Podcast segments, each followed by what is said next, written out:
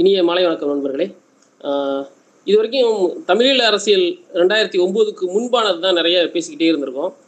இரண்டாயிரத்தி ஒன்பதுக்கு பிறகானதை பேச வேண்டியது மிக முக்கியமான வரலாற்று கடமையாக இருக்குது. அது வந்து பல இடங்களில் தோழர்கள் தகவல்களாக, காணொலிகளாக, கட்டுரைகளாக, ஆவணங்களாக இடத்து நிறைய இடத்துல பதிவு பண்ணியிருக்காங்க. அதை வந்து நம்ம வாரம் ஒரு வரலாறு அப்படின்ற தலைப்பில் இந்த வாரம் நம்ம வந்து இதை பற்றி பேசணும் அப்படின்னு சொல்லி தோழர்கள்ட்ட நம்ம கோரிக்கை வச்சுருந்தோம். அந்த கோரிக்கை ஏற்று தோழர்கள் பேசுறதுக்காக வந்திருக்காங்க. ரெண்டாயிரத்தி ஒன்பதுக்கு பிறகு சர்வதேச அளவிலும் தமிழ்நாட்டு அளவிலும் தமிழீழ அரசியலுக்கான விடுதலை எந்த அளவுக்கு முன்னகர்ந்து சென்றுள்ளது அதை பற்றி தான் இப்போ நம்ம பேச போகிறோம். தொடக்கத்தில் வந்து இப்போது அசோக் குமார் தவமணி தோழர் தொடங்குவாங்க. தோழர், நீங்கள் பேசலாம். நன்றி தோழர். தோழர்கள் அனைவருக்கும் மாலை வணக்கம். தமிழீழ இனப்படுகொலை அப்படிங்கிறது சமகால வரலாற்றில் ஒரு மாபெரும் சம்பவம், தமிழர்களுக்கு இழைக்கப்பட்ட ஒரு மிகப்பெரிய அநீதி அப்படிங்கிறது தான் நமக்கு தெரியும். இந்த தமிழீழ இனப்படுகொலையானது நடந்தது அப்படிங்கிறது நம்ம பல முறை பல தடவை பல்வேறு கோணங்களில் பார்க்கப்பட்டு விட்டது. இது எப்படி நடந்தது அப்படிங்கிறது நம்ம எல்லாருக்குமே தெரிஞ்சாலும் பரவலாக தெரியாத ஒரு விஷயம், இனப்படுகொலைக்கு பிறகான ஒரு காலகட்டத்தில் என்ன மாதிரியான நகர்வுகள் நடைபெற்றது அப்படிங்கிறது ஒரு ஒரு சில குறிப்பிட்ட விஷயங்களை தவிர பெரும்பாலும் எல்லாருக்கும் தெரிஞ்சிருக்காது. அப்படியான ஒரு விஷயங்களை மேற்பதினேழு இயக்கம் தொடர்ந்து வச்சுட்டு இருக்குது. இனப்படுகொலைக்கு முன்னாடி இருந்து என்னென்ன எந்தெந்த நாடுகள் என்ன மாதிரியான செயல்களில் ஈடுபட்டன அப்படிங்கிறதும், இனப்படுகொலைக்கு பின்னாடி என்ன மாதிரியான வேலைகளில் மற்ற அந்த நாடுகள் ஈடுபட்டது அப்படிங்கிறதும் வச்சுட்டு இருக்குது. அதோட ஒரு சுருக்கமான பகுதியை மட்டும் நம்ம இன்னைக்கு பார்த்துருவோம். ஆஹ் ரெண்டாயிரத்தி ஒன்பது மே அப்படிங்கிறதான் இனப்படுகொலையோட ஒரு உச்சம் அப்படிங்கிறது நம்ம பார்க்கப்பட்டது. ரெண்டாயிரத்தி ஒன்பது பத் ஒன்பது மே பதினெட்டு ஆஹ் வந்து அதிகாரப்பூர்வமாக அறிவிக்கப்படுது, போர் நிறுத்தப்பட்டு விட்டது அப்படிங்கிறது. ஆஹ் இதுக்கு பிறகு என்ன நடந்தது அப்படிங்கிறது ஒரு காலை வரிசைப்படியும் சரி, ஒரு சின்ன சம்பவங்கள் அடிப்படையிலையும் நம்ம பார்த்துடலாம். ஆஹ் இதுல ரெண்டா போர் முடிஞ்சதுக்கு அப்புறம் பாத்தீங்கன்னா வந்து போர் நடந்துட்டு இருக்கிற வரைக்கும் ஐநா மன்றமும் சரி, உலக நாடுகளும் சரி, அமெரிக்கா உட்பட்ட இந்தியா உட்பட்ட நாடுகளும் சரி, எந்த ஒரு பெரிய அளவுல போரை நிறுத்துவதற்கோ இல்லைன்னா ஆஹ் தமிழின படுகொலையில் தடுத்து நிறுத்துவதற்கு எந்த ஒரு முயற்சியும் எடுக்காம, அதே நேரம் இலங்கையை காப்பாற்றுறதுக்கான எல்லா முயற்சிகளையும் எடுக்கப்பட்டதுங்கிறது தான் அந்த ரெண்டாயிரத்தி ஒன்பது மே பதினெட்டு வரைக்குமான ஒரு காலகட்டம். இது முடிஞ்சதுக்கு அப்புறம் பார்த்தீங்கன்னா வந்து ஐநா மன்றத்துல இருந்து வர ஆரம்பிக்கிறாங்க. போர் முடிஞ்சதுக்கு அப்புறம் தான் முத முதல்ல இலங்கைக்கு வர்றாங்க. ஆஹ் பான் கி மூன் அப்போதைய வந்து ஐநாவுடைய பொதுச் செயலாளர் பான் கி மூன் வந்து வர்றாரு. இவரை வந்து இன்வைட் பண்ணது பார்த்தீங்கன்னா இலங்கை அரசு தான் இன்வைட் பண்ணியிருக்கோம். அழைத்து அவரை கூப்பிட்டு என்ன நடந்தது அப்படிங்கிறத காட்டுற தேவைப்பட்டுவோம். அவரு முழு முல்லைத்தீவு பகுதி முள்ளிவாய்க்கால் பகுதியில வந்து மேலே பறந்து போய் பார்த்துருப்பாரு. இது இல்லாம தமிழர்கள் வைக்கப்பட்டிருந்த கேம்ப் அங்கெல்லாம் கொஞ்சம் விசிட் பண்ணியிருப்பாரு, போய் பார்த்துருந்துருப்பாரு. இதுங்கிறது பான் கி மூன் பண்ணது. இது அப்ப அந்த மே இருபத்தி மூணு இருபத்தி நாலு இருபத்தஞ்சு அந்த கால அந்த நாட்கள்ல அவர் அங்கதான் தமிழீழ பகுதியில் போய் பார்த்து இருந்தாரு. இவர் கூட வந்து ராஜபக்சேவும் இருந்தார். ராஜபக்சே கிட்டத்தட்ட வந்து ஒரு அரச விருந்தினர் மாதிரிதான் வந்து வந்திருந்தார் பான் கி மூன். இவர் அவரோட விசிட்டோட இறுதி நாள்ல வந்து இலங்கை அரசும் சரி, பான் கி மூன் ஐநாவோட பொதுச்செயலாளர் சேர்ந்து ஒரு கூட்டறிக்கை ஒன்று கொடுத்தாங்க. அதுல கிட்டத்தட்ட வந்து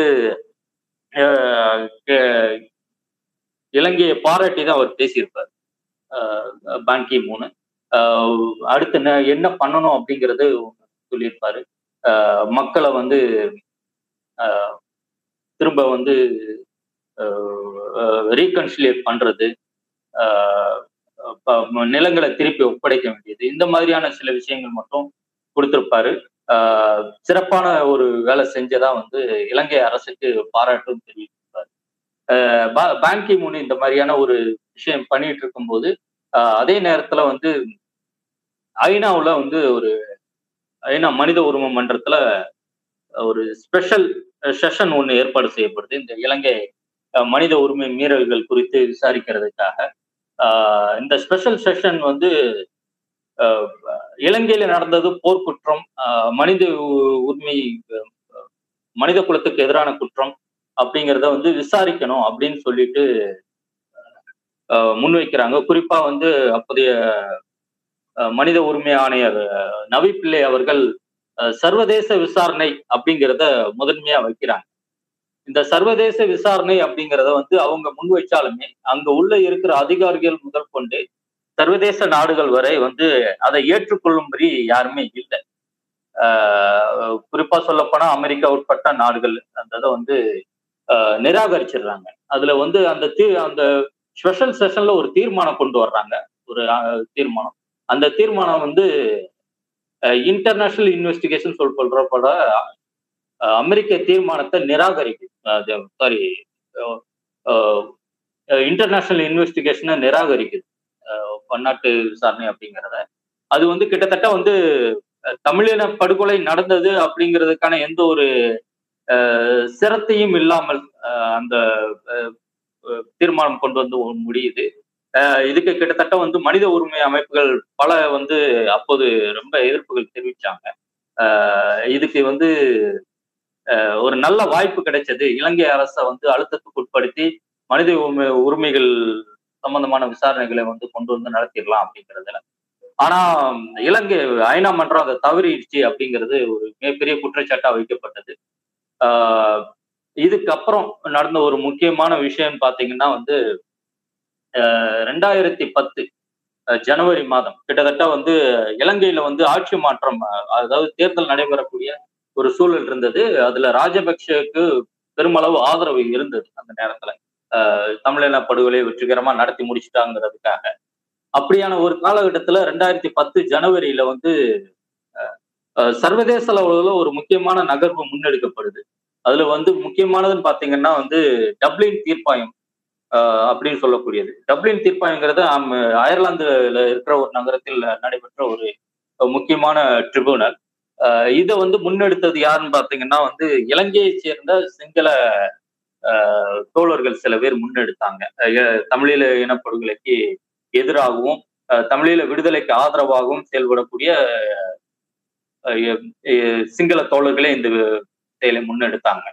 ஆஹ் இந்த தீர்ப்பாயம் அப்படிங்கிறது இலங்கையை வந்து போர்க்குற்றம் செய்தது ஒண்ணு, ரெண்டாவது மனித குலத்துக்கு எதிரான குற்றத்திலும் ஈடுபட்டது அப்படிங்கிற ரெண்டு விஷயத்த வந்து விசாரித்து உறுதி செய்யணும் அப்படிங்கிற அடிப்படையில இந்த தீர்ப்பாயத்துக்கு ஒரு அஜெண்டா செட் பண்ணப்பட்டது. அந்த அடிப்படையில இந்த தீர்ப்பாயம் ஆஹ் இதை உறுதிப்படுத்திச்சு. அந்த தீர்ப்பாயம் விசாரித்து எல்லாத்தையும் விசாரிச்சு முடிச்சதுக்கு அப்புறம் ஆஹ் இது வந்து தீர்ப்பாக வெளியே வந்தது. இந்த இதுல பாத்தீங்கன்னா பல்வேறு நாடுகள்ல இருந்து பல்வேறு அமைப்புகள், தமிழீழம் சார்ந்த விடுதலை சார்ந்த அமைப்புகள் எல்லாருமே பல்வேறு கருத்துக்கள் முன் வச்சிருந்தாங்க. ஆஹ் அந்த அடிப்படையில வெளிவந்ததுதான் இந்த தீர்ப்பு. இது வந்து இலங்கைக்கு ஒரு ஒரு மிகப்பெரிய அழுத்தத்தை கொடுத்தது ஒண்ணு. ரெண்டாவது சர்வதேச அளவுல முக்கியமான ஒரு நகர்வா பார்க்கப்படுறதுனால ஐநா மன்றம் ரொம்ப பெரிய அழுத்த அழுத்தத்துக்கு உள்ளானது. சொல்ல போனா அப்போதைக்கு வந்து பான் கி மூன் மேல மிகப்பெரிய குற்றச்சாட்டுகள் இருந்தது.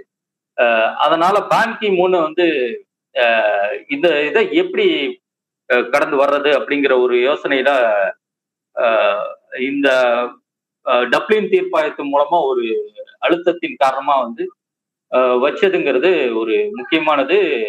மூவர் குழு அப்படிங்கிற ஒரு குழுவை வந்து அமைக்கிறாரு. அப்படி என்ன நடந்துச்சு அப்படிங்கிறத நீங்க விசாரிச்சு சொல்லணும் அப்படிங்கிறது.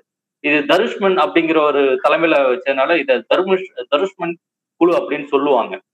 ஆஹ் இந்த தருஷ்மன் குழு வந்து அஹ் ரெண்டாயிரத்தி ஒன்பது இனப்படுகொலை காலகட்டத்துல என்ன நடந்தது அப்படிங்கிறத விசாரிச்சு பான் கி மூனுக்கு வந்து கொடுக்கணும், அறிக்கையா கொடுக்கணும் அப்படிங்கிறது தான் வந்து. இந்த குழு விசாரிக்க இலங்கைக்குள்ள போகும்போது இலங்கை வந்து அவங்களை அனுமதிக்கல, இந்த குழுவை அனுமதிக்கல, அனுமதிக்க முடியாது, இதை அங்கீகரிக்க முடியாது அப்படிங்கிறத இலங்கை சொல்லிருச்சு. இலங்கை சொன்னதுக்கு அப்புறம் வந்து இவங்க வெளியே இருந்தே அந்த விசாரணையை தொடங்குறாங்க. அந்த விசாரணையை அதுக்கான இதெல்லாம் முடிச்சு ரெண்டாயிரத்தி பதினொன்னு மார்ச் மாசம் இந்த மூவர் குழுங்கிறது அறிக்கையை சமர்ப்பிக்குது. இந்த மூவர் குழு அறிக்கை சமர்ப்பிச்சதுல வந்து சொன்ன வந்தது வந்து இலங்கையில போர்க்குற்றம், இலங்கை அரசுங்கிறது போர்க்குற்றத்துல ஈடுபட்டது, மனித குலத்துக்கு எதிரான குற்றத்திலும் ஈடுபட்டது அப்படிங்கிறத உறுதிப்படுத்தது. அதுக்கான ஆதாரங்கள் இருக்கிறதா வந்து பான் கி மூன் கிட்ட அந்த அறிக்கை மூலமா தெரிவிச்சது. அதே போல இலங்கையில வந்து உள்நாட்டு விசாரணை அப்படிங்கிறது எந்த அளவுக்கு சாத்தியம் அப்படிங்கிறது இல்லை அப்படிங்கிறத அந்த அறிக்கை சொல்லிச்சு. அதாவது இலங்கையில உள்நாட்டு விசாரணை அப்படிங்கிறது உலக தரத்துக்கு ஏத்த மாதிரியான ஒரு தரமான ஒரு நிர்வாகமா இருக்காது. அந்த அடிப்படையில அது அது மூலமா வர்ற இதுங்கிறது ஒரு தீர்ப்புங்கிறது சரியானதா இருக்காது அப்படிங்கிறத அந்த தருஷ்மன் குழு தீர்ப்ப சொன்னது. அதே போல இதுக்கு வந்து ஒரு தற்சார்பான பன்னாட்டு விசாரணை அமைக்கப்பட வேண்டும் அப்படிங்கிறதையும் அந்த குழு பரிந்துரைத்தது அந்த குழு பரிந்துரைத்தது அதே போல முக்கியமாக இந்த குழு சொன்னது பார்த்தீங்கன்னா ஐநா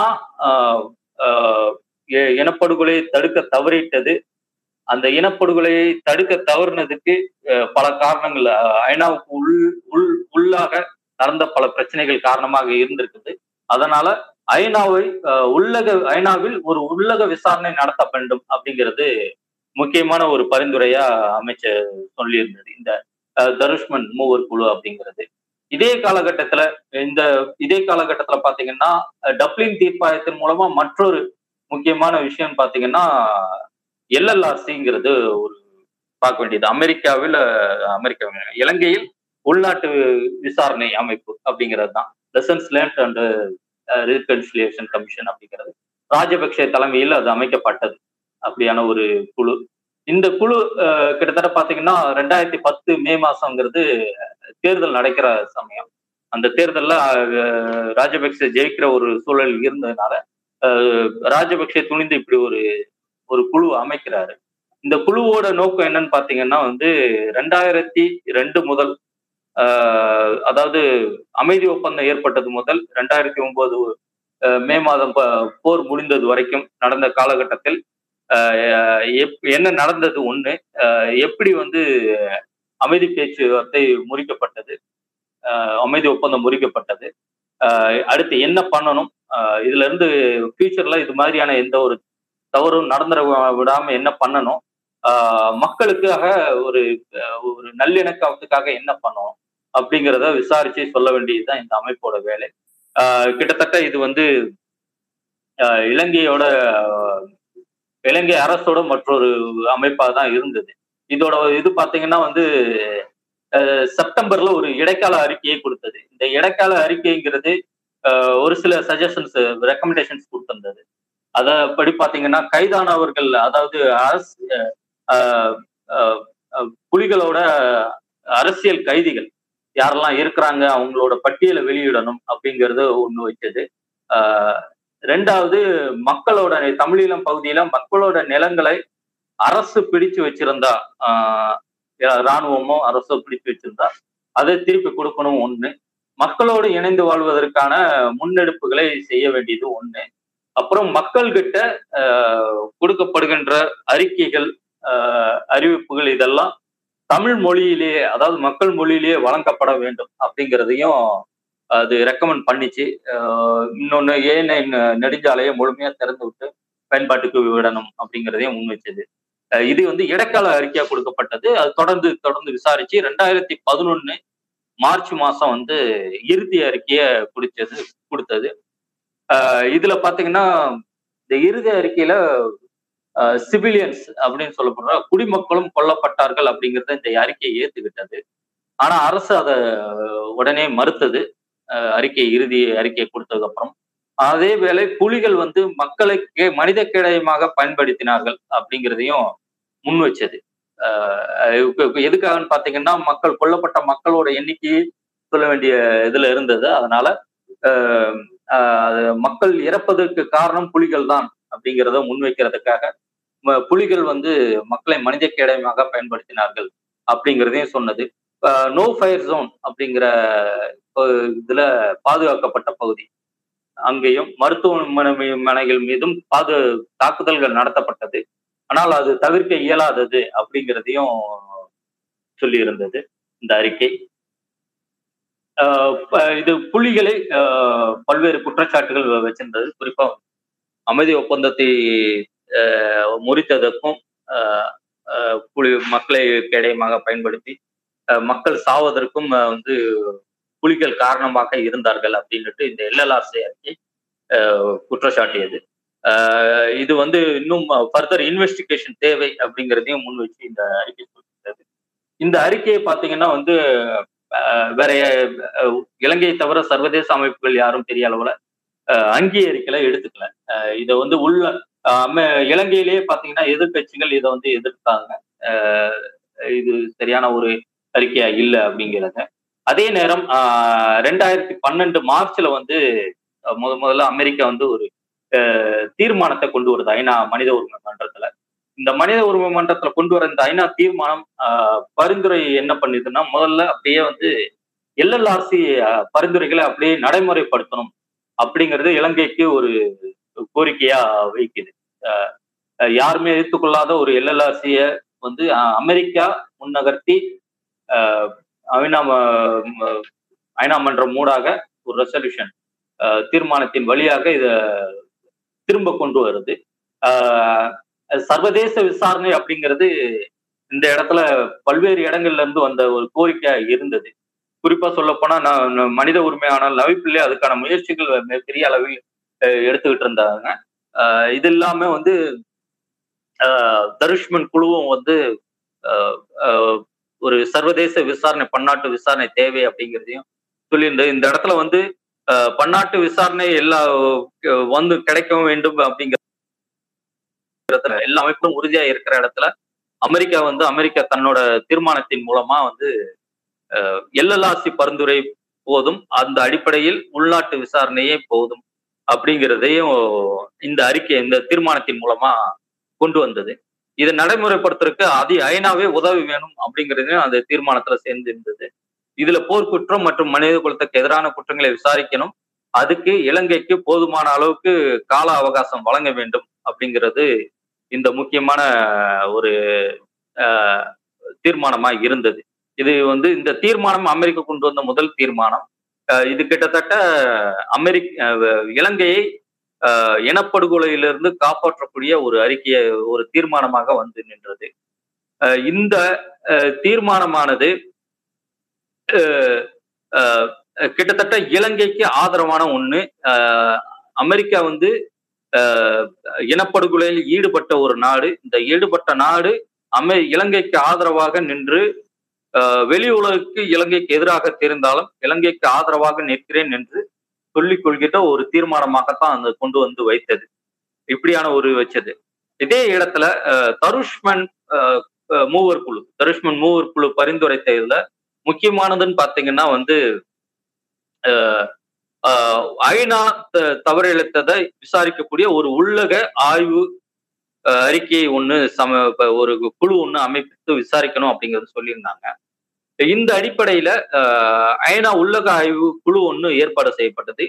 இது பெட்ரி என்பவர் தலைமையில நடைபெற்றது. ஒரு ஐநா அலுவலர் பெட்ரி என்பவர் தலைமையில ஆஹ் ஐநா என்னென்ன தவறுகள் இழைத்தது அப்படிங்கிறது இது பண்ணது.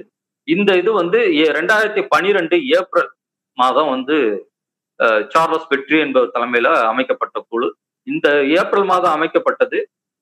ரெண்டாயிரத்தி பனிரெண்டு நவம்பர் மாதம் தன்னுடைய விசாரணை எல்லாத்தையும் முடிச்சுட்டு ஒரு அறிக்கையை சமர்ப்பிக்குது. இந்த இந்த அறிக்கை என்பது முக்கியமாக சொன்னது வந்து ஒரு ஐநா வந்து ஒரு ஒரு சிஸ்டமேட்டிக் ஃபெயிலியர் அப்படின்னு சொல்லக்கூடிய ஒரு இதுல இன்வால்வ் ஆயிடுச்சு அப்படிங்கிறதுல ஒரு உறுதியான ஒரு இதுல கொடுத்திருந்தது. ஆஹ் ஐநா வந்து இதை வந்து ஒரு போர்க்குற்றம் எந்த அளவுல வந்து முடிச்சு விட்டுகளும் அதுக்கான தீர்வை எந்த அளவுலும் தரல, அதுக்கு காரணமா வந்து ஐநாவே இருந்துருச்சு பாத்தீங்கன்னா. அது இல்லாம ரெண்டாயிரத்தி எட்டுல ஐநா ஊழியர்களை இலங்கை பகுதியில இருந்த ஐநா ஊழியர்களை திரும்ப பெற்றுச்சு. அந்த திரும்ப பெற்றது அப்படிங்கிறது வந்து ஐநாவோட ப்ரொடெக்ஷன் பை பிரசன்ஸ் அப்படிங்கிறதுல விதியை வந்து மீறின ஒரு செயல் ஐநாவோட முக்கியமானது. இது பிற்பாடு என்ன ஆச்சுன்னா வந்து போர் பகுதியை போர் நடந்துட்டு இருக்கிற பகுதியிலிருந்து மக்கள் வெளியேறி ஐநா ஐநா அலுவலகங்கள் இருக்கிற பகுதியில தஞ்சம் அடையும் போது அங்க இவர்கள் இல்லாததுனால இவர்கள் அவர்களை காப்பாற்ற முடியாத ஒரு சூழல் வந்து உருவாச்சு. இதை வந்து ஐநாவே உருவாக்கி கொடுத்துருச்சு கிட்டத்தட்ட. அதே மாதிரி ஜனவரி பதினஞ்சு ரெண்டாயிரத்தி ஒன்பது ஜனவரி ரெண்டாயிரத்தி ஒன்பது போர் நடப்பதற்கு முன்னாடி பாத்தீங்கன்னா வந்து எட்டுல இருந்து பத்து நாளைக்கு ஒரு முறை வந்து பதினெட்டாயிரம் டன் இந்த மாதிரியானதை அனுப்பிட்டே இருக்கணும் ஐநா மண் ஐநா மனிதநேய அமைப்பு. ஐநாவுடைய இந்த மனிதநேய அமைப்புக்கு தலைவராக இருந்தவர் வந்து ஜான் ஹோம்ஸ்ன்னு சொல்லப்படுறவர். அவர் அனுப்பிட்டே இருக்கணும், ஆனா அதை செய்யவே இல்லை. அது கிட்டத்தட்ட ரெண்டாயிரத்தி பதினஞ்சுக்கு பதினஞ்சாம் தேதி ரெண்டாயிரத்தி ஒன்பது ஜனவரி பதினஞ்சாம் தேதி ஒரு ஒரு குழுவா உதவி குழுவை ஒன்று அனுப்புறாங்க. அது வந்து மருந்துகளையும் உணவுப் பொருட்களையும் எடுத்துக்கிட்டு போயிட்டு மறுநாளே திரும்பி வரும் அப்படிங்கிற ஒரு சூழல்ல ஆஹ் கிட்டத்தட்ட அங்க போர் தீவிரமடையுது. அதே நேரத்துல போர் தீவிரமடைகிறதுனால இவங்க உள்ள போக முடியாம ரெண்டு வாரம் காத்திருக்க வேண்டிய சூழலுக்கு உள்ளாயிடுச்சு. இது குறித்து ஐநா எந்த ஒரு அக்கறையும் படாம அஹ் இருந்தது அப்படிங்கிறதும் ஒரு குற்றச்சாட்டா இருக்குது. அதே போல ஆஹ் அங்க உள்ள வேலை செஞ்சுட்டு இருந்த ஐநா ஊழியர்கள் ஒரு ஆறு பேரும் ஆஹ் லோக்கல் ஆட்கள் ஒரு அஞ்சு பேரும் சேர்ந்து அங்க நடமிட்டு இருக்கிற ஒரு தாக்குதல் தொடர்பான ஒரு கள நிலவரங்களை வந்து ஐநா அலுவலகத்துக்கு அப்டேட் பண்ணிட்டே இருந்தாங்க, அனுப்பிக்கிட்டே இருந்தாங்க குறுஞ்செய்திகள் மூலமா. இந்த குறுஞ்செய்திகள் அனுப்புறதுக்கு எந்த ஒரு பதிலும் வரவே இல்லை. கொழும்புல இருந்து கொழும்புலதான் ஐநாவோட இது இருந்தது, அப்படியான இது இது யாருமே வரவே இல்லை. ஆஹ் இந்த சூழல்ல அங்க இருந்து ஒரு ரெண்டு பேரும் தப்பிச்சு போய்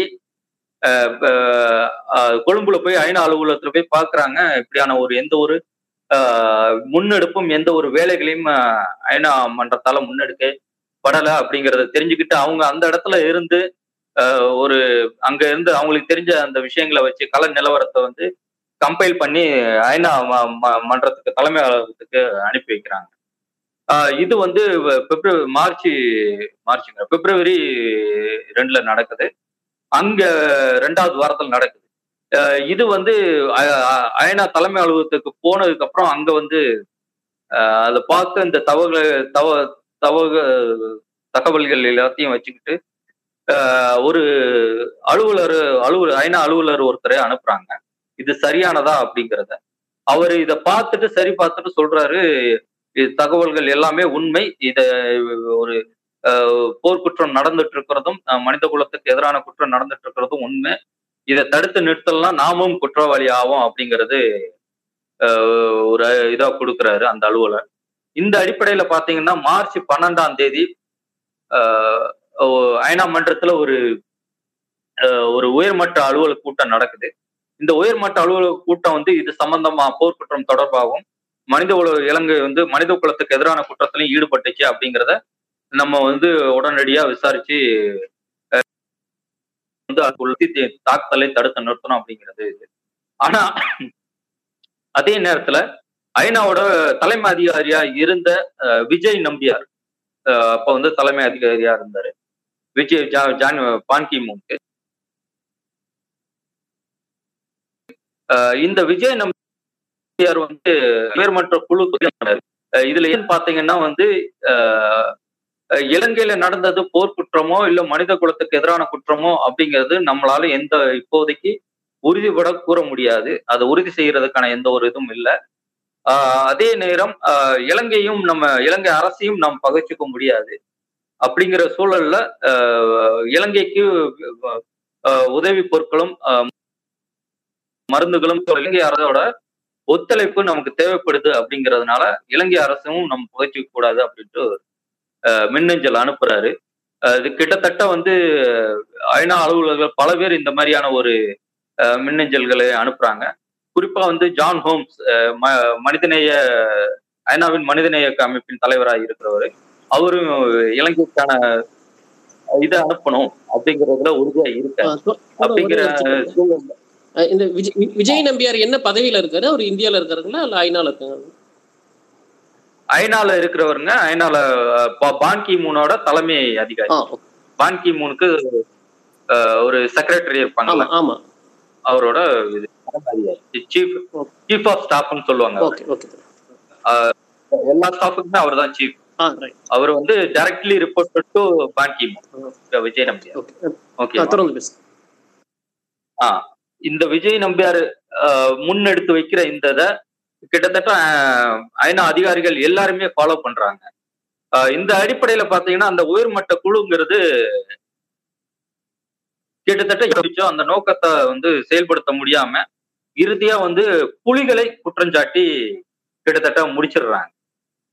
இப்போ மனித மக்கள் வந்து இறந்து போறதுக்கு புலிகள் மனித கேடயமாக பயன்படுத்துறதுங்கிறது முக்கிய காரணமாக இருக்கு அப்படிங்கறத சொல்லி அவங்க முடிச்சிடுறாங்க. இது கிட்டத்தட்ட பாத்தீங்கன்னா களத்துல இருந்து கொடுக்கிற ஒரு தகவல்ங்கிறது வந்து ஃபர்ஸ்ட் ஹேண்ட் டேட்டான்னு சொல்லுவாங்க. அது வந்து முதன்மை டேட்டா களத்துல இருந்து கொடுத்ததுங்கிறது. அந்த அடிப்படையில தான் இது உருவாக்க இந்த அமை இந்த உயர்மட்ட குழுங்கிறதே விசாரிக்க ஆரம்பிச்சது. ஆனா விஜய் நம்பியார் சொன்னது என்னன்னு பாத்தீங்கன்னா அதுக்கு நேர் எதிரான ஒரு விஷயம், அதாவது இது நம்ப தகுந்த தகவலா இருக்காது, அதை உறுதி செய்வதற்கான எந்த ஒரு இதுவும் இல்லை அப்படிங்கிறது தான். ஆஹ் பாத்தீங்கன்னா களத்துல இருந்து வரக்கூடிய தகவல் மட்டுமே உறுதி செய்யக்கூடிய ஒரு தகவல். ஆனா விஜய் நம்பியார் அதை கிட்டத்தட்ட தலைகீழாக மாத்தி அதை புலிகள் மீது மாத்தி விடுறதுக்கான ஒரு வேலையை அந்த இடத்துல செஞ்சாரு. இதுக்கப்புறம் கிட்டத்தட்ட ஒரு நாற்பத்தஞ்சு நாள் வந்து உணவும் மருந்தும் போக முடியாம, பாதிக்கப்பட்ட பகுதிக்குள்ள போக முடியாம, இது இல்லாமலே உணவும் மருத்துவம் இல்லாமலே ஆயிரக்கணக்கான மக்கள் வந்து இறந்து போகக்கூடிய சூழல் வந்து உருவாயிடுச்சு. இதுக்கு மிக முக்கிய காரணமா இருந்ததுன்னு பாத்தீங்கன்னா விஜய் நம்பியாரும் ஜான் ஹோம்ஸ் அப்படிங்கிறவங்க தான். இதுக்கப்புறம் பாத்தீங்கன்னா வந்து ரெண்டாயிரம் அதாவது மார்ச் பன்னெண்டாம் தேதி இங்க ஒரு மனித உரிமை குழு வந்து இதை விசாரிச்சு போர்க்குற்றம் நடந்தது அப்படிங்கிறதையும் மனித குலத்துக்கு எதிரான குற்றம் நடந்தது அப்படிங்கிறதையும் உறுதி செஞ்சு இதை அறிவிக்குது. இதுக்கப்புறம் ஐநாவோட உயர் அதிகாரிகள் இந்த விஷயத்த, அதாவது போர்க்குற்றம் நடந்தது அப்படிங்கிறதையும் மனித குலத்துக்கு எதிரான குற்றம் நடந்ததுங்கிறதையும் மறைச்சு ஒரு அறிக்கையை வெளியிடுறாங்க. இந்தது உடனே இலங்கை அரசு வந்து கண்டிக்குது. இந்த இதை கண்டிச்சு இவங்க வெளியிட்ட அந்த அறிக்கையை வச்சுட்டு மறுப்பு அறி அறிக்கையா வந்து இலங்கை அரசு காமிச்சது. அதாவது இவங்க வந்து போர்க்குற்றம் நடந்தது, மனித குலத்துக்கு எதிரான குற்றம் நடந்தது அப்படிங்கிறது உண்மை. ஆனா அதை அதிகாரிகள் வெளியிட்டதை அதை மறைச்சு வெளியிட்டாங்க. அந்த மறைச்சதை இவங்க வந்து இலங்கை அரசு என்ன பண்ணதுன்னா அப்படியான விஷயங்கள் நடக்கல அப்படிங்கிறது இலங்கை அரசே வந்து ஐநாவே மறுத்து வெளியிட்டு இருக்குது பாருங்க அப்படிங்கிறத வெளியிட்டாங்க சொல்லி.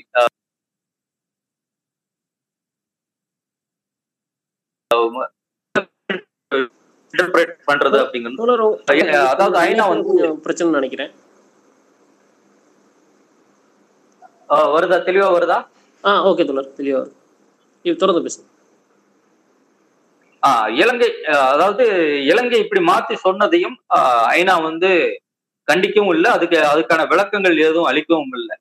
அதுக்கும் முக்கியமான காரணமா பின்ன பின்னணியில் இருந்ததுன்னு பாத்தீங்கன்னா ஜான் ஹோம்ஸும் விஜய் நம்பியார் இவங்க ரெண்டு பேரும் தான். இவங்க ரெண்டு பேரும் சொல்ற விஷயங்களை தான் ஐநா அதிகாரம் கேட்கறாங்க. ஏன்னா விஜய் நம்பியாருங்கிறவர் சீஃப் ஆஃப் ஸ்டாஃப், அவர் சொல்றதுதான் வந்து ஐநா அதிகாரிகள் எல்லாருமே கடைபிடிக்கணும் அப்படிங்கிறது ஒண்ணு. ஸோ இவங்க சொல்ற விஷயங்களை அப்படியே வந்து கடைபிடிக்க வேண்டிய இடத்துலதான் ஐநா அதிகாரிகளும் இருந்தாங்க, இலங்கையிலும் கொழும்புலையும் பாதிக்கப்பட்ட இடம் இருந்தவங்களும் சரி.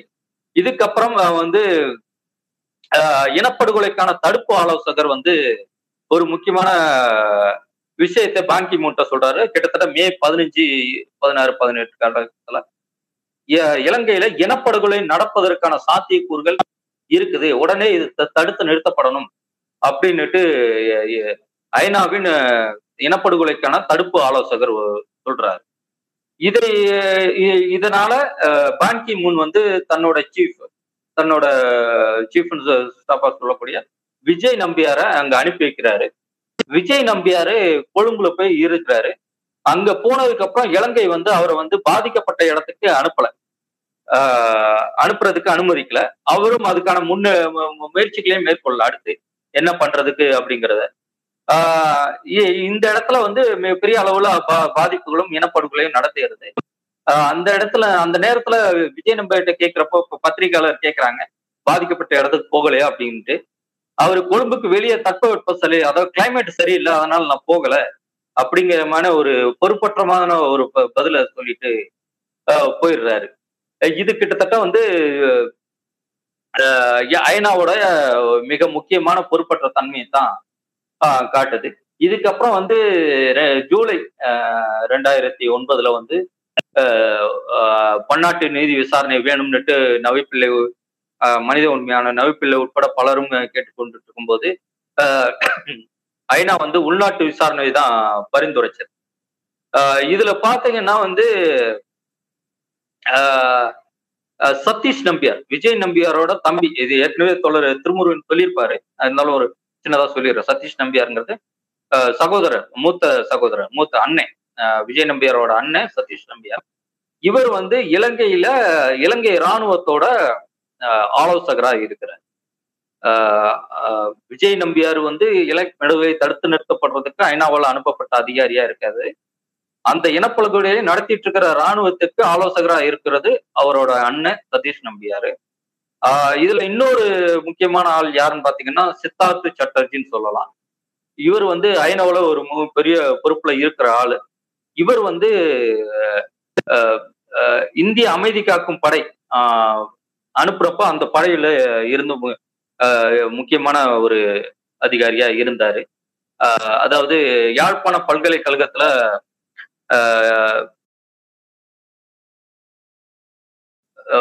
அமைதி காக்கும் படை வீரர்கள் இறங்கும் போது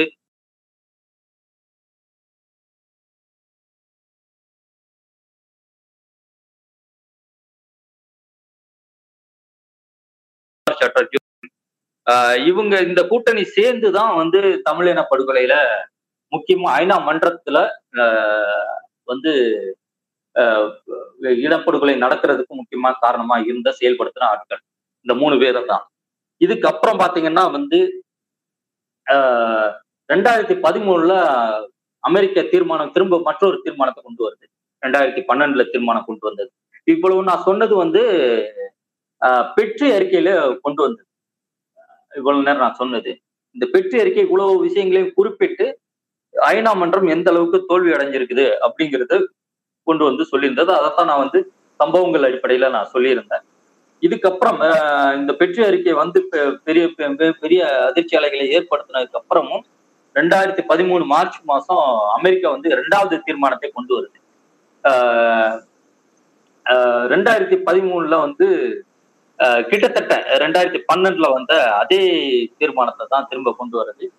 இந்த நேரத்துல பாத்தீங்கன்னா தம்பி பாலச்சந்திரனோட புகைப்படம் வெளிவந்திருந்தது. அதுக்கு முன்னாடி பிப்ரவரி மாதம் அது மிகப்பெரிய அதிர்வலைகளை ஏற்படுத்தி தமிழ்நாட்டில் மிகப்பெரிய கொந்தளிப்பை ஏற்படுத்தி இருந்தது. அந்த நேரத்துல வந்து சர்வதேச அளவுலையும் இது வந்து மிகப்பெரிய அலையை அதிர்ச்சியை ஏற்படுத்தி இருந்தது. இது வந்து அமெரிக்க தீர்மானத்துல எதிரொலிக்கும் அப்படிங்கிறதான் எல்லாரும் எதிர்பார்த்துட்டு இருந்த ஒரு நேரம். ஆனா அந்த அமெரிக்க தீர்மானம், இரண்டாவது அமெரிக்க தீர்மானம் அப்படிங்கிறது இலங்கைக்கு மீண்டும் ஒரு சாதகமான முதல் தீர்மானத்தை ஆஹ் ஒட்டியே அப்படியே திரும்பவும் அதே ஒரு காப்பி அடிச்சு வந்த மாதிரிதான் இருந்தது. ஒரு சின்ன வார்த்தை மட்டும் அதுல சேர்க்கப்பட்டிருந்தது, என்கரேஜ் அப்படிங்கிறது தான் எல்லா பத்தியிலும் சேர்க்கப்பட்டது. அதாவது இதை இன்னும் ஊக்குவிக்க வேண்டும் அப்படிங்கிறது ஐநா மூலமா இவங்க வந்து கொண்டு வந்து வைக்கிறாங்க.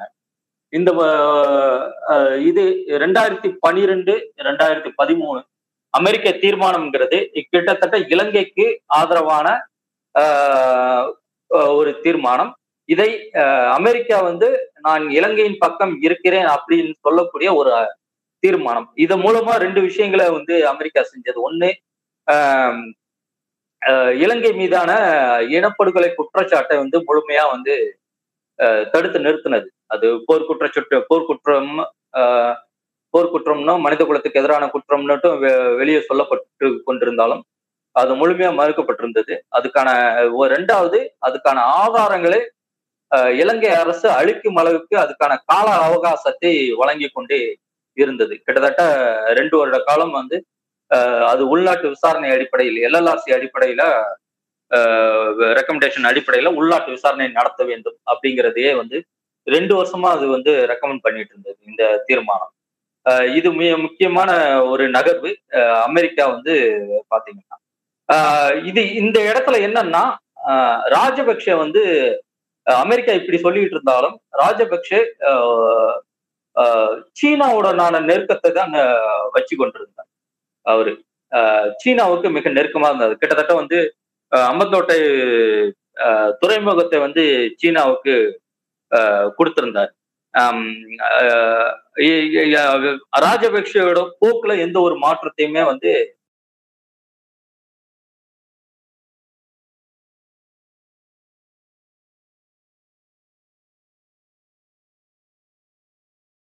போட்டியின் நடுவுல தான் தமிழின படுகொலைங்கிறது முக்கியத்துவம் அடையுது. அதுக்கு இலங்கை அதுக்கான இலங்கை ஊக்குவிக்கிறதுக்கு மிக முக்கியமான காரணம் புவிசார் அரசியல் அப்படிங்கிறது தான். இந்த இடத்துல அமெரிக்காவோட தீர்மானங்கள் இலங்கைக்கு ஆதரவா இருந்தாலும் இலங்கை சீனாவின் பக்கம் இருந்தது வந்து அமெரிக்காவுக்கு வந்து ஒரு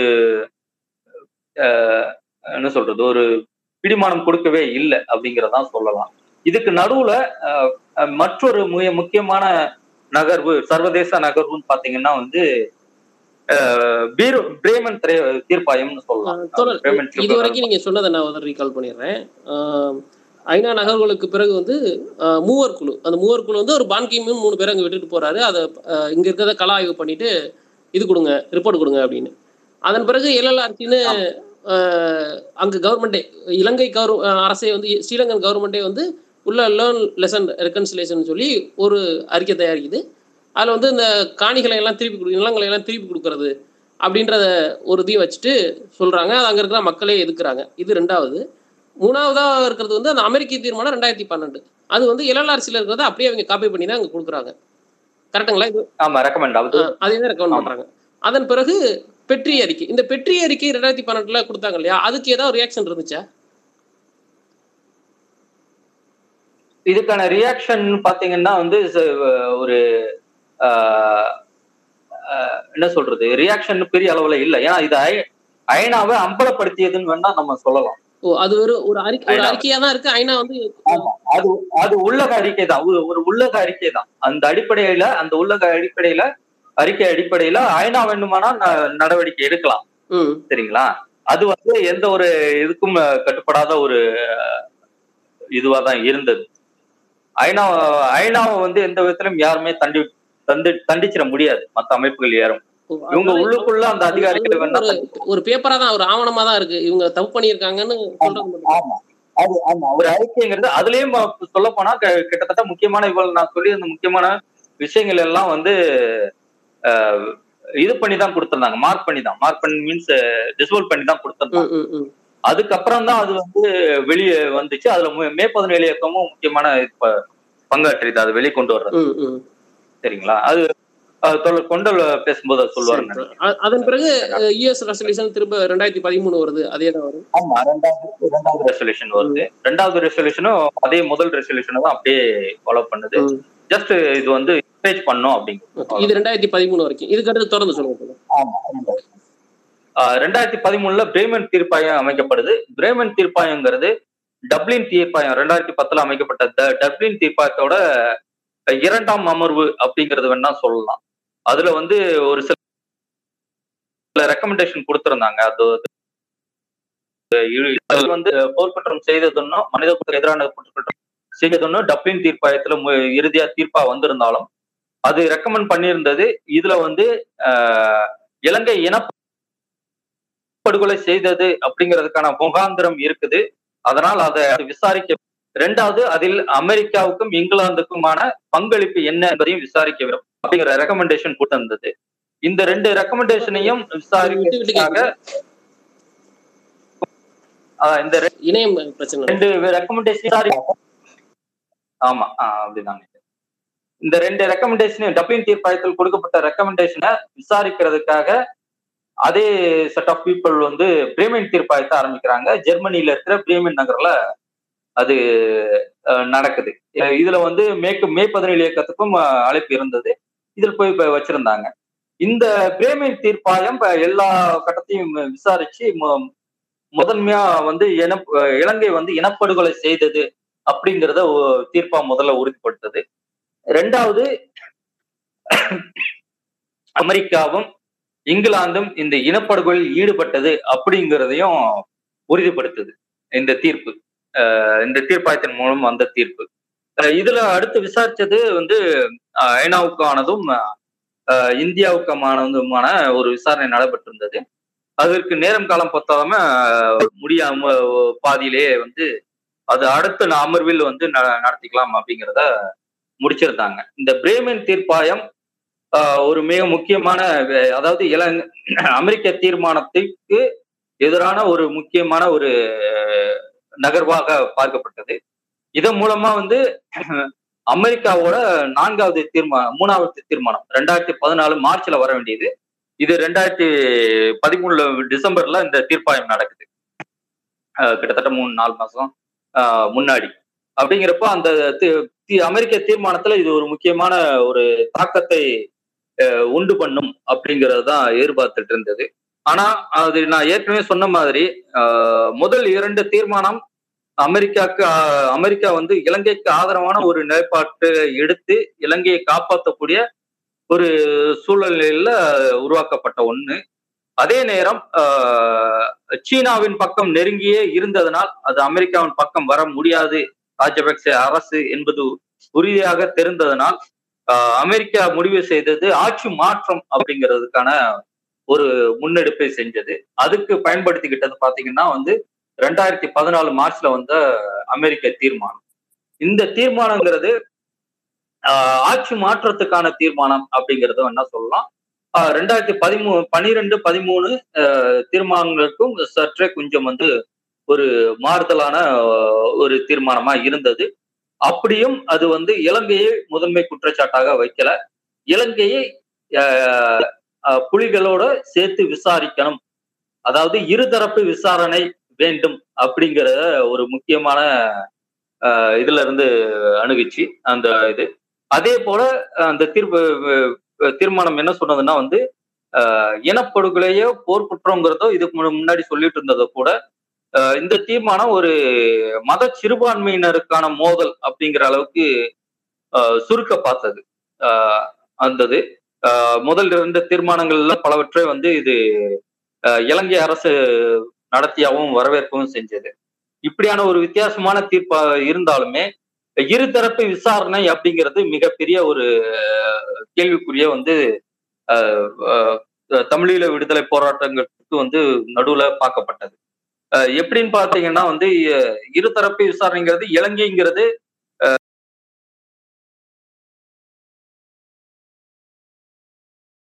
ஒரு தரப்பு விசாரணை, விடுதலை புலிகள் அப்படிங்கிறது இன்னொரு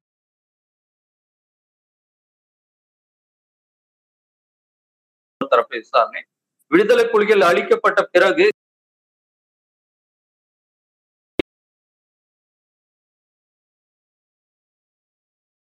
கைதிகள்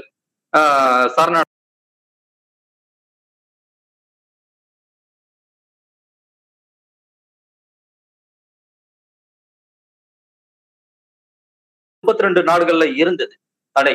அப்படிங்கிறப்போ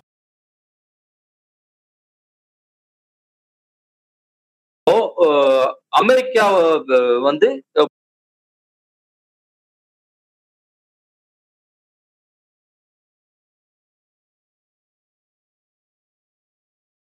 யாருமே புலிகள் ஆதரவாளர்கள் செல்ல முடியாது அப்படிங்கிறதையும் இந்த தீர்மானம் மூலமா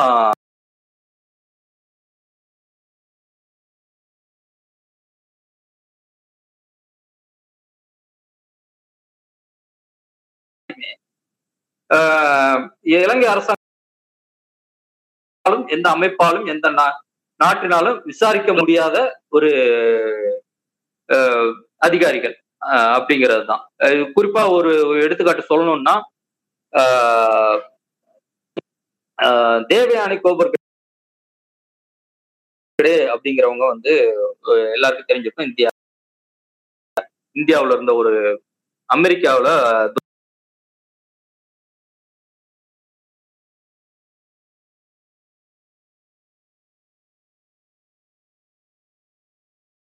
அப்படியான சூழல்ல அவங்களை கைது செய்ய முடியாத சூழலில சூழல் வந்து அமெரிக்காவுக்கு ஏற்பட்டது. இதுக்கு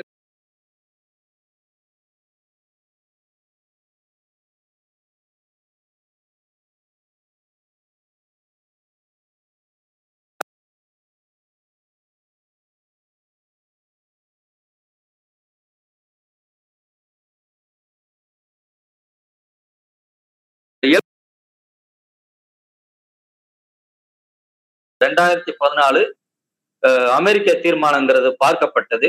அதே நேரத்துல இலங்கையில ஆட்சி மாற்றத்துக்கான வேலைகள் பாத்தீங்கன்னா வந்து ராஜபக்ஷ கட்சியில இருந்த சிறிசேனாவை பிரித்து கொண்டு வந்து தனி கட்சியாக ஆரம்பித்து ரணில் விக்ரமசிங்கே சத்ய சந்திரிகா ரெண்டு பேரோட கூட்டணி வச்சு அவங்க வந்து அந்த தேர்தலில் வந்து ஜெயிக்கிறாங்க. இதுக்கு நடுவுல பாத்தீங்கன்னா வந்து ரெண்டாயிரத்தி பதினாலு ஜூன்ல வந்து ஒரு மூவர் குழு ஒண்ணு அமைக்கிறாங்க, மாட்டி அத்திய அத்திசாரின்னுட்டு ஒருத்தர் தலைமையில. இது என்னன்னு பாத்தீங்கன்னா வந்து இந்த மூவர் குழு வந்து இலங்கையில நடந்த இதை பத்தி விசாரிச்சு இவங்களுக்கு வந்து அறிக்கை கொடுக்கணும். இது வந்து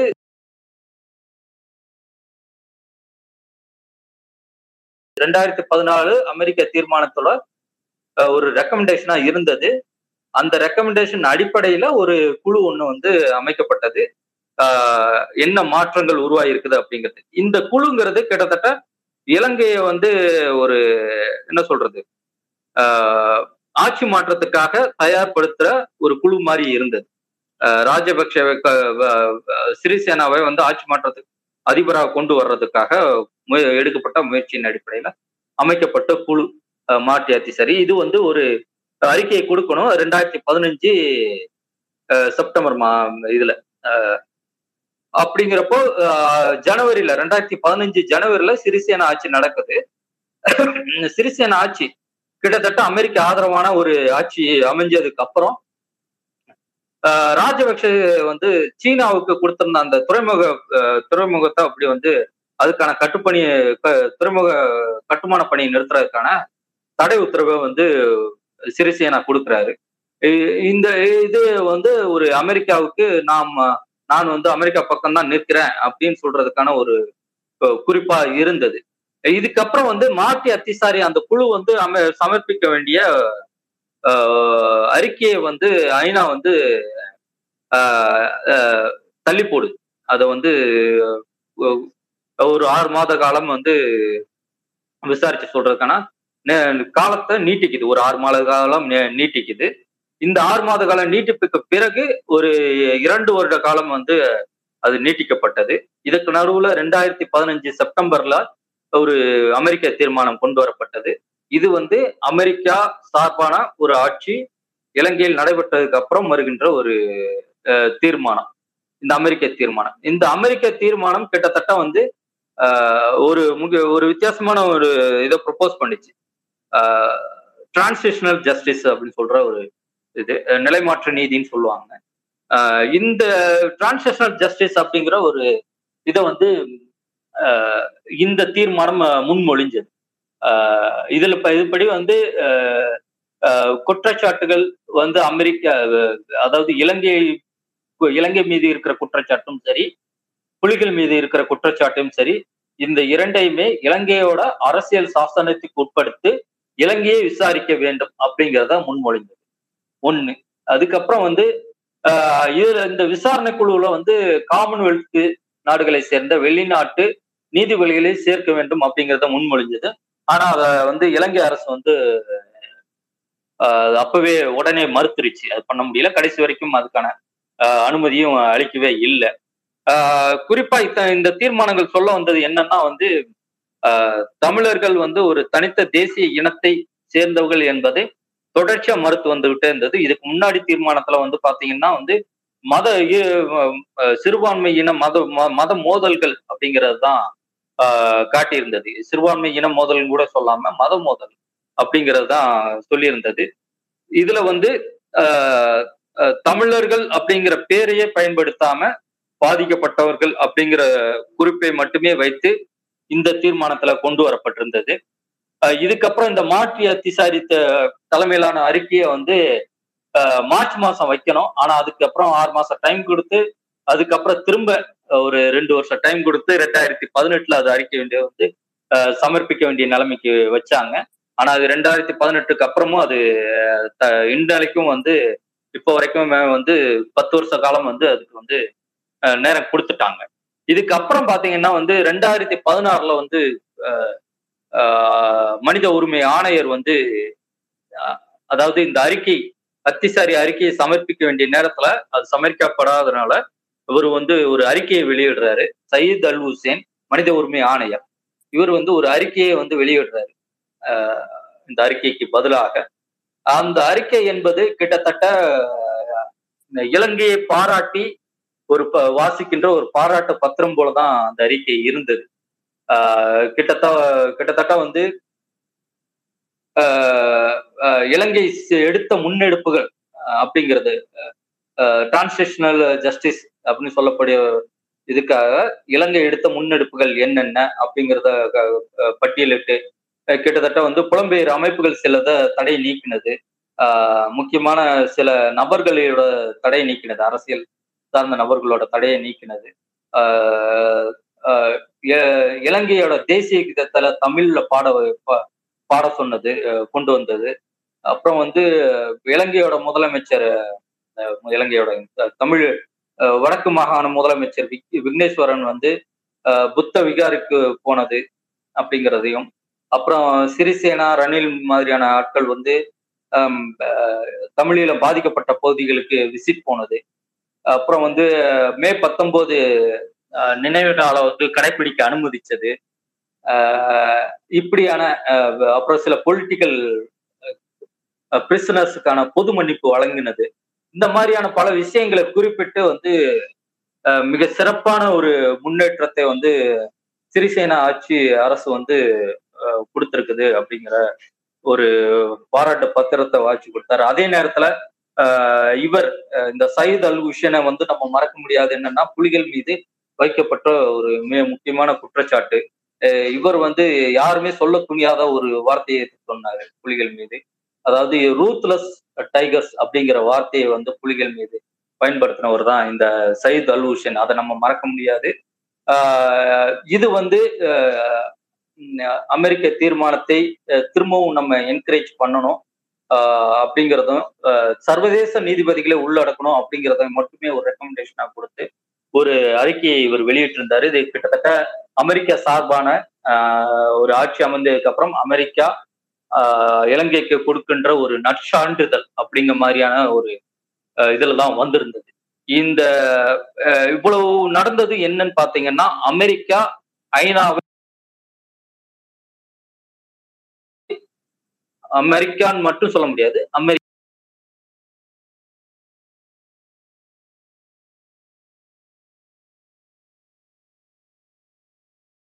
சூழல்ல அமெரிக்காவில் ஐநாவின் மனித உரிமை மனித உரிமை ஆணையம் மூலமாக தீர்மானங்கள் நிறைவேற்றி இலங்கையை வந்து அழுத்தத்துக்கு உள்ளாக்குவதும் அதற்கேற்ற மாதிரி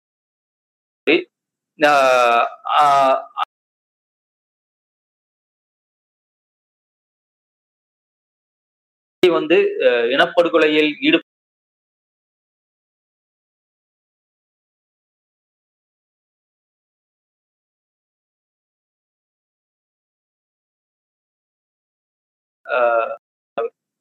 அது எந்த விதத்திலும் தமிழர்களுக்கோ நீதி வழங்கக்கூடிய எந்த ஒரு இதுவுமே முயற்சிகளையுமே எடுக்கவில்லை. அப்படியான ஒரு இதுலையும் இல்லை. ஏன்னா அமெரிக்காவும் மேற்கொள்ளவும் இனப்படுகொலை குற்றவாளிகள் அப்படிங்கிறதுல மிக முக்கியமான குற்றச்சாட்டுகளும் இருக்குது. அது மே பதினேழு முன்னாடியே நிறைய வச்சிருக்குது. இதுக்கான புவிசார் அரசியல் அப்படிங்கிறது மிகப்பெரிய ஒரு டாபிக். அது நம்ம இங்க பேச முடியாது, இப்போதைக்கு அதுக்கான நேரமும் இல்லை.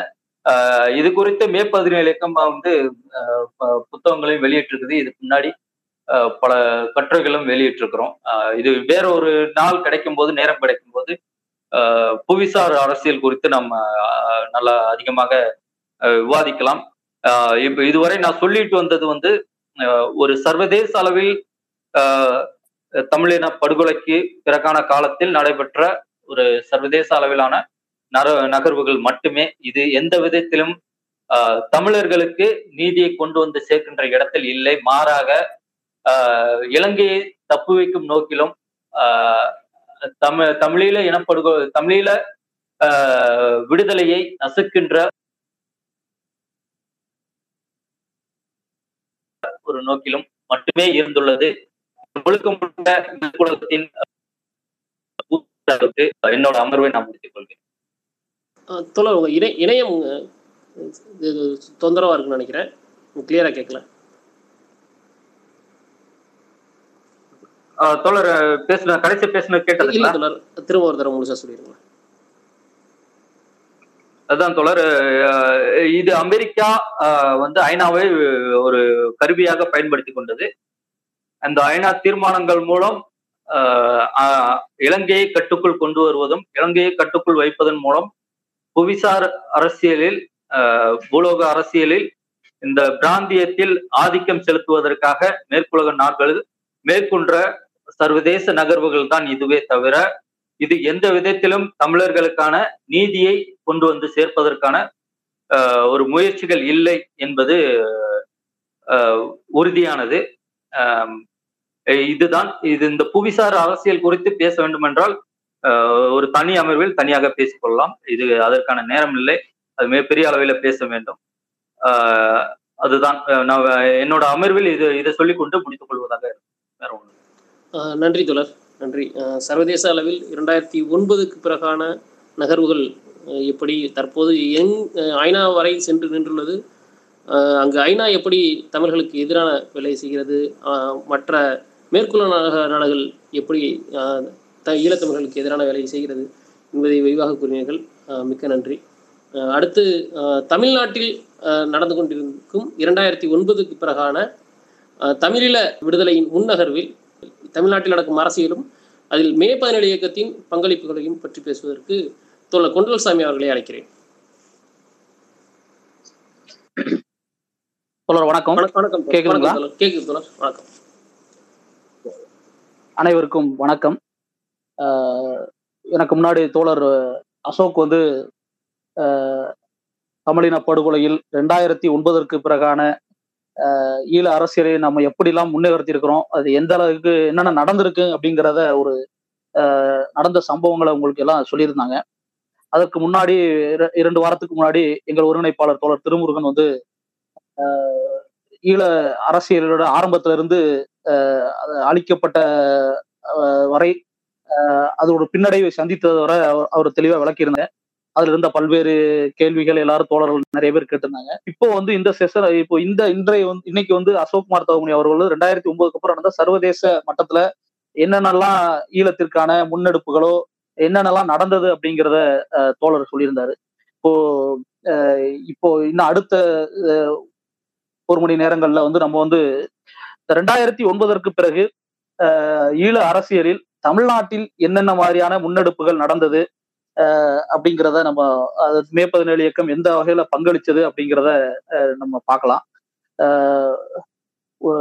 தமிழ தமிழர்கள் அப்படின்னு எடுத்துக்கிட்டீங்கன்னா நீங்க பெருமைக்கு இல்லைன்னா கூட கல் தோன்றி மண் தோன்றா அப்படின்லாம் பேசுற ஒரு இது இது பெருமை அப்படிங்கிறது இல்லாம உண்மையிலேயே ஒரு நாகரிகத்தை ஒரு பண்பாட்டை உலகிற்கு அளித்தவர்களில் நாம் முதன்மையானவர்கள் என்பதில் யாருக்கும் மாற்றுக்கிறது இருக்க போறதில்லை. அப்படிப்பட்ட ஒரு இனம் மிகப்பெரிய இனப்படுகொலைக்கு உள்ளாகி இருக்கிறது. அந்த இனப்படுகொலை கிட்டத்தட்ட பனிரெண்டு ஆண்டுகளாக தொட்டு நிற்கிறது. நாம் எந்தெந்த வகையிலெல்லாம் முன்னேறி இருக்கிறோம், இல்லை எதுவுமே முன்னேறவில்லையா, என்ன நடந்து கொண்டிருக்கிறது அப்படிங்கிறத தொடர்ச்சியா பதிவு செய்யறதுக்காகத்தான் இந்த அரங்கு. இதை ஏற்பாடு செய்த தோழர் தோழர் அவர்கள் அனைவருக்கும் நன்றி. மிக முக்கியமான ஒரு நேரத்துல நம்ம வந்து இந்த இடத்துல இருக்கிறோம். இங்க தொடர்ச்சியாக நீங்க சமீபத்துல வந்த ஒரு செய்தி நீங்க செய்தித்தாளில் பார்த்திருக்கலாம். நூத்தி இரண்டு ஆண்டுகளாக தங்களுக்கு இழைக்கப்பட்ட அநீதிக்கு எதிராக போராடி ஆர்மீனியர்கள் தங்களுக்கு நடந்தது ஒரு இனப்படுகொலைன்னு அவர்கள் உறக்க உறக்க பேசி நூத்தி இரண்டு வருஷம் இதோட இந்த இந்த வருடங்கள் அவர்களுக்கு நூத்தி இரண்டாவது வருடம். இந்த வருடத்தில் வந்து தொண்ணூத்தி ஒன்பதாவது வருடத்துல போப் வந்து ஆர்மீனியர்களுக்கு எதிராக நடந்தது இனப்படுகொலை தான் அவர் அங்கீகரிச்சாரு. ரெண்டாயிரத்தி பன்னிரெண்டுல வந்து இப்போ ரெண்டாயிரத்தி இருபத்தி ஒண்ணுல வந்து அமெரிக்கா வந்து அவர்களுக்கு நடந்தது இனப்படுகொலை என்கிற அங்கீகரிக்கிறது. கிட்டத்தட்ட அவர்களுடைய போராட்டம் நூத்தி இரண்டு வருட போராட்டம். இந்த நூத்தி இரண்டு வருடங்களாக அவர்கள் போராடுகிறார்கள். ஏன் நம்ம வந்து பனிரெண்டு வருஷத்திலேயே ஈழம் சாத்தியமா சாத்தியம் இல்லையா அப்படின்லாம் சில பேர் பேசுறத இன்னைக்கு சமூக வலைதளங்கள்ல பார்க்க முடியுது. ஆனா நூத்தி இரண்டு ஆண்டுகளாக போராடி இப்போதான் குறைந்தபட்ச ஒரு அந்தஸ்தை அவங்க அடைஞ்சிருக்கிறாங்க. ஆனா நம்ம அப்படி கிடையாது. இந்த பனிரெண்டு ஆண்டுகளில் குறிப்பிடத்தக்க இடத்தை நம்ம வந்து அடைஞ்சிருக்கிறோம் அப்படிங்கிறதுல அஹ் யாருக்கும் எந்த சந்தேகம் வேண்டாம். ஆஹ் இல்லை என்ன எப்படி சொல்றீங்க, ரெண்டாயிரத்தி ஒன்பது மிகப்பெரிய இனப்படுகொலை சந்திச்சிருக்கோமே அப்படின்னு. ஆமாம், ரெண்டாயிரத்தி ஒன்பது வந்து மிகப்பெரிய இனப்படுகொலை தான், அதுல மாற்றுக்கிறது இல்லை. ரெண்டாயிரத்தி ஒன்பது நம்மளுக்கு பின்னடைவு தான்னா ஆமால் பின்னடைவு தான். ஆனா அரசியல் ரீதியாக பார்த்தால் அது மிகப்பெரிய முன்னர்வாக நம்ம இருக்கிறோம். இன்னைக்கு சர்வதேச மட்டத்தில் தமிழர்களுக்கான விவாதம், தமிழீழம் அப்படிங்கிற விவாதத்தை நம்ம வந்து முன்னெடுத்திருக்கிறோம். இன்னைக்கு சர்வதேச ரீதியில தமிழீழம்ங்கிற விவாதம் தொடர்ச்சியா நடந்துகிட்டு இருக்குது. நீங்க வந்து அதுல அதுல வெற்றி அடைஞ்சமா தோல்வி அடைஞ்சமாங்கிறதெல்லாம் அப்புறம் அது அடுத்து அடுத்து அடுத்து இது பார்க்க வேண்டியது. ஆனா நம்ம வந்து ஒரு ஒரு அரசியல் விவாதத்தை, ஒரு தமிழீழம் அப்படிங்கிற ஒரு அரசியல் அரசியல் சொல்லை, அரசியல் விவாதத்தை, தமிழர்களுக்கான உரிமையை நம்ம வந்து சர்வதேச மட்டத்தில் முன்னகர்த்திட்டோம். இன்னும் நம்ம வந்து வெல்ல வேண்டியது என்னங்கிறது தமிழீழம்ங்கிற ஒரு ஒரு தேசத்தை மட்டும்தான், அவ்வளவுதான். கிட்டத்தட்ட தொண்ணூறு சதவீதத்திற்கு மேலாக நம்ம முன்னகர்த்தி இருக்கிறோம். ஆர்மீனியர்களால் தொண்ணூத்தி ஒன்பது நூத்தி இரண்டு ஆண்டுகளாக பேசப்பட்டது. பாலஸ்தீனர்கள் இன்னும் தங்களுக்கான இரு இருக்கைக்கு இருக்கை அளவில் வந்திருக்கிறாங்க தவிர இன்னும் அவங்க முழுசா வரல. இப்படி பல்வேறு நாடுகள், பல்வேறு இனம், தேசிய இனங்கள் போராடி கொண்டிருக்கும் போது நம்ம பனிரெண்டு ஆண்டுகளில் இந்த உயரத்தை எட்டியிருக்கிறோம். அதுல வந்து எல்லோருடைய பங்கும், நிறைய பேருடைய முகம் தெரியாத பல்வேறு நபர்களுடைய பங்கு இருக்கத்தான் செய்யுது. அந்த வகையில தமிழ்நாட்டு தமிழர்களின் பங்கு மிக அளப்பரியது. அவர்கள் வந்து பொருள் உதவியாகட்டும், ஆஹ் தங்கள் உட உயிராகட்டும், ஆஹ் அரசியல் செயல்பாடாகட்டும், கள செயல்பாட்டிலாகட்டும், அனைத்து விதத்திலும் தமிழ்நாடு முன்னணியில் ஈழத்திற்காக நின்றிருக்கிறது என்கிறதுதான் உண்மை. அதுல யாருக்கு மாற்றுக்கிறது இருக்க போறதில்லை. ஆனா ரெண்டாயிரத்தி ஒன்பதற்கு பின்னாடி தமிழ்நாடு அது எப்படியெல்லாம் எதிர்கொண்டது அப்படிங்கிறது தான் ரொம்ப முக்கியம். ஏன்னா நம்ம கண் ஒரு எட்டு கூப்பிடுற தூரத்துல இருக்கிற ஒரு தே ஒரு ஒரு இதுல ஒரு தொப்புள் கொடி உறவுகள் நம்ம வந்து ஆத்மார்த்தமா அழைக்கப்படுகிற ஒரு தேசத்துல ஒரு தேசத்துல வந்து ஒரு இனப்படுகொலை நடக்குது. அதை வந்து விரும்பிய விரும்பாமலோ ஏத்துக்கிட்ட இந்தியாங்கிற நாம் வாழ்கிற ஒரு தேசம் வந்து அதை கொடூரமாக கொலை செய்துங்கிற பொழுது அதை வந்து தமிழர்களாகிய நாம் எப்படி எதிர்கொண்டோம் அப்படிங்கிறது தான் ரெண்டாயிரத்தி ஒன்பதுல இருந்து பாடம் கற்றுக்கொண்டு என்னென்னலாம் நடந்தது அப்படிங்கிறது தான். ரெண்டாயிரத்தி ஒன்பதுக்கு அப்புறம் சர்வதேச அளவுல என்னென்னலாம் நடந்தது அப்படிங்கிறத தோழர் அசோக் குமார் வரைக்கும் சொன்னாரு. அந்த சர்வதேச நகர்வுகளுக்கான எதிர்வினையாக தமிழகத்துல மிகப்பெரிய போராட்ட களங்களை மேற்பதினேழு இயக்கமும் மற்ற ஏனைய இயக்க பல்வேறு தனிநபர்களும் இயக்கங்களும் கட்சிகளும் செஞ்சுக்கிட்டே இருந்தாங்க. அதுல வந்து நீங்க மேற்பதினேழு இயக்கத்தின் பங்கு வந்து மிக அளப்பரியது.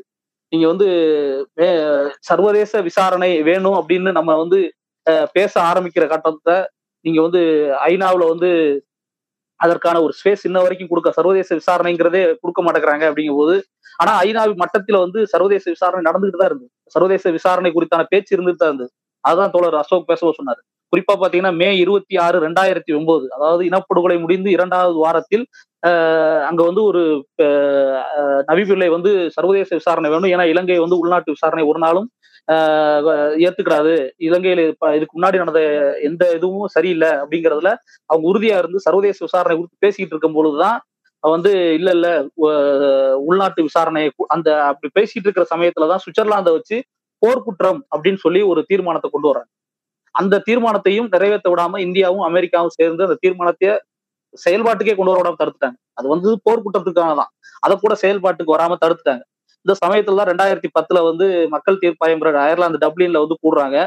அவங்க கூடுறதற்கு அவங்க கூட்டிட்டோம்னா நமக்கு ஐநாவுக்கு மதிப்பு இருக்காதுன்னு பிப்ரவரி ப ரெண்டாயிரத்தி பத்துல வந்து அஹ் அவங்க வந்து ஐநா வந்து அஹ் ரெண்டாயிரத்தி பத்து ஜூன்ல பிப்ரவரி பிப்ரவரியில வந்து ஐநா வந்து ஒரு குழு உருவாக்குறாங்க. அந்த குழுவோடைய அறிக்கை எப்படி இருக்க வேண்டும் என்பதற்கு முன்னாடியே பதிவு செய்யறதுக்காக தான் மே பதினேழு இயக்கம் எங்களுடைய முதல் மாநாடு முதல் பொதுக்கூட்டம் வந்து மே பதினேழாம் தேதி ரெண்டாயிரத்தி பத்து நெல்லை ஜவஹர் திடல் நடந்தது. அதுல வந்து மே பதினேழு மே பதி தமிழின படுகொலை எதிர்ப்பு நாள், இலங்கை அரசு ஒரு இனப்படுகொலை அரசு என உலகிற்கு அறிவி அப்படிங்கிறது தான் எங்களுடைய அந்த தலைப்பு. இனப்படுகொலை அப்படிங்கிறத ரெண்டாயிரத்தி ப மே பதினேழு ரெண்டாயிரத்தி பத்து அன்று ஜவஹர் திடல் நெல்லை ஜவஹர் திடல்ல முன் வச்சோம்.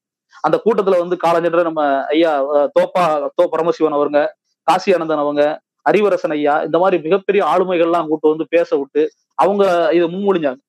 இலங்கை அரசு ஒரு இனப்படுகொலை அரசுங்கிறது நம்ம அங்கீகரி அறிவிக்கணும் அப்படிங்கிறது, உலக சர்வதேசமும் அங்கீகரிக்கணும், இந்தியாவும் அங்கீகரிக்கணும்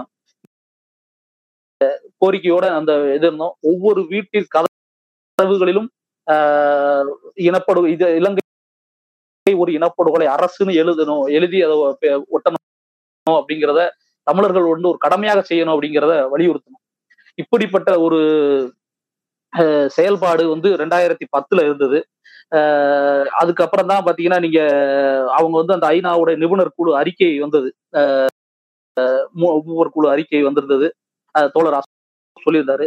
அந்த மூவர் குழு அறிக்கை வந்து என்ன சொல்லுது அப்படின்னா, வெறுமனே வந்து நடந்தது போர் குற்றமுங்கும் இல்லாம எதுவுமே இல்லாம ஒரு மாதிரி பூசி முழுகி பேசும்போது ஐநா நிபுணர் குழு அறிக்கையை குறித்து தமிழர்கள் தமிழகத்துல வந்து எடுத்து சொல்லணும், தமிழர்களுக்கு சொல்லணும் அப்படிங்கிறதுக்காக முதல் கூட்டமாக முதல் முதல்ல நடந்த கூட்டம் தமிழகத்திலேயே தமிழீழ விடுதலையும் ஐநா நிபுணர் குழு அறிக்கையும்னு ஆஹ் ரெண்டாயிரத்தி பதினொன்னு இருபத்தெட்டு மே ரெண்டாயிரத்தி பதினொன்னுல வந்து ஆஹ் நம்ம அது என்னது திருப்பதி தேவஸ்தானம் இருக்குல்ல டி நகர், அங்க அதுக்கு எதிர்த்தாப்புல ஒரு பள்ளி சேத்தேநாயகம் பள்ளி, அந்த பள்ளியில வந்து தமிழீழ விடுதலையும் ஐநா நிபுணர் குழு அறிக்கையும் கொடுத்து அந்த அறிக்கை குறித்து பல்வேறு நபர்களை விட்டு பல்வேறு அறிஞர்கள் வந்து பேச பேசணும். அதுல வந்து சர்வதேச அரசியல் சதியில் சிக்கும் தமிழீழ விடுதலை அப்படிங்கிற தலைப்புல திரு திரு பேசியிருப்பாரு. அந்த பேச்சு வந்து கிட்டத்தட்ட இணையதளம் முழுக்க பெருசா பெரிய விவாதத்தை உருவாக்குனது. அந்த பேச்சு எப்படியெல்லாம் வந்து சர்வதேச அரசியல் வந்து இலங்கைக்கு ஆதரவாக இருக்குது, ஏன் ஆதரவாக இருக்குது, ஏன் வந்து அமெரிக்காவின் ஹிலாரி கிளின்டன் வந்து ஜெயலலிதாவை சந்திச்சுட்டு போகணும், இங்க நடந்த தேர்தல் அரசியல் ஏன் இப்படி மாறி மாறி கூட்டணிகள் மாறுதுங்கிற உட்பட பரவலான ஒரு ஒரு பறந்து விரிந்த ஒரு அரசியலை வந்து அப்போ அந்த கூட்டத்துல பேசியிருந்தோம்.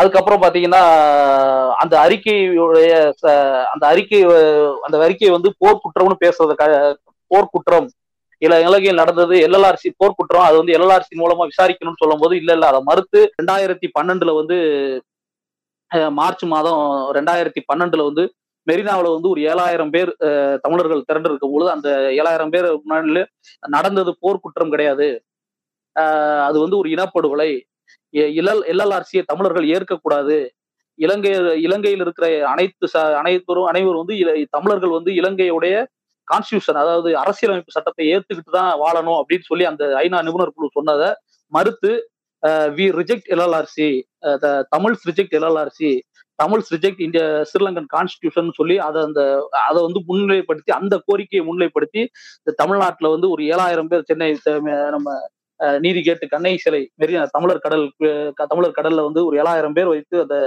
அந்த மிகப்பெரிய அந்த அந்த கோரிக்கையை முன் வச்சு அந்த அந்த எல்எல்ஆர்சியையும் குறிப்பாக இலங்கை அரசனுடைய அரசியல் சாசனத்தையும் தமிழர்கள் நாங்கள் நிராகரிக்கிறோம்னு சொல்லி எரிச்சோம்.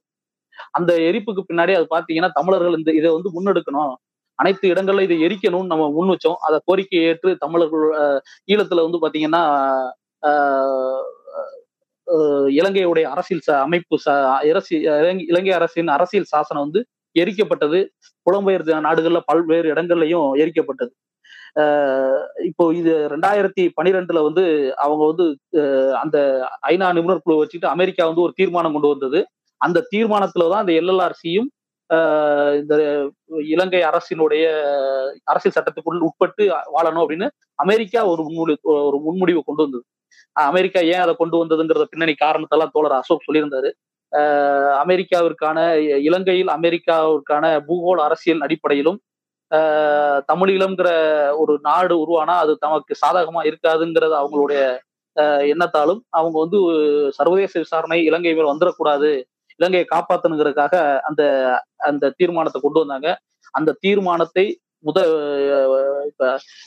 ஆரம்பத்திலேயேவும் அவங்க வந்து இருபத்தி ரெண்டு மார்ச் ரெண்டாயிரத்தி பனிரெண்டுல கொண்டு வந்தாங்க அந்த யூஎன் ரெசல்யூஷன். நம்ம அதை வந்து பனிரெண்டாம் தேதி அதோட அந்த ஓரல் டிராப்ட் வந்து அந்த ஓரல் டிராப்ட்னு சொல்லுவாங்க, அது முதல் வைக்கிறாங்க. அதுல இருந்து விவாதம் நடத்தப்பட்டு அதுல திருத்தங்கள் செஞ்சு செஞ்சு செஞ்சு அதுக்கப்புறம் தான் வந்து இது இறுதி வரை வரும். இறுதி வரை வந்து இருபத்தி ரெண்டு மார்ச் வந்தது. அதற்கு முன்னாடியே தமிழர்களுடைய கோரிக்கை என்ன அப்படின்னு சொல்றதுக்காக பதினெட்டு மார்ச் ரெண்டாயிரத்தி பன்னிரெண்டுல மே பதினேழு இயக்கம் அந்த கண்ணை சிலை பின்னூலா எழுதி ஏழாயிரம் ஏழாயிரத்துல இருந்து எட்டாயிரம் தமிழர்கள் ஒன்று கூடி அந்த we reject Tamils reject LLRC Tamils reject இந்திய ஸ்ரீலங்கன் கான்ஸ்டியூஷன் அப்படிங்கிறத வலியுறுத்தினதோட அதை எரிக்கவும் செஞ்சோம். இது ஒரு முன்னகர்வு. அதுக்கப்புறம் பாத்தீங்கன்னா அசோக் சொல்லும் போது ஒன்று சொன்னாரு, ஏப்ரல்ல வந்து இந்த பெட்ரி அறிக்கை, இது இந்த பெட்ரி தலைமையில ஐநா உள் உள்ளக விசாரணை ஒன்று உருவாக்கப்பட்டது. அதனுடைய அறிக்கை வந்து நவம்பர்ல சமர்ப்பிக்க சமர்ப்பிக்கும் ஐநா ஐநாவில் வந்து இந்த பெட்ரியுடைய உள்ளக அறிக்கை வந்து நவம்பர்ல கொடுப்பாப்புல. அந்த அறிக்கையில வந்து சில பகுதிகளை வந்து அவங்க என்ன பண்ண மறைச்சு கொடுப்பாங்க. இப்போ அதுல இருக்கிற சில பகுதிகள்லாம் வந்து மறைக்கப்பட்ட பகுதிகள்லாம் அவர் சொன்னாரு. ஜான் கோம்ஸ் என்ன சொன்னாரு, விஜய் நம்பியார் என்ன சொன்னாரு, அதுக்குள்ள திரும்ப நான் போக விரும்பல, அதை நீங்க கவனிச்சிருப்பீங்கன்னு நினைக்கிறேன். இது குறித்து மேற்ப நிலைக்கு மிகப்பெரிய அப்போ வந்து அதை வந்து வெளிக்கொண்டு வந்தது. என்னென்ன பகுதிகள்லாம் வந்து இந்த பெட்ரி அறிக்கையை ஏன் மறைச்சாங்க அப்படின்னா அந்த மறைக்கப்பட்ட பகுதியை வெளியிட்டு முதல் முதலாக வந்து பாத்தீங்கன்னா நவம்பர் மாசம் அது வெளியே வந்தது. டிசம்பர் ரெண்டாம் தேதி ரெண்டாயிரத்தி பனிரெண்டு ஆமா டிசம்பர் ரெண்டு ரெண்டாயிரத்தி பனிரெண்டு தமிழின படுகொலையும் ஐநாவின் துரோகமும் அப்படிங்கிற தலைப்புல வந்து இப்ப நம்ம லைலா கல்லூரியில வந்து பிஎட் அரங்கம்னு அப்ப அப்ப அனுமதி கொடுத்தாங்க. அந்த இடத்துல வந்து நம்ம வந்து ஒரு கருத்தரங்கம் மாதிரி ஒரு ஏற்பாடு பண்ணியிருந்தோம். அதுல வந்து என்னென்ன அந்த பெட்ரி அறிக்கையில எதெல்லாம் மறைச்சாங்களோ அந்த மறைக்கப்பட்ட பகுதிகளில் என்ன இருந்ததுங்கிறத வெளிக்கொண்டு வந்தோம். முதல் முதலாக சர்வதேச மட்டத்தில் அந்த ஐநாவின் உள்ளக அறிக்கை மறைக்கப்பட்ட பகுதிகளை வெளிக்கொண்டு வந்து அது அந்த ஐநாவின் முகத்திரையை கிழிச்சு எரிஞ்சதுல அந்த அந்த அந்த கூட்டம் மிகப்பெரிய பங்கு வகிச்சது. அதுக்கப்புறம் அந்த ரெண்டாயிரத்தி பன்னெண்டுல வந்து இது முடிஞ்சதுக்கு அப்புறம் அந்த நினைவேந்தல் இவங்க வந்து இவங்க இனப்படுகொலை ரெண்டாயிரத்தி பன்னெண்டுல அமெரிக்க தீர்மானத்துடைய நோக்கம் எங்களுக்கு அப்பயே புரிஞ்சிருது. இந்த மாதிரி இவங்க இனப்படுகொலை அப்படிங்கிறத மறைக்கிறாங்க, இது வந்து அமெரிக்கா வந்து இலங்கைக்குள்ளாரே ஒரு உள்ள விசாரணை நடத்தி தமிழர்களுக்கான தீர்வு தராம தனக்கான ஆட்கள் அங்க தனக்கான பூகோள அரசியல் நலனை பாதுகாக்கிறதா இருக்குன்னு தெரிஞ்சுதான் ரெண்டாயிரத்தி பன்னிரெண்டுல வந்து நினைவேந்தல்ல வந்து ஈழத்தில் நடந்தது இனப்படுகொலை, அந்த இனப்படுகொலைக்கு சர்வதேச விசாரணை நடத்து, தமிழ பாதிக்கப்பட்ட தமிழர்களுக்கு அஹ் பொது வாக்கெடுப்பை நடத்தணும்னு சொல்லி மூணு கோரிக்கையின் அடிப்படையில நினைவேந்தல் மிகப்பெரிய அளவுல நடந்தது. அதுல வந்து மறைந்த ராம்விலாஸ் பாஸ்வான் அவர் வந்திருந்தாரு. அவர் வந்து அந்த நினைவு சுடரை ஏந்தி அவர் சொன்னது ஈழத்தில் நடந்தது இனப்படுகொலை, தமிழர்களுக்கு தனிநாடுதான் ஒரே தீர்வுன்னு அவர் சொன்னாரு. அவர் அதை வந்து அவர் வந்து இறக்கும் வரை உறுதியாக இருந்தாருங்கிறத உறுதியாக நம்ம சொல்ல முடியும். அவர் வந்து வேற ஒரு அதாவது டெசோ அப்படிங்கிற ஒரு கூட்டத்துல கலந்துகிட்டாரு. அந்த டெசோவோட நோக்கம் வந்து ஈழத்தமிழர்களுக்கு பாதுகாப்பு இல்லை, ஈழத்தமிழர் வாழ்வுரிமை மாநாடு தான் அது. ஆனா அதுலயும் போய் அவர் பேசும்போது பஸ்வானை கூப்பிட்டுருந்தாங்க. அவர் பேசும்போது சொன்னாரு, தமிழர்களுக்கு தீர்வு அங்க நடந்தது ஒரு ஜெனசைடு, அது ஒரு இனப்படுகொலை, அவர்களுக்கு தனிநாடுதான் தீர்வுன்னு அந்த கூட்டத்திலே யாரும் சொல்லாத கருத்து. அந்த கூட்டத்துல நிறைய பேர் அதுக்கு ஒத்த கருத்து உள்ளவங்க தான், தனிநாட்டுக்காக ஈழத்தமிழர்களுக்கான தனிநாட்டுக்காக போராடினவங்க இருந்தாத கூட. ஆனா அப்ப யாரும் பேசல. ஆனா அந்த கூட்டத்துல பேசிய ஒரே ஆள் ராம்விலாஸ் பாஸ்வான் தான். அது வந்து இந்த கூட்டத்தினுடைய பாதிப்பு தான். அவர் கடைசி வரை அதுல உறுதியாக இருந்தார். எங்கள் தோழர் திரும்ப சந்திக்கும் போது கூட அதை அவங்க அவர் அதுல உறுதியா இருந்தாருன்னு எங்க ஒருங்கிணைப்பாளர் மறுபடியும் சந்திக்கிற வாய்ப்பு இருக்கும்போது கூட சொல்லியிருந்தாங்க. அப்போ கூட அவர் உறுதியா இருந்தாரு. அந்த மாதிரி ஒரு ரெண்டாயிரத்தி பன்னிரெண்டுல அந்த நினைவேந்தல ராம்விலாஸ் பாஸ்வான் அவர் வந்து அந்த நினைவு சுடரை ஏந்தி அவர் சொன்னது. அதுக்கப்புறம் பாத்தீங்கன்னா இந்த ஐநாவுடைய துரோகத்தை வந்து நம்ம வந்து தமிழ்நாடு முழுக்க கொண்டு போகணும், தமிழர்களை வந்து நம்ம இது பண்ணணும், ஐநா மிகப்பெரிய துரோகத்தை செய்து மூன்றாம் உலக நாடுகளை வந்து தே ஒரு தேசிய விடுதலையை வந்து ஐநா அங்கீகரிக்க மறுக்குது, தேசிய இன்னும் அங்கீகரிக்க மறுக்கிறத விட ஐநா வந்து மிக மூர்க்கமா முடக்குது அப்படின்னு சொல்லி அதை வந்து தமிழர்கள்ட்ட அம்பலப்படுத்தணும் அப்படிங்கிறதுக்காக தொடர்ச்சியாக கூட்டம் நடத்தணும் முடிவு பண்ணி அஹ் பிப்ரவரி ரெண்டாம் தேதி ரெண்டாயிரத்தி பதிமூணு அஹ் கோவை அண்ணாமலை, அதாவது இது வந்து நவம்பர் மாசம் அந்த பெட்ரி அறிக்கை உள்ளக அறிக்கை வந்து வெளியே வருது. அந்த அறிக்கை வந்து அஹ் வெளியே வந்த உடனே வந்து பாத்தீங்கன்னா நம்ம வந்து டிசம்பர் மாசம் ரெண்டாம் தேதி பிஎட் அரங்கம் லயலா கல்லூரியில ஒரு கூட்டத்தை நடத்துறோம். அதுக்கப்புறம் பாத்தீங்கன்னா நினைவேந்தல் அதுலயே அதை பத்தி பேசுறோம். ஆஹ் அதுக்கு பாத்தீங்கன்னா நீங்க பிப்ரவரி ரெண்டாயிரத்தி பதிமூணுல வந்து ஆஹ் ரெண்டாயிரத்தி ப ரெண்டாயிரத்தி பதிமூணு பிப்ரவரி ரெண்டாம் தேதி அண்ணாமலை கோவை அண்ணாமலை அரங்கத்துல அஹ் தமிழின படுகொலையில் ஐநாவின் துரோகம் அப்படிங்கிற தலைப்புல வந்து ரெண்டாயிரத்தி பதிமூணுல வந்து நம்ம அது வந்து அங்க ஒரு கூட்டம் நடத்த கோயம்புத்தூர் நடத்தினோம். அதுக்கப்புறம் வந்து எல்லா தலைவர்களையும் ஒன்றிணைத்து ஆஹ் எல்லா தலைவர்களும் ஒன்றிணைச்சு இந்த மாதிரி ஐநா வந்து இவ்வளவு பெரிய துரோகம் செஞ்சிருக்குன்னு எல்லா தலைவர்களுக்கும் அந்த அறிக்கையை வந்து மறைக்கப்பட்ட அறிக்கையோட எடுத்து கொண்டு போய் எல்லா தலைவர்கள்ட்டையும் பேசி ஐநா அலுவலக முற்றுகை போராட்டம் வந்து நம்ம நடத்தினோம். ஆஹ் பன்னெண்டு ரெண்டு ரெண்டாயிரத்தி பதிமூணு இன்னைக்கு அடையாறுல இருக்கிற அந்த யூனிசெஃப் ஆபீஸ் அங்கதான் வந்து அந்த மிகப்பெரிய முற்றுகை போராட்டம் நடந்தது. ஐநாவின் கொடி அங்க எரிக்கப்பட்டது. ஐநா வந்து மிகப்பெரிய துரோகத்தை தமிழர்களுக்கு செய்து அப்படின்னு ஐநாவோட கொடி எரிக்க. இதுக்கப்புறம் தான் பாத்தீங்கன்னா தம்பி பாலச்சந்திரனுடைய படம் வந்து வெளியாச்சு. இந்த படம் வந்து வெளியானது வெளியாகி அது ஒரு மிகப்பெரிய அதிர்வலையை தமிழகத்துல ஏற்படுத்திச்சு. அந்த அதிர்வலை அடிப்படையில மாணவர்கள் வந்து போராட வந்தாங்க. மாணவர்கள் வந்து போராட வருவதற்கு முன்னாக நம்ம வந்து தொடர்ச்சியாக நம்ம ரெண்டாயிரத்தி பத் ஒன்பதுல இருந்து ஈழத்தினுடைய அரசியல் என்ன, அதனோட பின்புல என்ன, புவிசார் அரசியல் என்ன, நம்ம தொடர்ச்சியா பேசிட்டே இருக்கிறோம். அந்த அடிப்படையில் பார்த்தா ரெண்டாயிரத்தி பன்னிரெண்டுல இருந்து நம்ம பேசுறது வந்து ஐநா இனப்படுகொலையில கூட்டு குற்றவாளி இதெல்லாம் நம்ம பேசுறதுல இருந்து மாணவர்கள் தலைவர் மாணவர்கள் வந்து பெரும்பாலான கல்லூரிகள்ல இருந்து மாணவர்கள் வந்து எங்களுக்கு இதை பத்தி சொல்ல எங்களுக்கு சொல்லுங்க அப்படின்னு சொல்லி கூப்பிட்டுருந்தாங்க. அதன் அடிப்படையில பாத்தீங்கன்னா லயோலா கல்லூரியிலேயே நம்ம வந்து ஒருங்கிணைப்பாளர்கள் வந்து பேசினாங்க. ஆஹ் அதை பேசி முடிச்ச ஒரு ரெண்டு நாளுக்கு அப்புறம் பாலச்சந்திரன் படம் இதெல்லாம் வந்த உடனே அவங்க வந்து ஆஹ் இந்த போராட்ட காலத்துக்கு வந்தாங்க. அப்போ போராட்ட காலத்துக்கு வரும் பொழுது அமெரிக்காவுடைய தீர்மானம் ஒன்று வருது. இந்த தீர்மானத்தை வந்து ஆதரிக்கிறதா வேண்டாமா அப்படிங்கிற ஒரு குழப்பம் இருக்கும் பொழுது இந்த அமெரிக்க தீர்மானத்துல என்னென்னலாம் சரத்து இருக்குது, இந்த அமெரிக்க தீர்மானம் என்ன சொல்ல வருது, எல்எல்ஆர்சிங்கிறது என்ன, லெசன்ஸ் லேர்ன்ஸ் ரிகன்சிலேஷன்ங்கிறது என்னது, அது வந்து உள்ளக விசாரணையை மட்டும் தான் அது பேசுது, தமிழர்களுக்கான நீதியை வந்து அது பேசல அப்படிங்கிறதெல்லாம் விளக்க சொன்னோன்னா மாணவர்கள் வந்து அதோட புரிஞ்சுக்கிட்டு மாணவர்கள் வந்து அமெரிக்க தீர்மான எதிர்ப்பு அப்படிங்கிற ஒரு மனநிலைக்கு வந்தாங்க. மனநிலைக்கு வரும்பொழுது அந்த அமெரிக்க தீர்மானத்தை எதிர்த்து நம்ம வந்து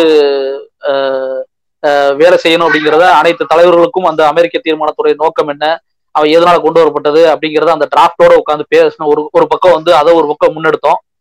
மாணவர்களும் வந்து போராட்டம் முன்னெடுத்தாங்க. கிட்டத்தட்ட மாணவர்கள் போராட்டம் வந்து கிட்டத்தட்ட எட்டுத்துக்கு பரவன மாதிரி தமிழ்நாடு முழுக்க பத்திக்கிட்டது. அதுல வந்து குறிப்பா பாத்தீங்கன்னா பல்வேறு இடங்கள்ல வந்து மாணவர்கள் வந்து தன்னிச்சையா வர ஆரம்பிச்சிட்டாங்க. தன்னிச்சையா வர ஆரம்பிச்சு மா போராட்டம் நடந்துட்டு இருக்கும் பொழுது இப்போ இந்த போராட்டத்தினுடைய நோக்கம் வந்து அமெரிக்க தீர்மானம்ங்கிறது அயோக்கியம், அயோக்கிய தீர்மானம், ஆனா தமிழர்களுக்கான தீர்மானம் வர கொண்டு வரணும் அப்படிங்கறத நம்ம பேசிட்டு இருந்தோம். ஆனா அமெரிக்கா தீர்மானத்தை ஆதரவுங்கிறதே பத்திரிகைகள் வந்து இந்திய அரசுடைய வழிகாட்டுதல்ல பத்திரிகையில வந்து அமெரிக்க தீர்மானத்தை ஆதரித்து மாணவர்கள் போராட்டம் பண்றாங்க அப்படின்னே செய்தி போட்டுட்டு இருந்தாங்க. ஆஹ் இதை வந்து நம்ம எவ்வளவு சொல்லியும் அவங்க வந்து நிப்பாட்டல. அதனால வந்து என்ன பண்ணோம்னா முதல் முதலா வந்து மாணவர்கள்ட்ட சொல்லி இந்த அமெரிக்க தீர்மானத்தை வந்து நீங்க எரிச்சிருங்க, ஆதரவுன்னு சொல்லி யாரும் எரிக்க முடியாது அப்படிங்கிறத நம்ம வலியுறுத்தணும். அதன் அடிப்படையில மாணவர்களும் நாங்க அமெரிக்க தீர்மானத்தை எதிர்க்கிறோம் அப்படின்னு சொல்லி அந்த மைக் முன்னாடி சன் டிவின்னு நினைக்கிறேன் அந்த சேனல் தான் இருந்தது, அவர்கள் முன்னாடி அந்த அவங்களுடைய நேரவையில அவங்க எரிச்சிட்டாங்க. எரிச்ச உடனே அமெரிக்க தீர்மானத்தை மாணவர்கள் எதிர் எதிர்க்கிறார்கள்ங்கிறது அப்பதான் பரவுச்சு. அதன் அடிப்படையில பாத்தீங்கன்னா தமிழ்நாடு முழுக்க மாணவர்கள் வந்து அமெரிக்க தீர்மானம் நம்ம வந்து மே பதினேழு இயக்கம் வந்து தமிழ்நாடு முழுக்க பயணப்பட்டோம். ஒரு ஆளாளுக்கு ஒரு பக்கம் போய் இந்த மாதிரி அமெரிக்க தீர்மானத்தை ஏன் எதிர்க்கணும்னு ஒவ்வொரு கல்லூரியா போராடுகிற கல்லூரியாக பயணப்பட்டு போனோம். அதன் அடிப்படையில் பாத்தீங்கன்னா சிதம்பரத்துல முதல் முறையாக அவங்க எரிச்சாங்க, செங்கல்பட்டு லா காலேஜ்ல எரிச்சாங்க, தமிழ்நாடு முழுக்க அது பத்தி பரவுச்சு. கிட்டத்தட்ட இதனோட சேர்ந்து அவங்க வந்து நாங்க கொஞ்சம் மேல வந்து தமிழர்கள் தமிழர்களுக்கு துரோகம் செய்யற எதையுமே ஏத்துக்க மாட்டோம்னு சொல்லி ஏர்டெல் நிறுவனத்தை புறக்கணிக்கிறது அப்படி ஆரம்பிச்சாங்க. அது போல பாத்தீங்கன்னா அமெரிக்கா தொடர்ந்து அந்த தீர்மானத்தை கொண்டு வருவதில் மும்முரமா இருந்தது.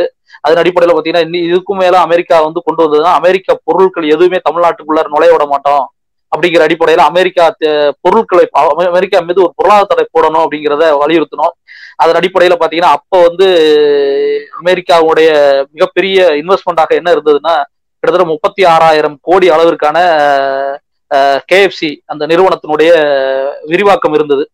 இன்வெஸ்ட்மெண்ட் பண்றதுக்காக அவங்க தயாரா இருந்தாங்க. அப்போ இதை வந்து கை வச்சாங்கன்னா அவங்க வந்து அமெரிக்கா வந்து தமிழர்கள் யாருன்னு புரிஞ்சுக்குவாங்க அப்படிங்கிற அடிப்படையில அதனுடைய நோக்கம் குறித்து மாணவர்கள் அனைவருக்கும் மத்தியில் பேசணும். மே பதினேழு இயக்கத்தின் உறுப்பு அங்கமாக இருந்த அப்போ பாலச்சந்திரன் மாணவர் இயக்கம் இருந்தது.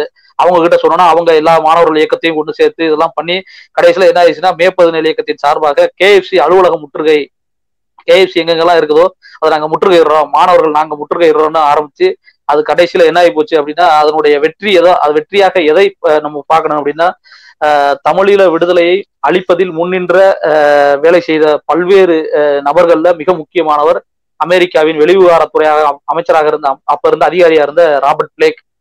அவன் வந்து தமிழர்களை தமிழர்கள் விடுதலையை வந்து இருக்கவே கூடாதுன்னு நினைச்சு அழிக்கிறதுக்கு முகம் முறமா இருந்தாலும் அந்த ஆள் வந்து முதல் முறையாக ஒரு பொது வெளியில வந்து ஒரு பேட்டி கொடுத்தாப்புல, அதாவது தமிழர்களுக்கு எதிராக நாங்க ஒரு நாள் இருக்க மாட்டோம், இந்தியா தான் அந்த தீர்மானத்தை கொண்டு வருது, நாங்க கொண்டு வரல, அதனால நீங்க எதிர்க்கிறதா இருந்தா இந்தியாவை எதிர்ங்க, எங்களை எதிர்க்காதீங்கன்னு முதல் முறையாக பயந்து போய் ஒரு அறிக்கையை கொடுத்தது மாணவர்கள் போராட்டத்தின் கா காரணமா தான். அப்ப அந்த மாணவர் போராட்டத்துக்கு பின்னாடி நம்ம வந்து எல்லா வேலையும் செஞ்சோம். ஆஹ் ஆஹ் அந்த அடிப்படையில பாத்தீங்கன்னா மாணவர்கள் இன்னும் அந்த போராட்டத்தை தீவிரப்படுத்துறதுக்காக மார்ச் பதினேழாம் தேதி கண்ணகி சிலை பின்னாடி வந்து அமெரிக்க தீர்மானத்தை எரிச்சு தமிழர்கள் நாங்கள் வந்து அமெரிக்க தீர்மானத்தை எதிர்க்கிறோம் அப்படின்னு முழங்கினோம். மே பத்தொன்பதாம் தேதி நினைவேந்தல்ல வந்து அதே கோரிக்கையை முன்னிறுத்தி இந்த மாதிரி தமிழர்களுடைய கோரிக்கைங்கிறது இனப்படுகொலை தான், எங்களுக்கு தேவை பொதுவாக்கெடுப்பு, இனப்படுகொலை ஈடுபட்டவங்களை சர்வதேச குற்றவியல் நீதிமன்றத்துல நிறுத்தணும் அப்படிங்கிற ஒரு கோரிக்கை அடிப்படையில அந்த மே பத்தொன்பதாம் தேதி ரெண்டாயிரத்தி பதிமூணுல அந்த நினைவேந்தலை நடத்தணும். அந்த நினைவேந்தல் வந்து மிகப்பெரிய எழுச்சியாக அப்போ அப்போ இருந்தது. அதன் அடுத்து பாத்தீங்கன்னு வச்சுங்க, இந்தியா வந்து ஒரு போலியான தமிழர்களுடைய போராட்டத்தை மழுங்கடிக்கணும், தமிழர்களுக்கு ஏதோ தீர்வு வாங்கி கொடுத்துடணும் அப்படிங்கிற அடிப்படையில இலங்கை அரசை நெருக்குதல் பண்ணி மாகாண தேர்தல் நடத்த சொல்லி நாடக ஒரு மாகாண தேர்தல் மூலமா ஒரு முதலமைச்சரை தேர்ந்தெடுத்தா எல்லா பிரச்சனையும் தீர்ந்துடும், அப்ப இலங்கை அரசுக்கு சொல்லி ஒரு பதிமூணாம் சட்ட திருத்தத்தை கொண்டு வந்துடலாம் அப்படிங்கிற அடிப்படையில இந்தியாவின் முன்மொழியோட ஒரு ஒரு மாகாண தேர்தல் அங்க நடக்கிறதுக்கான வேலை நடந்தது. பொதுவா நமக்கு நல்லா தெரியும், தமிழ்நாட்டிலையும் சரி எல்லா இடத்துலயும் சரி தேர்தல்னு வந்துட்டாலே அவ்வளவு தூரம் ஒற்றுமையா இருந்தவங்க எல்லாரும் பிரிஞ்சு போறதும் ஒருத்தரை மாற்றி ஒருத்தர் குறை சொல்ற ஒரு நிகழ்வுலாம் நடக்கும். அதே போலதான் இலங்கையில் நடந்தது. கிட்டத்தட்ட இலங்கையில் தேர்தல் நடத்துறதுங்கிறது மிக முக்கியமான ஒரு நகர்வாக அப்போ பார்க்கப்பட்டது. ஆஹ் ஈழத்துல வந்து தேர்தல் நடந்து தமிழர்கள் பங்கெடுத்துட்டாங்கன்னா அவங்களுக்கு ஒரு தீர்வு கிடைக்கும்னு தமிழ்நாட்டுல இருக்கிற மிக முற்போக்கான ஆட்களாக கருதப்பட்டவர்கள் எல்லாம் பேசின ஒரு காலம் அது. இது வந்து மிக மோசமான ஒரு அரசியல் நோக்கி தள்ளுதுங்கிறதுனால ஆகஸ்ட் பதினேழு ரெண்டாயிரத்தி பதிமூணுல வந்து ஆஹ் இலங்கையில் நடக்கிற மாகாண தேர்தல்ங்கிறது ஒரு நாடகம், தமிழில தான் இறுதி தீர்வு, பதிமூணாவது சட்ட திருத்தம் வந்து ஒரு ஏமாற்று அப்படின்னு வள்ளூர் கோட்டத்துல ஒரு ஆர்ப்பாட்டத்தை ஒண்ணு ஏற்பாடு பண்ணோம். அந்த ஆர்ப்பாட்டத்தின் மூலமாக மாகாண தேர்தல் ஏன் தவறு, ஏன் தமிழர்கள் ஏற்றுக்கொள்ளக்கூடாது அப்படிங்கிறத வலியுறுத்தணும். குறிப்பா பாத்தீங்கன்னா இலங்கை இலங்கையில இரு இருவேறு தேசிய இனங்கள் இருக்குது. சிங்களம் ஒரு தேசிய இனம்னா தமிழர்கள் ஒரு தேசிய இனம். தமிழர்கள் வந்து ரெண்டாயிரத்தி ஒன்பதுக்கு முன்னாடி வரைக்கும் சுயா ஒரு செல்ஃப் கவர்மெண்டா தான் இருந்தாங்க, நான் செல்ஃப் கவர்மெண்டா தான் இருந்தாங்க, நான் செல்ஃப் டெரிட்டரி பீப்புளா இருந்தாங்க. அதாவது என்ன சொல்றது, ஒரு அங்கீகரிக்கப்படாத ஒரு நிலப்பரப்புக்குள்ள வாழ்ந்தவங்க தான். அப்படி இருக்கிற சமயம் அவங்களுக்குன்னு தனியாக அரசியலமைப்பு சட்டம் தான் இருந்தது. அப்படி இருக்கிற போது அந்த அரசியலமைப்பு சட்டத்தில் உள்ளவங்க இன்னொரு அரசியலமைப்பு சட்டமான இலங்கையோட அரசியலமைப்பு சட்டத்தை ஏத்துக்கிட்டு போய் தேர்தலில் நிக்கிறதுங்கிறது சாத்தியம் இல்லாதது அப்படிங்கிறதுக்கு பல்வேறு உதாரணங்களோடு சொன்னோம். ஐரோப்பிய யூனியன் இருக்குது, ஐரோப்பிய யூனியனுக்குள்ள பல்வேறு நாடுகள் இருக்குது, ஆனா ஒரு நாட்டோட அரசியலமைப்புக்குள்ள இன்னொரு அரசியலமைப்பு ஈடுபட முடியாதுங்கிற மாதிரி தான் இதுவும். ஆஹ் அதனால வந்து இலங்கையோடைய இலங்கையில் நடக்கிற மாகாண தேர்தலில் தமிழர்கள் பங்கேற்க கூடாது அப்படிங்கிற முதல் முறையாக அந்த கோரிக்கையும், அதுல வந்து பின்னாடி என்ன நடக்குது மாகாண தேர்தலுக்கு பின்னாடி பதிமூணாம் சட்ட திருத்தத்தை கொண்டு வரதுக்கான வேலை நடக்குது அப்படிங்கிறதும், அது வந்து இந்தியாவுடைய பின்ன கண்ணசைவுல நடக்கிறது, இந்தியாவுக்கு வந்து பூகோள ரீதியாக தேவைப்படுது அமை இலங்கை, அதனால அது வந்து அதை நம்ம தமிழர்கள் ஏற்றுக்கொள்ளக்கூடாதுங்கிறத வலியுறுத்தி ஆர்ப்பாட்டம் நடத்தினோம்.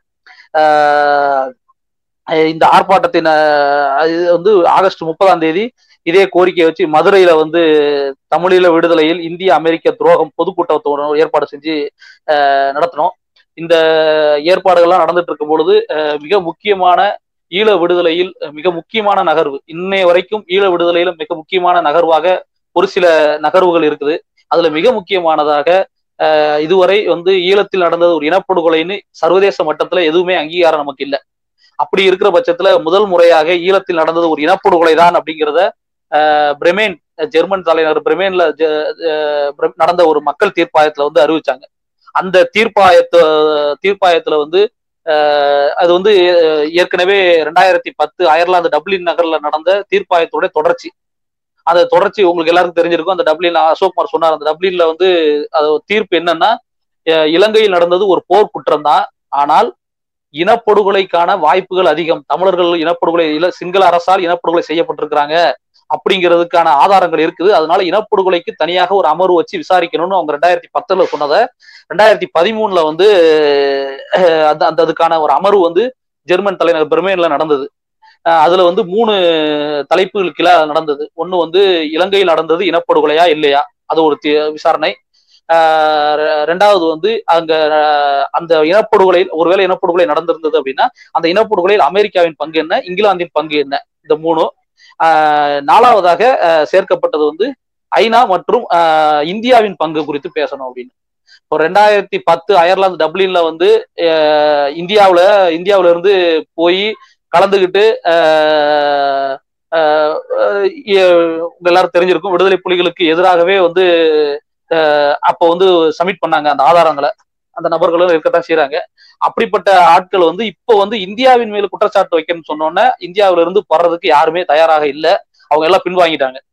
அந்த இடத்துலதான் தொடர்ச்சியாக மே பதினேழு இயக்கம் வந்து தொடர்ச்சியான மே பதினேழு இயக்கத்தின் பங்களிப்பு நம்மளுடைய போராட்டத்தை பார்த்துட்டு அந்த பிரமேன் தீர்ப்பாயம் வந்து மே பதினேழு இயக்கத்தை அழைச்சது. ஆஹ் அதன் அடிப்படையில மே பதினேழு இயக்கம் அதுல கலந்து கொண்டு ஆஹ் அந்த பிரமேன் தீர்ப்பாயத்துலதான் முதல் முறையாக ஆஹ் இலங்கையில் நடந்தது தமிழர்களுக்கு எதிராக நடந்தது ஒரு இனப்படுகொலை அப்படிங்கிறதும், அதுல ஐநா அதுல வந்து அமெரிக்காவின் பங்கும் இங்கிலாந்தின் பங்கும் பங்கும் ரெண்டு நாடுகளும் பங்கு வச்சிருக்கு அப்படிங்கிறதும், இந்தியாவின் பங்கு உறுதிபட தெரிஞ்சிருக்கிறது. ஆனாலும் இது குறித்து விசாரிப்பதற்கு அடுத்த அமர்வு, எப்படி வந்து அயர்லாந்து டப்ளின் நகர்ல அடுத்த போர்க்குற்றம் ஆனா இனப்படுகொலைக்கான வாய்ப்பு இருக்குது, அதை அடுத்த அமர்வுல விசாரிக்கிறோம், நேரம் இல்லை அதனால அடுத்த அமர்வுல விசாரிக்கிறோம்னு சொன்னதோ, அதே போல பிரமேன்ல வந்து அயர்லாந்தினுடைய டப்ளின் நகர்ல நடந்ததோட தொடர்ச்சி தான் அப்படிங்கிறதுனால டப்ளின்ல என்ன சொல்லியிருந்தாங்கன்னா இனப்படுகொலையான பாக்குறதுக்கும் அமெரிக்கா இங்கிலாந்தின் பங்கு இருக்கிறது குறித்தான அடுத்த அமர்வுன்னு சொல்லியிருந்தாங்க. அதை மட்டும் மூணு விசாரிச்சாங்க. இந்தியாவின் பங்கு குறித்து விசாரிக்க கொடுத்த மே பதினேழு இயக்கம் கொடுத்த ஆதாரங்களை எல்லாம் பார்த்துட்டு இதுல இந்தியாவின் பங்கு இது உறுதியா தெரியுது, ஆனாலும் இது குறித்து தனியாக இன்னொரு அமர்வு நடத்தி விசாரிக்கணும்னு மூன்றாவது எக்ஸ்டென்ஷன் கொடுத்துட்டாங்க. அதன் அடிப்படையில நடந்தது இந்தியாவின் பங்கும் அமெரிக்காவின் பங்கும் இங்கிலாந்தின் பங்கும் இருப்பதாக அவர்கள் வந்து உறுதியாக நம்பினாங்க. சர்வதேச மட்டத்தில் நடந்த மிகப்பெரிய ஒரு முன்னகர்வு இந்த இந்த இந்த தமிழீழ தமிழீழத்திற்கு ஆதரவாக நடந்த ஒரு மிகப்பெரிய முன்னர்வுனா இந்த பிரமேன் தீர்ப்பாயம். அதுலயும் மே பதினேழு இயக்கம் பங்கெடுத்து மே பதினேழு இயக்கத்தால் முடிந்த எல்லா ஆதாரங்களையும் கொடுத்து அந்த அதன் அடிப்படையில அந்த தீர்ப்பாயத்தை தீர்ப்பு வந்தது. இதன் இந்த தீர்ப்பை வந்து விளக்குற அடிப்படையில டெல்லியில வந்து ஒரு கூட்டத்தை ஏற்பாடு பண்ணி இந்த டெல்லியில வந்து அஹ் இந்த தீர்ப்பாயத்தில் நடந்த இந்தியா வந்து இன ஜெனசைட்ல எப்படி பார்ட்னர் அப்படிங்கிறத விளக்குற ஒரு கூட்டத்தை வந்து அஹ் இந்தியாவிலும் இருக்கிற மனித உரிமை செயற்பாட்டாளர்கள் எல்லாம் வைத்து ஒரு கூட்டத்தை ஏற்பாடு பண்ணியிருந்தோம். அதே போல பாத்தீங்கன்னா அஹ் ஜனவரி ரெண்டாயிரத்தி பதினாலுல வந்து இங்க தமிழ்நாட்டுல வந்து வந்த உடனே அஹ் தோழர் திரு வந்து வீடன் ஜூனியர் வீடன் நினைக்கிறேன் ஜூனியர் வீடன்ல ஒரு பேட்டி கொடுத்திருப்பாரு பிரமேன் தீர்ப்பாயத்துடைய முக்கியத்துவம் என்ன அப்படின்னு. அதுல வந்து அவர் சொன்னது வந்து இந்தியாவின் தலையீடு தான் தமிழீழ விடுதலையை தடுக்குதுன்னு சொல்லியிருப்பாரு. இதன் அடிப்படையில வந்து பாத்தீங்கன்னா மதுரையில வந்து பிப்ரவரி எட்டாம் தேதி வந்து தமிழின படுகொலை இந்தியா அமெரிக்காவின் பங்கு அப்படிங்கிற ஒரு இதை வந்து இது பண்ணோம். மதுரை பு கே புதூர் கே புதூர் அப்படிங்கிற ஊர்ல ஒரு சர்வதேச நீதிமன்ற தீர்ப்பு குறித்தும் அதுல வந்து அமெரிக்கா இங்கிலாந்து இந்தியா இந்த இதனுடைய பங்குகள் என்ன அப்படிங்கிறது குறித்து விரிவா வந்து அந்த பொதுக்கூட்டத்துல மே பதினேழுக்கு அம்பலப்படுத்திச்சு. அப்புறம் பாத்தீங்கன்னா பிப்ரவரி பனிரெண்டுல வந்து இது போர்க்குற்றம் அல்ல இனப்படுகொலை அப்படிங்கறது அடிப்படையில வச்சு பிப்ரவரி ரெண்டாயிரத்தி பதினாலுல வந்து ஐநா அலுவலகத்தை முற்றுகை செஞ்சிருந்தோம். அப்புறம் வந்து தொடர்ச்சியாக பாத்தீங்கன்னா நீங்க வந்து இந்த ரெண்டாயிரத்தி பதிமூணுக்கு அப்புறம் ரெண்டாயிரத்தி பதினாலுலயும் வந்து பாத்தீங்கன்னா ஐநா வந்து தீர்மானம் கொண்டு வர்றதுக்கான ஏற்பாடு நடந்தது. அஹ் ரெண்டாயிரத்தி பதினாலுலயும் ஒரு தீர்மானம் கொண்டு வரும், எப்படியும் அந்த தீர்மானமும் தமிழர்களுக்கு எதிராக இருக்கும் அப்படின்னு அடிப்படையில தொடர்ச்சியாக ஐநா வந்து ஐநாவில வந்து அமெரிக்கா தீர்மானம் கொண்டு வருது. அஹ் அது வந்து தமிழர்களுக்கு எந்த நன்மையும் பயக்க போறது இல்லைங்கிறத தாண்டி மிகப்பெரிய ஆபத்தை கொண்டு வந்து சேர்த்துட்டே இருக்குது.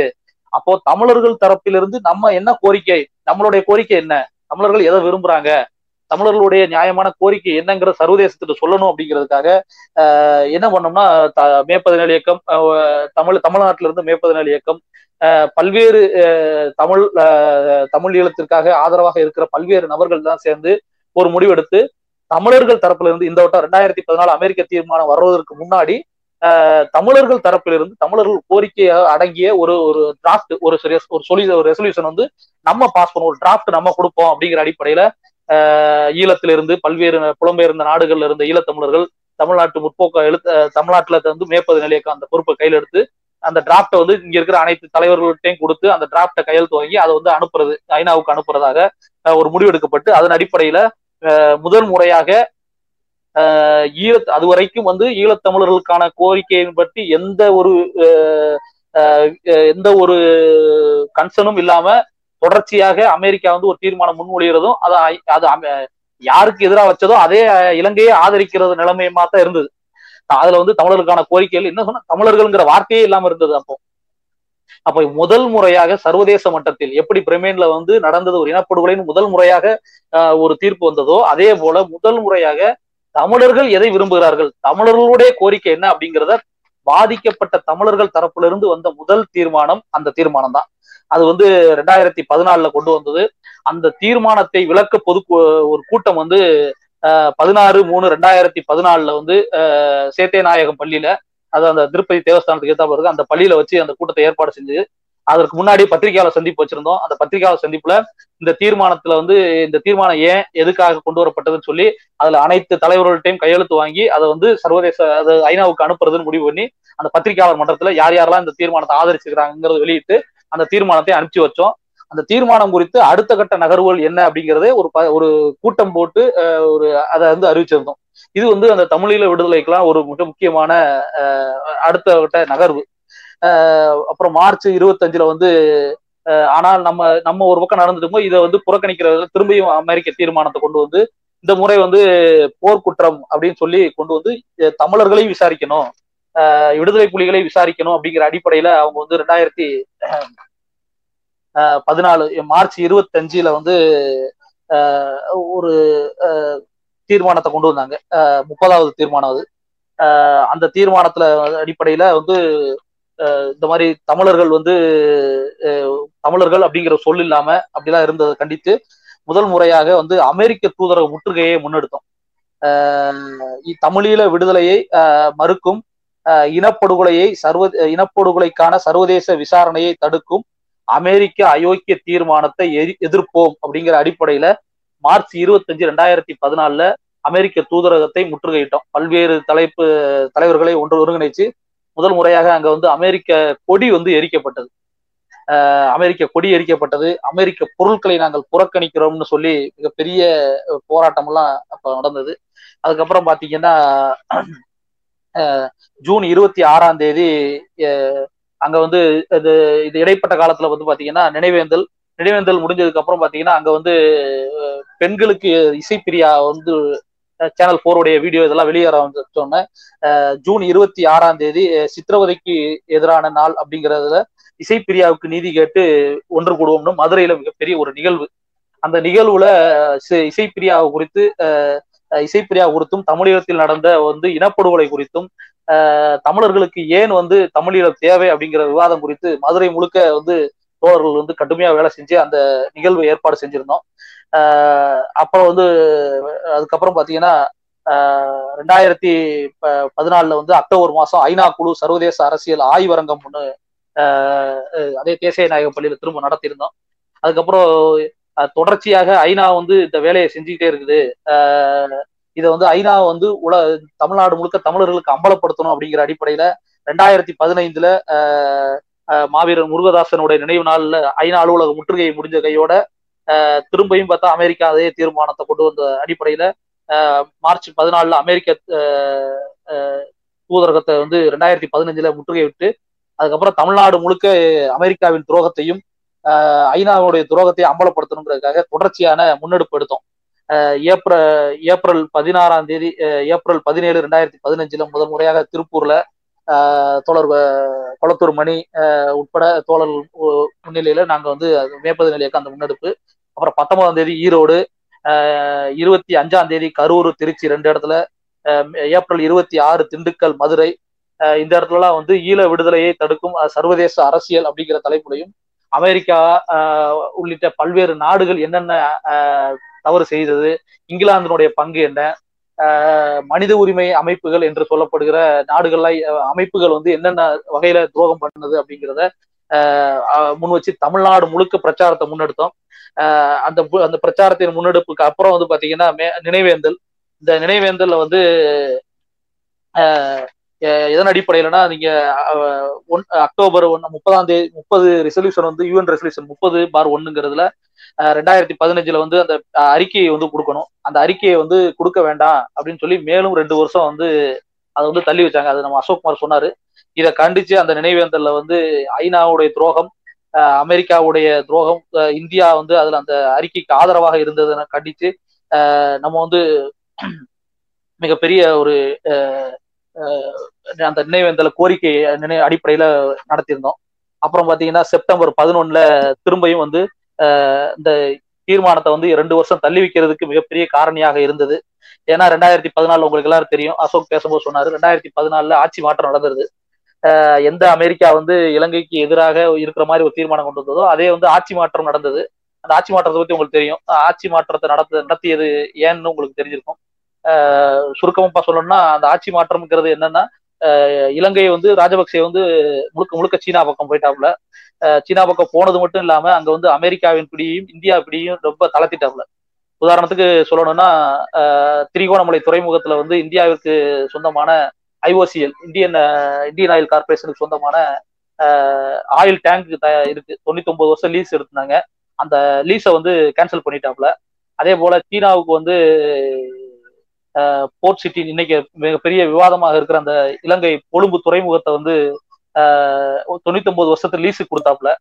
ஆஹ் இலங்கை வந்து இலங்கை வந்து முழுக்க முழுக்க சைனாவுடைய மிகப்பெரிய ஏர்போர்ட் ஒண்ணு ராஜபக்சே ஏர்போர்ட் இன்னைக்கு இருக்குது, பட் செயல்படாம இருக்குது. அந்த ஏர்போர்ட்டை சரி பண்றதுக்கான ஆஹ் வேலைகளை சீனாவுக்கு கொடுத்தது. அபிவிருத்திகள்ங்கிற பேர்ல ரீக ரீசெட்டில்மெண்ட்ங்கிற பேர்ல நிறைய வேலைகளை வந்து இன்ஃப்ராஸ்ட்ரக்சர் ஒர்க்கை வந்து ஆஹ் இலங்கைக்கு சீனா வந்து கொடுத்துட்டே இருந்தது. இதை வந்து இது வந்து முழுக்க முழுக்க இலங்கை வந்து சீனா சா சார்பு நிலையை எடுத்துருச்சு, இப்போ இது வந்து ராஜபக்சே நீ இருந்தா நமக்கு ஆபத்து அப்படிங்கிற அடிப்படையில தான் ஆஹ் ரெண்டாயிரத்தி ப பதினாலுல வந்து அந்த மூ தீர்மானத்தை கொண்டு வந்தது. அந்த தீர்மானத்தின் அடிப்படையில பாத்தீங்கன்னா அந்த தீர்மானத்தை வந்து ராஜபக்சே சொன்னதுதான் இது. இப்போ இது இது என்னோட கருத்தோ இது எல்லாம் கிடையாது, ராஜபக்சே சொன்னது. ரெண்டாயிரத்தி இந்த இது வந்து அமெரிக்க தீர்மானங்கிறது இலங்கைக்கு எதிரான தீர்மானம் சொல்றாங்க, இது இலங்கைக்கு எதிரான தீர்மானம் கிடையாது, எனக்கு எதிரான தீர்மானம் தான். ஆஹ் என்னுடைய அரசை வந்து மார்ச் இருபத்தி ரெண்டு ரெண்டாயிரத்தி பதினாலுல ஒரு தேர்தல் பிரச்சாரத்துக்கு சொல்லியிருப்பாங்க, இந்த தீர்மானம் வந்து எனக்கு எதிரான தீர்மானம் தான், ஆஹ் என்னைய தூக்கிட்டு மேற்குலக நாடுகளுக்கு ஆதரவான ஒரு ஒரு ஆளை கொண்டு வர்றதுக்காக இந்த வேலையை வந்து இந்தியா அமெரிக்கா போன்ற நாடுகள் சேர்ந்து செய்யுது. அதனாலதான் ஏன் அர என் கட்சிக்குள்ள இருந்த ஒரு ஆளு ஆஹ் சிறிசேனா, மைத்திரிபால சிறிசேனாங்கிறது அவர் கட்சிக்குள்ள இருந்த ஒரு ஆளு தான். அந்த ஆளையே வந்து அவனும் ஜெனசைடுக்கு ஒரு கூட்ட குற்றவாளி தான், அவரையே கொண்டு வந்து நிப்பாட்டியிருக்கிறாங்க. இப்படி நிப்பாட்டினதுல சந்திரிகா குமா குமாரதுங்கா ரணில் விக்ரமசிங்கோட சேர்ந்து வேலை செய்தது இந்தியாவின் உளவு அமைப்பு அப்படின்னு சொல்லி அந்த பேட்டி கொடுத்தாரு.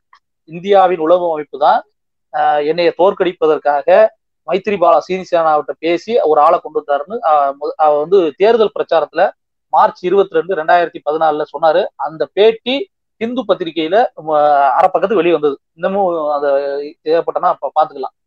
அப்படி அப்ப அந்த தீர்மானங்கிறது அமெரிக்க தீர்மானங்கிறது எதுக்குன்னு உங்களுக்கு புரியுறதுக்காக இதை சொன்னேன். அப்படி அடிப்படையில தான் பாத்தீங்கன்னா ரெண்டாயிரத்தி பதின பதினாலுல வந்து ஆட்சி மாற்றம் நடந்தது. ராஜபக்சே வந்து வெளியேற்றிட்டு திரும்ப சிறிசேனா வந்துடுறாப்புல. சிறிசேனா வந்த உடனே அவர் என்ன பண்றாருன்னா கொழும்பு போர்ட் சிட்டிக்கான அந்த ஒப்பந்தத்தை ரத்து பண்றாரு, நிறுத்தி வைக்கிறார், ரத்து பண்ணல நிறுத்தி வச்சாப்புல.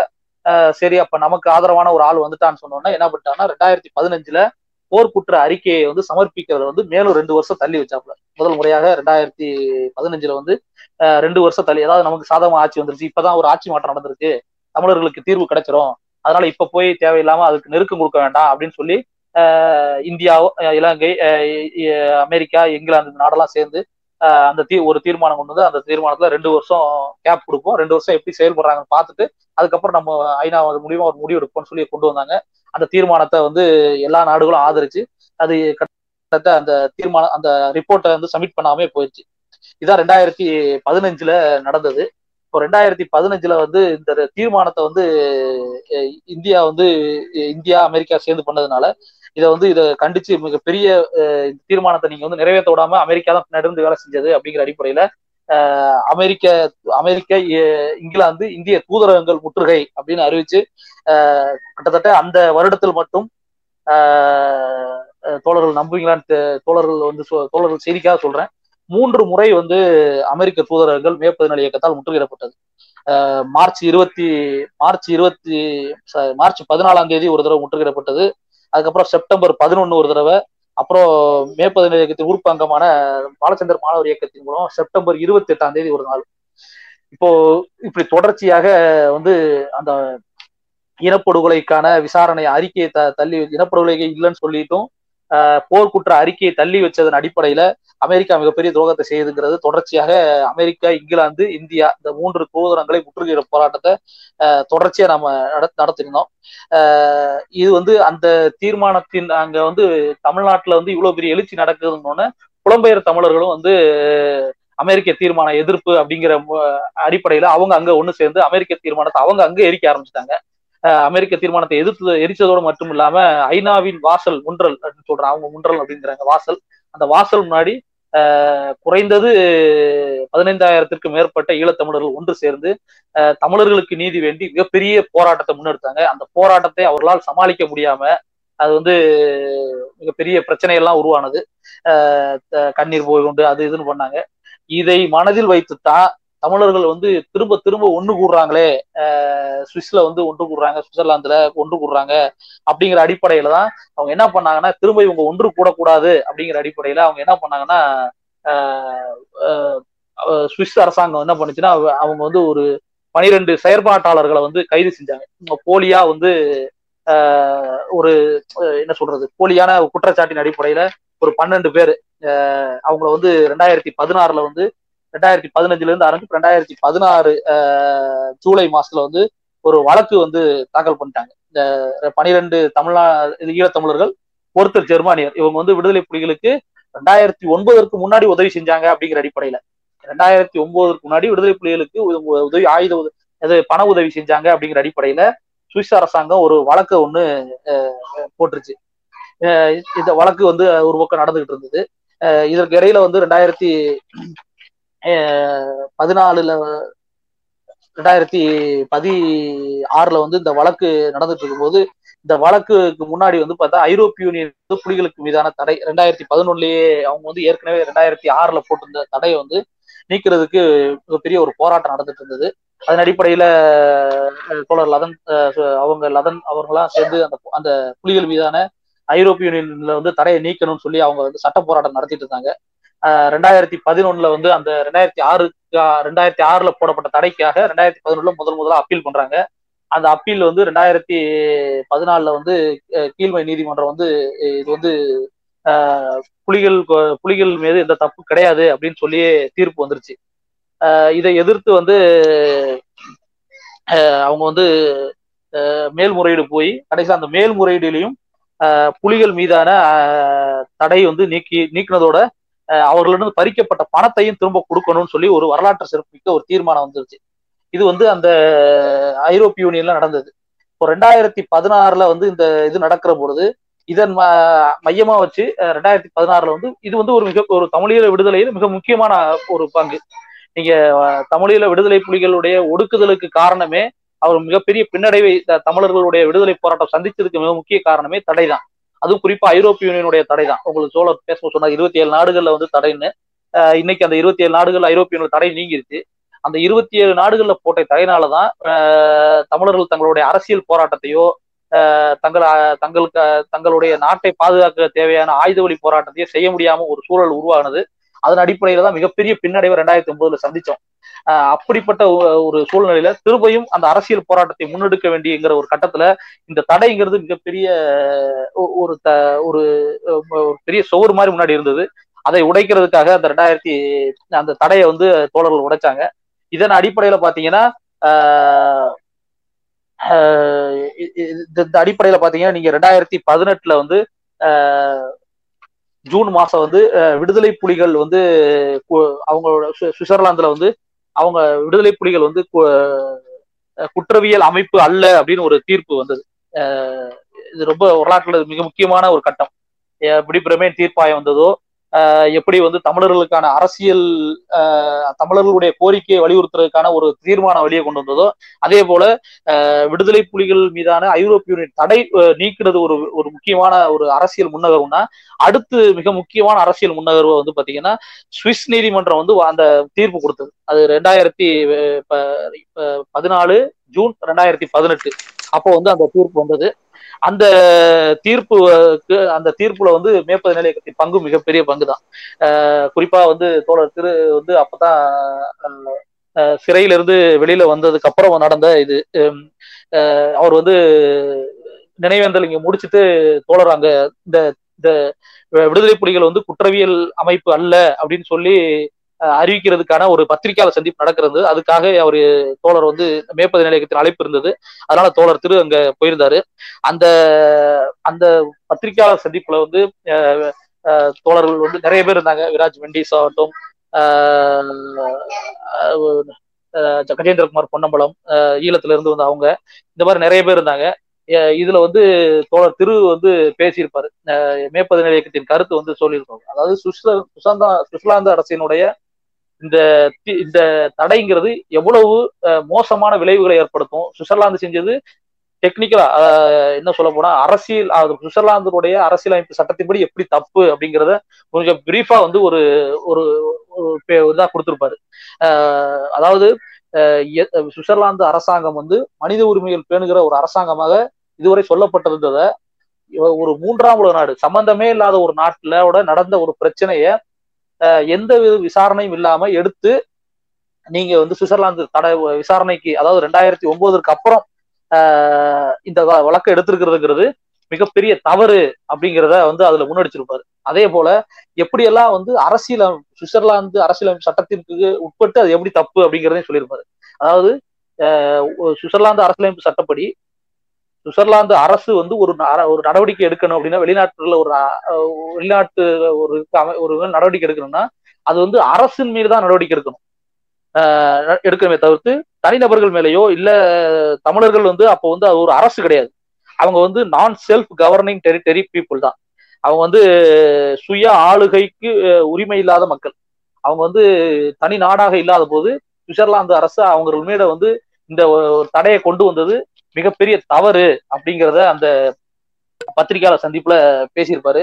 அதே போல சுவிட்சர்லாந்து அரசு எப்படியெல்லாம் வந்து ரெண்டாயிரத்தி நாலுல இருந்து மனித உரிமை ஆணையத்துல வந்து இலங்கைக்கு ஆதரவாக இருக்குது அப்படிங்கிறதையும் அந்த பத்திரிகையாளர் சந்திப்புல பேசுறாரு. ஏன்னா தொடர்ச்சியா ரெண்டாயிரத்தி பதினாலுல இருந்து ஆஹ் மே பதினேழு இயக்கம் வந்து உங்களுக்கு எல்லாம் தெரிஞ்சிருக்கும். ரெண்டாயிரத்தி பதினாலுல இருந்து மே பதினேழு இயக்கம் ஐநாவில பங்கெடுக்குது.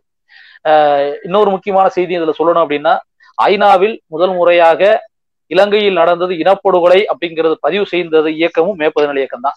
அது ரெண்டாயிரத்தி பதினாலுல நடந்தது. ஆஹ் இப்போ வந்து இந்த சுவிட்சர்லாந்து அரசினோட தடையை நீக்கிறதுக்காக தொடர்ச்சியா வந்து அந்த பத்திரிகையாளர் சந்திப்பு நடந்தது. அந்த பத்திரிகையாளர் சந்திப்பினூடாக மிகப்பெரிய ஒரு கோரிக்கை எழுச்சியை உருவாக்கணும் அப்படிங்கிறதுக்காக தமிழ்நாட்டில் வந்து அது ஒரு இணையதள கேம்பெயின் உருவாக்கணும். சுவிட்சர்லாந்து அரசு வந்து நீதிக்கு புறம்பா நடக்குது அப்படிங்கிறத உருவாக்கணும். அந்த அதன் அடிப்படையில பாத்தீங்கன்னா ஜூன் மாசம் பதினாலு ஜூன்ல வந்து ரெண்டாயிரத்தி பதினெட்டுல வந்து வரலாற்று சிறப்புமிக்க அந்த தீர்ப்பு வந்தது. விடுதலை புலிகள் வந்து குற்றவியல் சார்புடைய அமைப்பு அல்ல அப்படிங்கிற ஒரு தீர்ப்பு வந்தது. தமிழீழ விடுதலை போராட்டத்தை பொறுத்த வரைக்கும் பாத்தீங்கன்னா இந்த ஒரு நகர்வு வந்து மிகப்பெரிய ஒரு நகர்வு. ஏன்னா நீங்க வந்து ஒரு ஆர்மீனியர்கள் வந்து நூத்தி ரெண்டு ஆண்டுகளாக போராடுறாங்கன்னா அவங்களுக்கான போராடுறதுக்கான அந்த வெளி அந்த ஸ்பேஸ் அந்த கிடைச்சது, அதனால அவங்க போராடினாங்க. ஆனா பனிரெண்டு ஆண்டுகளே நம்ம அந்த உயரத்தை அடைஞ்சிட்டா கூட ஆஹ் ஆனால் நம்மளான ஸ்பேஸை வெளியே வந்து குறைக்கிறாங்க. குறிப்பா நீங்க தமிழ்நாட்டுல எடுத்துக்கிட்டீங்கன்னா நீங்க ரெண்டாயிரத்தி பதினைந்துல வந்து போர்க்குற்ற விசாரணைன்னு அமெரிக்கா தீர்மானம் முன்மொழிஞ்ச போதேவும் பதினெட்டு தனிநபர்களும் பதினெட்டு பதினெட்டு அமைப்புகளையும் நானூத்தி இருபத்தி நாலு தனிநபர்களையும் இலங்கை அரசு தடை பண்ணுச்சு. ஆஹ் ஒருவேளை போர்க்குற்ற விசாரணைன்னு வந்திருந்தா என்ன ஆகும் அப்படின்னா இலங்கை அரசு மேல எந்த பிரச்சனையும் கிடையாது. ஏன்னா இலங்கை அரசு என்ன பண்ணுச்சுன்னா, இலங்கை அரசு அவங்கள யாரெல்லாம் போர்க்குற்றத்தில் அந்த தமிழர்களுக்கு எதிரான இனப்படுகொலையில் பங்கெடுத்தார்களோ அவர்கள் எல்லாத்தையும் ஒவ்வொரு நாட்டினுடைய தூதுவர்களா போட்டாங்க. அததான் வந்து உதாரணத்துக்கு ஏன் அப்படி போட்டாங்க அப்படிங்கிற காரணத்தை தான் ஒரு உதாரணத்தோட அசோக்குமார் சொல்லியிருப்பாரு, நீங்க கவனிச்சிருப்பீங்கன்னு நினைக்கிறேன். அமெரிக்காவில் உளவு பார்த்ததாக இந்தியாவினோட தேவயானிங்கிற ஒரு பெண்ணை வந்து அமெரிக்க அரசு தண்டனைக்கு உட்படுத்த உட்படுத்த முயற்சிக்கும் போது இந்திய அரசு டக்குன்னு மன்மோகன் சிங் இருந்தாப்புல அவர் என்ன பண்றாருன்னா டக்குன்னு வந்து அந்த பெண்ணை வந்து ஐநாவிற்கான இந்தியாவிற்கான அதிகாரியா போட்டாங்க. அப்படி போட்டதுன்னா அவங்க வந்து எந்த தண்டனையும் கொடுக்க முடியாது. அதன் அடிப்படையில தான் இப்ப இனப்படுகொலையில பங்கெடுத்த மிக பெரும்பாலான டீசில்வா ஆகட்டும் பெரிய எல்லா அதிகாரிகளையும் அவங்க வந்து ஐநாவிற்கான பல்வேறு நாடுகளுக்கான தூதுவரா போட்டாங்க. ஆனா மிகப்பெரிய பாதிப்பு யாருக்கு வரும்னா தமிழர்களுக்கு தான் வரும். ஏன்னா அஹ் தமிழர்கள் வந்து ஒரு நாடு கிடையாது. அப்போ போர்க்குற்ற விசாரணை வந்தா இவர்கள் தான் பாதிக்கப்படுவாங்க, இவர்கள் தான் தண்டிக்கப்படுவாங்க. அப்படிங்கிற அடிப்படையில தான் அந்த போர்க்குற்ற விசாரணையை வந்து நம்ம தடுத்தோம். அதன் அடிப்படையில பாத்தீங்கன்னா அதை நிறைவேற்றணுங்கிறதுக்காக ஸ்ரீலங்கா என்ன பண்ணுச்சுன்னா இலங்கை அரசு வந்து அஹ் பதினெட்டு அமைப்புகளையும் நானூத்தி இருபத்தி நாலு தனிநபர்களையும் அஹ் தடை செய்து வச்சது. நீங்க அதனுடைய தொடர்ச்சி இன்ன வரைக்கும் இருக்கு. இப்போ இந்த சமீபத்துல வந்த அறிக்கை அடிப்படையில ரெண்டாயிரத்தி இருபத்தி ஒண்ணுல வந்த ஐநாவின் அறிக்கையின் அடிப்படையில பாத்தீங்கன்னா ஏழு அமைப்புகளையும் கிட்டத்தட்ட முன்னூத்தி இருபதுக்கு மேலப்பட்ட தனிநபர்களையும் தடை செஞ்சு வச்சிருக்கிறாங்க. அப்போ இப்படிப்பட்ட ஒரு சூழல் தான். இதெல்லாம் ஏன் செய்யறாங்கன்னா இது வந்து ஒண்ணு வந்து இவர்களை ஒடுக்குவதற்காகவும், இன்னொன்னு யாரும் போராட்டத்தை வந்துடக்கூடாது. தமிழ் ஈழம்ங்கிற அரசியல் சொல் ஆஹ் தமிழ் ஈழத்திற்கான அந்த நிலப்பரப்பை காப்பாற்றுவதற்கும் அந்த அரசியல் அடுத்த கட்டத்துக்கு நகர்த்துவதற்காகவும் நடந்த ஒரு ஆயுத போராட்டம் வந்து பின்னடைவு செஞ்சிருக்கு. ஆனா அந்த அரசியல் தான் தோக்கல. அந்த தமிழ் ஈழம்ங்கிற அரசியல் அப்படியே தான் இருக்கு. அந்த அரசியலை முன்னகர்த்துறதுக்கான வேலைகளை வந்து தமிழ்நாட்டிலையும் சரி புலம்பெயர் தேசத்திலையும் தமிழர்கள் செய்வாங்க. அப்படிங்கிறதுக்காக அந்த வெளியே சுருக்கிறதுக்காகத்தான் அந்த அமெரிக்க தீர்மானங்களே கொண்டு வந்தப்பட்டது. அதைத்தான் தோழர்கள் சொன்னாரு. இப்ப நாம நானும் அதை விரிவாக்கணும்.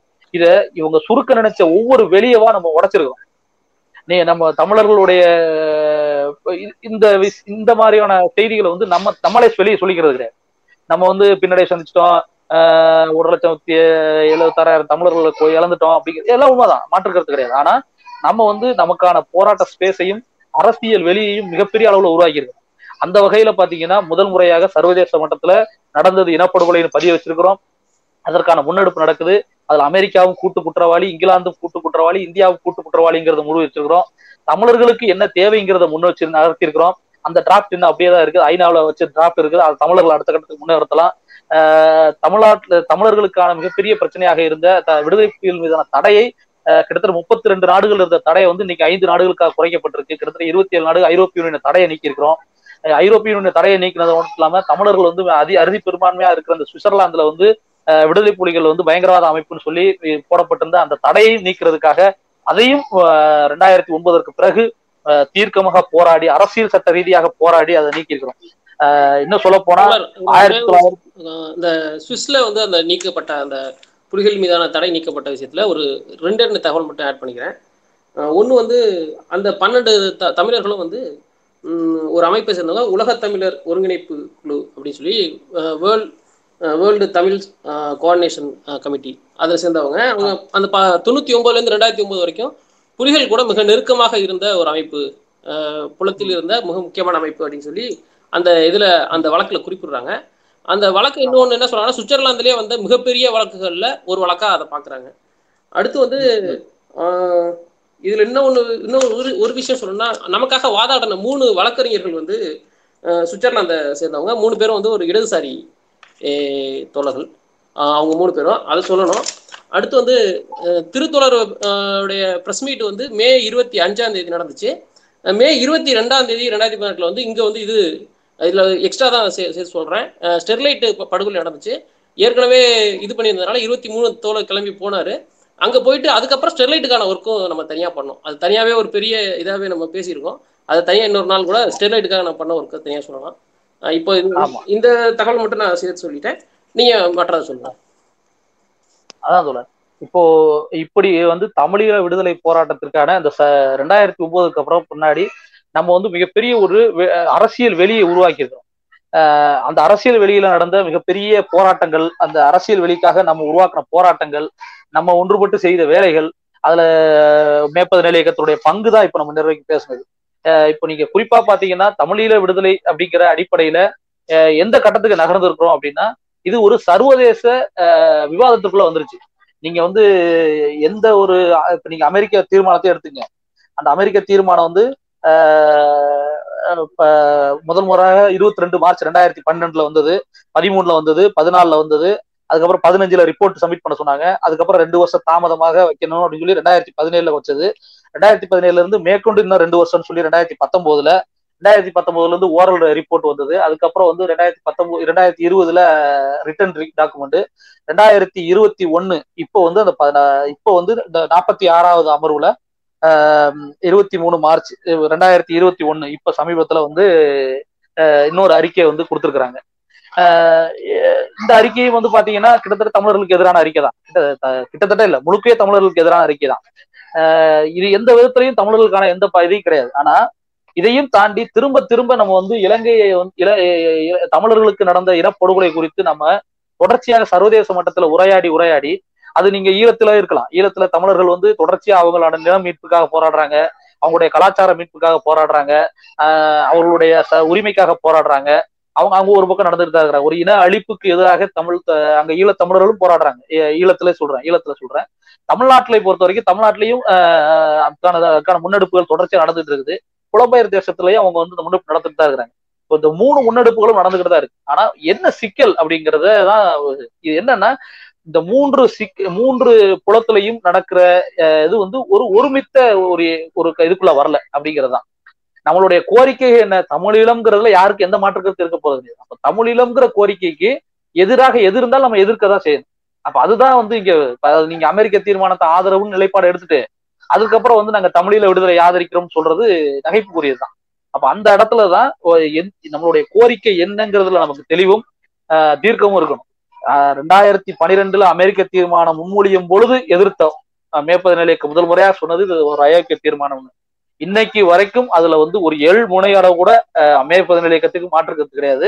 அதே நேரத்துல நம்ம சொன்னதுதான் சரிங்கிறத நிரூபிக்கிற மாதிரிதான் இப்ப கடைசியாக நாற்பத்தி ஆறாவது அமர்வு இருபத்தி மூணு மார்ச் ரெண்டாயிரத்தி இருபத்தி ஒன்னு இப்போ ஒரு மூன்று மாதத்துக்கு முன்னாடி நடந்தது. அந்த அமர்வுல அஹ் அந்த அமர்வு வந்தது அந்த அமர்வுல இலங்கை ஒரு தீர்மானத்தை இலங்கை இந்தியா சேர்ந்து ஒரு தீர்மானம் கொண்டு வந்தது. அந்த தீர்மானத்துல வந்து அஹ் ஒரு தீர்மானமும் அதுக்கு முன்னாடி வந்து பாத்தீங்கன்னா அந்த இலங்கை ஐநாவுடைய மனித உரிமை ஆணையர் வந்து அவர் ஒரு டிராப்ட் ஒன்று கொடுத்திருந்தாரு. அதுல வந்து இலங்கை அரசு வந்து கடந்த காலத்தில் அனைத்து விஷயங்களும் தோல்வி அடைந்து விட்டது, கடந்த காலத்துல வந்து அவங்களுக்கு கொடுத்த அனைத்து வாய்ப்புகளையும் அவங்க வந்து தவறாக பயன்படுத்திட்டாங்க. இன்னும் சொல்ல போனா இலங்கை வந்து இன்றைக்கு சிறுபான்மையினர்களுக்கு இலங்கையில் வாழும் சிறுபான்மையினருக்கு எதிரான ஒரு அரசாகத்தான் இருக்குது, அங்க பத்திரிகை சுதந்திரம் இல்லை அப்படின்னு மிக காட்டமாக ஒரு அறிக்கை கொடுத்திருந்தாங்க. நமக்கு பொதுவா தெரியும் இந்த மாதிரி அறிக்கையெல்லாம் ஐநாவில் இருக்கிற சில அதிகாரிகள் கொடுக்கத்தான் செய்வாங்க. ஆனா அறிக்கையா ஒரு ஒரு டிராஃப்ட் ரெசல்யூஷனா வரும்போது அதெல்லாம் இருக்காது. நம்ம அதை மாதிரிதான் யோசிச்சுட்டு இருந்தோம், ஒருவேளை என்ன நடக்குதுன்னு பார்க்கலாம் அப்படின்னு. என்ன நடக்கலாம் நம்ம எதிர்பார்த்தோமோ அதேதான் இப்பவும் நடந்திருக்கு. எப்பவும் அந்த சர்வதேச அரசியல் சூழல் திடீர்னு இப்படி ஒரு அறிக்கை வந்ததுன்னா நம்ம உடனே என்ன பண்றோம், ஆஹா ரைட்டு இந்த வட்டம் அமெரிக்க தீர்மானத்தை பாரு பிச்சு வதறிடுவாங்க, தமிழர்களுக்கு தனிநாடு வாங்கி கொடுத்துருவாங்கிற அளவுக்கு நம்மகிட்ட வந்து மூல செலவு பண்ணுவாங்க. நம்ம அதை எதிர்த்து பேசிட்டோம்னா உடனே இவங்க தமிழர்களுக்கு எதிரானவங்க, ஈழத்தமிழர்கள் மேல அக்கறையே இல்லைன்னு நம்மளே திரும்ப பழிய போடுவாங்க. ஆனா நீங்க இதுல உன்னிப்பா கவனிக்க வேண்டியது என்னன்னா, ஒவ்வொரு முறையும் இந்த தீர்மானங்கள் என்பது தமிழர்களுக்கு ஆதரவாக கிடையாது. இலங்கை அமெரிக்காவின் பக்கமோ இங்கிலாந்தின் பக்கமோ இந்தியாவின் பக்கமோ இருக்க வைக்கிறதுக்கான ஒரு வேலையதான தவிர்த்து தமிழர்களுக்கான தீர்வு அந்த பக்கம் ஒரு பக்கம் நடக்கவே இல்லை. இப்ப இந்த வட்டம் உறுதியை எடுத்துங்க, இப்போ ஒரு இப்படி ஒரு அறிக்கை வந்துருச்சு, ஆஹ் மிக மோச காட்டமான ஒரு அறிக்கை. நீங்க உண்மையில அந்த அறிக்கையை படிச்சீங்கன்னா ரொம்ப நல்லா இருக்கும். ஆஹ் இலங்கைக்கு உண்மையிலேயே வந்து இலங்கை ராஜபக்சே வந்து திரும்ப வந்ததுக்கு அப்புறம் ஆஹ் நடந்த ஒரு இது வந்து பாத்தீங்கன்னா மிக மிக காட்டமான ஒரு அறிக்கை. ராஜபக்சே காலத்துல வந்து தமிழர்களுக்கு அங்க தீர்வே கிடைக்காதுங்கிற மாதிரியே அவர்களும் சொல்லியிருப்பாங்க. ஆஹ் இந்த மாதிரிதான் அந்த அறிக்கை இருக்கும். அப்படி ஒரு அறிக்கைய ஆஹ் அறிக்கையை வந்து அவங்க மனித உரிமை ஆணையத்துல வைக்கிறாங்க. அது அதன் மேல் விவாதம் நடத்தி அதுக்கப்புறம் வந்து ஒரு ரெசல்யூஷனா பாஸ் பண்ணணும். இப்படி இருக்கிற சமயத்துலதான் இலங்கை அரசு வந்து தன்னோட சப்போர்ட் நாடுகளான சீனா, ஜப்பானு, இந்தியா இவங்கெல்லாம் வச்சுட்டு ஒரு டிராப்ட் கொடுக்குது. அந்த டிராப்ட் பாத்தீங்கன்னா இலங்கை வந்து மிக முன்ன விட நல்லா இருக்குது அப்படிங்கிற மாதிரி கொடுக்கறதுக்கே அதுக்கான ஒரு வேலை நடக்குது. இந்தியா வந்து அதுல இருந்து ஒதுங்கி நிற்குது, நாங்க வந்து இந்த டிராப்ட் கூட வரமாட்டோம் அப்படின்னு. என்னடா இது இந்தியா திரு திருந்திருச்சா அப்படின்னு நம்ம யாரும் நினைக்க தேவையில்லை. இப்போ நடந்ததை சொல்றேன். இந்தியா என்னடா இனப்படுகொலையில கூட்டு குற்றவாளியான இந்தியா வந்து இப்ப இலங்கைக்கு எதிராக இருக்கான்னு நீங்க பாத்தீங்கன்னா அது வேற ஒன்றும் கிடையாது. இலங்கையில அஹ் சைனாவிற்கு கொடுக்கப்பட்ட அந்த கொழும்பு துறைமுகம், கொழும்பு போர்ட் சிட்டிக்கு ஆப்போசிட்ல வந்து கிழக்கு முனையத்தை ஜப்பான், ஸ்ரீலங்கா, இந்தியா இந்த மூணு நாடுகளும் சேர்ந்து ஆஹ் கிழக்கு முனையத்தை வந்து எங்களுக்கு கொடுங்க அப்படின்னு கேட்டிருந்தாங்க. அதுக்கு இதுக்கு முந்தைய அரசு சிறிசேன அரசு வந்து ஒப்புதல் கொடுத்திருந்தது. ஆனா ராஜபக்சே வந்து என்ன பண்ணிட்டாப்லன்னா இந்த இதை வந்து ரத்து பண்ணிட்டாப்ல. அது எப்படி ரத்து பண்ணாருன்னா அங்க இருக்கிற தொழிற்சங்கத்தை தூண்டி விட்டு தொழிற்சங்கங்கள் ஆட்களை தூண்டி விட்டு என்ன பண்ணிட்டாங்கன்னா இந்தியா இலங்கையோடைய இறையாண்மையை வந்து பலி கொடுக்குறீங்க நீங்க அப்படின்னு ஒரு போலியான ஒரு போராட்டத்தை விட்டு இல்ல இல்ல எங்க ஊர்ல பிரச்சனை நடக்குது அதனால உங்களுக்கு தர முடியாதுன்னு சொல்லி ரிஜெக்ட் பண்ணிட்டாப்ல. இந்த ரிஜெக்ஷனுக்கு ரிஜெக்ஷன் வந்ததுக்கு அப்புறம் இன்னும் சொல்ல போனா ரிஜெக்ஷனுக்கு அப்புறம் என்ன பண்ற இந்தியாவுக்கான பலம் குறைஞ்சிட்டே போகுது. அப்போ இந்தியா வந்து த தன்னுடைய பலத்தை திரும்ப இன்க்ரீஸ் பண்ணணுக்கு என்ன பண்ணணும்னா திரும்ப ஐநா மூலியமா ஒரு அறிக்கை காட்டமும் அறிக்கை கொடுக்குறாங்க. இது நடந்த உடனே என்ன பண்றாங்கன்னா டப்புன்னு பாத்தீங்கன்னா ஜெய்சங்கர் வந்து இலங்கைக்கு போறாப்புல. இலங்கைக்கு போன உடனே அங்க வந்து தமிழர்களுக்கான தீர்வு குறித்து நாங்கள் பேசுகிறோம் வழக்கம் போல ஒரு பேச்சு பேசிட்டு இங்க வந்த உடனே செய்தி வருது கிழக்கு முனையம் இல்ல இந்தியாவிற்கு ஜப்பான் இந்தியா இவங்களுக்கு மேற்கு முனையத்தை கொடுக்குறோம். அந்த மேற்கு முனையமும் அபிவிருத்தி செய்யற வேலையா அந்த வளர்ச்சி பணி அந்த வேலையை செய்யறதுக்கு யாருக்கு எந்த நிறுவனத்தை கொடுத்துருக்கோம்னா இந்தியாவில் இருக்கிற அதானி போர்ட் நிறுவனத்திற்கு தான் அந்த துறைமுகத்தை அந்த வேலையை கொடுக்குறோம் அப்படின்னு சொல்லி அறிவித்த உடனே இப்ப என்ன பண்ணுதுன்னா இந்தியா வந்து இலங்கைக்கு எதிராக சொல்ல இந்தியாவுக்கு இலங்கைக்கு எதிராக சொல்லப்பட்ட ஒரு தீர்மானத்திற்கு பதில் சொல்லாம என்ன பண்ணுன்னா ஓட்டளிக்காம வாக்களிக்காம இருக்குது. கிட்டத்தட்ட அது வந்து ஆதரவு நிலைப்பாடு. இதுதான் நடக்குது. இப்படித்தான் தொடர். இது இது வந்து ஒரு உதாரணத்துக்கு இப்ப இது வந்து நீங்க ரெண்டாயிரத்தி பன்னிரெண்டுல இருந்து எடுக்கலாம். ரெண்டாயிரத்தி பன்னிரெண்டுல இருந்து எடுத்தீங்கன்னா ரெண்டாயிரத்தி பன்னிரெண்டுல இருந்து இதுதான் நடக்குது. நீங்க வந்து இந்தியா வந்து இலங்கை கூட இங்க இருக்கிற பெரிய பெரிய கம்பெனிகள்லாம் இலங்கையில வந்து முதலீடு பண்ணணும்னு விருப்பப்பட்டாங்க ரெண்டாயிரத்தி ஒன்பதுக்கு அப்புறம். அதை முதலீடு பண்ணணும் விருப்பப்பட்டோம்னா இலங்கைக்கும் இந்தியாவுக்கும் ஒரு ஒப்பந்தம் கையெழுத்தாகும்.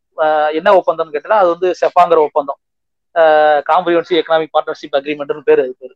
அந்த ஒப்பந்தத்தில் கையெழுத்து பண்ணாதான் இந்தியாவுடைய இருக்கிற நிறுவனங்கள்லாம் போய் அங்கே போய் இலங்கையில போய் எங்கனாலும் தொழில் தொடங்கலாம் அப்படிங்கிற ஒரு நிலைமை.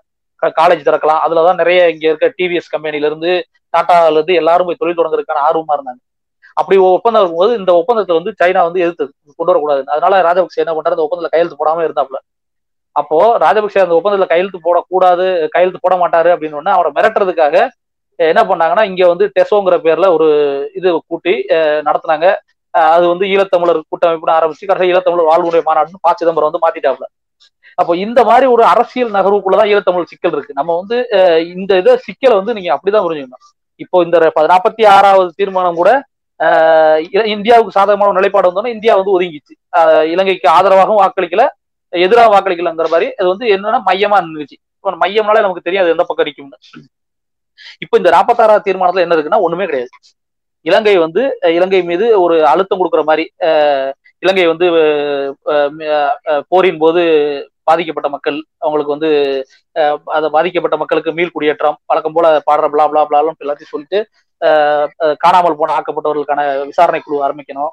இதெல்லாம் செஞ்சுட்டு இப்போ நடக்கிறது வந்து இந்த கோவிட் நைன்டீன்ல வந்து இஸ்லாமியர்கள் உடல்களை தராம இருக்கிறது, அவங்களுக்கான அந்த மத உரிமையை கொடுக்காம இருக்கிறது, அந்த பெண்களுக்கு அந்த புர்கா அணிகிற உரிமையை மறுக்கிறது, இதெல்லாம் வந்து மத ரீதியான டிஸ்கிரிமினேஷன் பண்றக்கூடாது, அங்க வந்து எல்லா மத எல்லா சிறுபான்மையினரும் சேர்ந்து வேலை செய்யணும் அப்படிங்கிற மாதிரி எல்லாம் கொடுத்துட்டு இது வந்து ஓரல் ரிப்போர்ட், இது வந்து இதெல்லாம் விசாரிக்கணும், இதெல்லாம் யார் விசாரிக்கணும், ஐநா வந்து விசாரிக்கணும்னு சொல்லி அது எப்போ விசாரிக்கணும், நாற்பத்தி எட்டாவது அமர்வு, அதாவது வர்ற செப்டம்பர் இருபத்தி ஒன்னாம் தேதி ஓரல் ரிப்போர்ட் கொடுக்கணும் ஓரலா.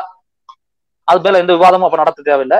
அதுக்கப்புறம் நாற்பத்தி ஒன்பதாவது அமர்வு, அதாவது மார்ச் இருபத்தி இரண்டாயிரத்தி இருபத்தி ரெண்டுல ரிட்டன் ரிட்டர்ன் கொடுக்கணும். அப்பயும் விவாதிக்க தேவையில்லை. ஐம்பத்தி ஒன்னாவது அமர்வு செப்டம்பர் இருபத்தி ரெண்டாம் தேதி செப்டம்பர் ரெண்டாயிரத்தி இருபத்தி ரெண்டுல ரிப்போர்ட் சப்மிட் பண்ணணும். இதுதான் வந்து இப்போ இருக்கிற தீர்மானத்தினுடைய வேலை. இந்த தீர்மானத்தை தான் நம்ம எதிர்க்கிறோம். இந்த தீர்மானத்தை எதிர்த்து இப்போ நம்ம மே இப்போ பன்னிரெண்டாம் ஆண்டு நினைவேந்தல்ல நம்ம வந்து இந்த அமெரிக்காவுடைய இந்த தீர்மானம் வந்து எவ்வளவு மோசங்கிறத சொன்னோம். அமெரிக்க தீர்மானம்ங்கிறது இந்த தீர்மானத்தை கொண்டு வந்தது இங்கிலாந்து. அமெரிக்கா இங்கிலாந்துங்கிறது எவ்வளவு மோசமாக தமிழீழ விடுதலை நசுக்குச்சு அப்படிங்கிறதும் நம்ம அது அதுல இருந்தெல்லாம் எப்படியெல்லாம் நம்மளை வந்து நம்மளுடைய அரசியல் வெளியே உருவாக்கிக்கிட்டோம் அப்படிங்கிறதா இந்த ரெண்டாயிரத்தி ஒன்பதுல இது வரைக்கும் நடந்தது. இப்போ இதுல வந்து தோழர்களுக்கு ஒரு விஷயத்த சொல்லிடுறேன்.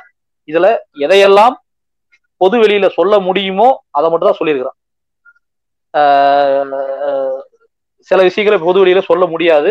ஆஹ் அது உங்களுக்கு ஏன்னு புரியும்னு நினைக்கிறேன். எல்லா விஷயத்தையும் பொது வழியில பேச முடியாத சூழல். ஆஹ் அதனால சில விஷயத்துக்களை சொல்ல முடியல. சொன்ன விஷயத்துல எதெல்லாம் வெளி பொது வெளியில சொல்ல முடியுமோ எப்படியெல்லாம், ஏன்னா தோழர்களுக்கு வந்து ஒரு அயற்சி வந்துருச்சு. பாக்குறோம், அயற்சி வந்ததை பாக்குறோம். என்னன்னா என்னடா பன்னெண்டு வருஷம் ஆச்சு ஒண்ணுமே நடக்கலன்னு. இல்ல தோழர்களே, அந்த நம்பிக்கையை மட்டும் யார் விட்டுற வேண்டாம். தமிழீழ விடுதலை என்பது நாம வந்து கிட்டத்தட்ட நெருங்கிட்டோம். எங்க தோழர் தான் சொல்லுவாரு, தொண்ணூத்தி ஒன்பது சதவீத கிணற்றை தாண்டி விட்டோம் அப்படின்னு பாரு. ஆஹ் அது வந்து ஏதோ அடுக்குமொழிக்காகவோ இல்ல எல்லாருக்கும் நம்பிக்கை கொடுக்கணுங்கிறக்காக இல்லை, உண்மைதான். நீங்க ஆர்மீனியன் தான் அதுக்கு சிறந்த போராட்டம். ஆர்மீனியன படுகொலைக்கு இன்னும் போராடிட்டு இருக்கிறாங்க, அவங்களுக்கு அங்கீகாரத்துக்கே போராடிட்டு இருக்கிறாங்க. பாலஸ்தீன விடுதலை நடந்துகிட்டு இருக்குது. ஆனா நம்ம வந்து சர்வதேச மட்டத்துல அனைத்து இதையும் கொண்டு வந்துட்டோம், தீர்ப்பாயங்கள் நோக்கி நகர்ந்து இருக்கிறோம். பாலஸ்தீன அளவுக்கு நமக்கு தீர்ப்பாயம் நடக்கல.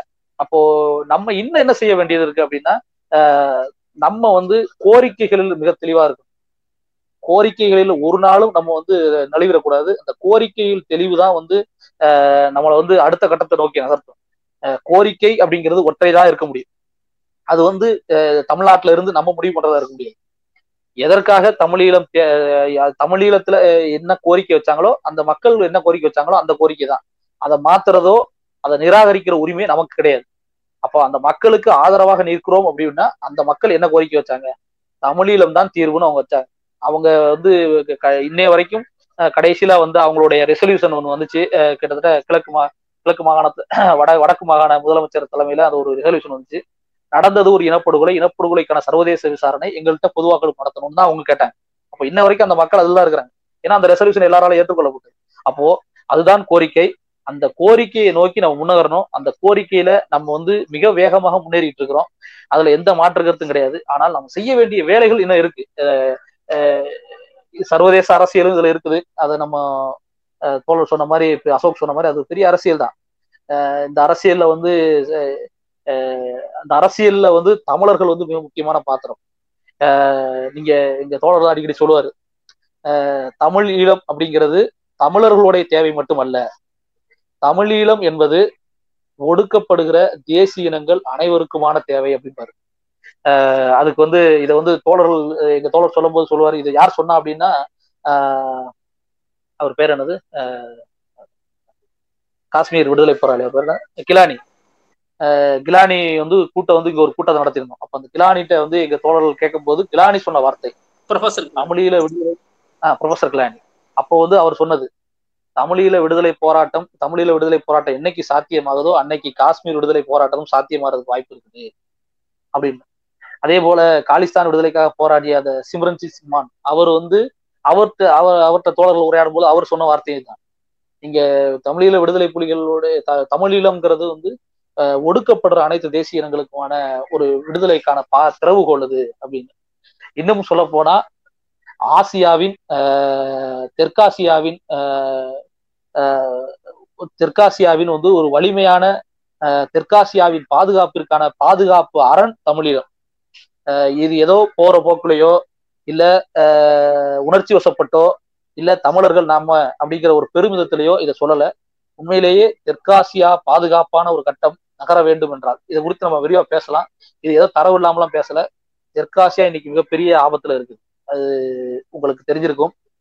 இந்த கோவிட் அடிப்படையில வச்சு சீனாவுக்கும் அமெரிக்காவுக்கும் நடக்கிற சண்டையாகட்டும், பொருளாதார சண்டையாகட்டும், ஆஸ்திரேலியா, இந்தியா, ஜப்பான் மூன்று பேரும் சேர்ந்து குவாடு, அமெரிக்கா சேர்ந்து குவாடு உருவாக்குனதாகட்டும், சீனாவுக்கு எதிரான நகர்வுகளாகட்டும், பங்களாதேஷையும் ஸ்ரீலங்காவையும் அதுல இணைக்கிறதுக்கான வேலைகள் நடக்கட்டும், அதுக்கு எதிராக சீனாவை பயன்படுத்திய சொற்களாகட்டும், இப்படி நீங்க பல்வேறு அரசியல்காரங்களை வச்சு சொல்லலாம். அப்போ இந்த தெற்காசியாவின் பாதுகாப்பு அரண் தமிழீழம் தான் இருக்க முடியும். புவிசார் அரசியல் பார்த்தாலும் சரி, பூகோள அரசியல் பார்த்தாலும் சரி, தமிழீழம் தான் பாதுகாப்பாக இருக்க முடியும். தமிழீழம்ங்கிறது ஒண்ணு, தெற்காசியாவின் பாதுகாப்பு அரண் அப்படிங்கிற அடிப்படையில தான் இதை பாக்குறோம். அதுல அதுல வந்து நம்ம வந்து இன்னைக்கு மிகப்பெரிய ஒரு வேலையை செஞ்சிருக்கிறோம். நம்ம அதுல வந்து யாருக்கும் எந்த தயக்கமும் இல்லை, எந்த மாற்று கருத்து வேண்டாம். நமக்குள்ள அரசியல் ரீதியாக மாற்று கருத்துக்கள் இருக்கலாம். ஆனா இந்த தமிழீழம் அப்படிங்கிற விஷயத்துல யாருக்கும் எந்த மாற்று கருத்து இருக்காதுன்னு நினைக்கிறேன். அதை அடையிறதுக்கான வழிகள் என்னங்கிறது அதுல கோரிக்கையில மிக தெளிவாக இருப்போம். ஆஹ் தமிழில் தமிழ் அந்த கோரிக்கைங்கிறது ஒற்றை கோரிக்கை தான். அது அந்த இறந்து போ அந்த கொல்லப்பட்ட மக்கள் வைத்த கோரிக்கை தான். இதற்காக அவங்க போராடினாங்கன்னா தமிழர்களுக்கான சுயநிர்ணய உரிமை, தமிழ் ஈழம்ங்கிறது அது வந்து அது வந்து வட்டுக்கோட்டையில அந்த மக்கள் அங்கீகரித்தது. அங்கீகரிக்கப்பட்ட அந்த அரசியல் கோரிக்கைக்காக, அந்த அரசியல் கோரிக்கையை காப்பாற்றுவதற்காகத்தான் ஆயுத போராட்டம். அந்த ஆயுத போராட்டம் தான் மௌனிக்கப்பட்டிருக்கிறதே ஒழிய அரசியல் போராட்டம் மௌனிக்கப்படவில்லை. அதை நாம் தொடர்ச்சியாக முன்னெடுக்க வேண்டிய தேவை இருக்குது. அதை வந்து தமிழர்கள் சர்வதேச அளவுலையும் சரி, தமிழ்நாட்டு அளவுலையும் சரி போராட வேண்டிய தே அதோட முன்னெடுக்க வேண்டிய தேவை இருக்குது. அஹ் இது இது வந்து பன்னிரெண்டு ஆண்டுகள் ஆயிடுச்சு அப்படின்னு சோர்ந்து போகக்கூடிய வேலை இல்லை. இன்னும் இதுக்கான முன்னெடுப்புகள், உதாரணத்துக்கு கட்டலோனியாவிட்ட வந்து கட்டலோனியா வந்து விடுதலைக்காக போராடுற ஒரு இனம், அவங்க கிட்ட நம்ம பேசியிருக்கிறோம். அது அந்த செய்தி உங்களுக்கு தெரியும் நினைக்கிறேன். அது கொடுத்து நிறைய பேசணும், பொதுவெளியில பேசுறதுக்கான சூழல் இல்லை. இது மாதிரி முன்னெடுப்புகள் அவங்க அவங்கவுங்களால முடிஞ்ச அவர்களால் முடிந்த முன்னெடுப்புகளை எல்லாரும் எடுத்தோம்னா தமிழீழம்ங்கிறது கண்டிப்பாக சாத்தியம், சாத்தியம் இல்லாததல்ல. தமிழீழம் கண்டிப்பாக சாத்தியம்.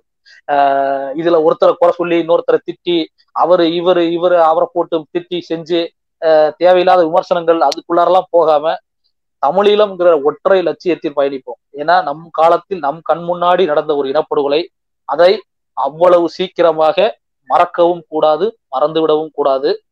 மே பதினேழு இயக்கத்தின் கடைசி ஒரு தோழர் இருக்கிற முறை அதை நாங்கள் மறக்க மாட்டோம் அப்படிங்கிறது தான் எங்களுடைய உறுதிமொழியாகவே நாங்கள் எடுத்துக்கிறோம். அதனால வந்து தமிழீழ இந்த ரெண்டாயிரத்தி ஒன்பதற்கு பிறகு நம்ம வந்து பல் அரசியல் ரீதியாக சர்வதேச ரீதியிலும் சரி தமிழ்நாட்டு அரசியலும் சரி மிகப்பெரிய வேலைகளை முன்னிறுத்தி இருக்கிறோம்.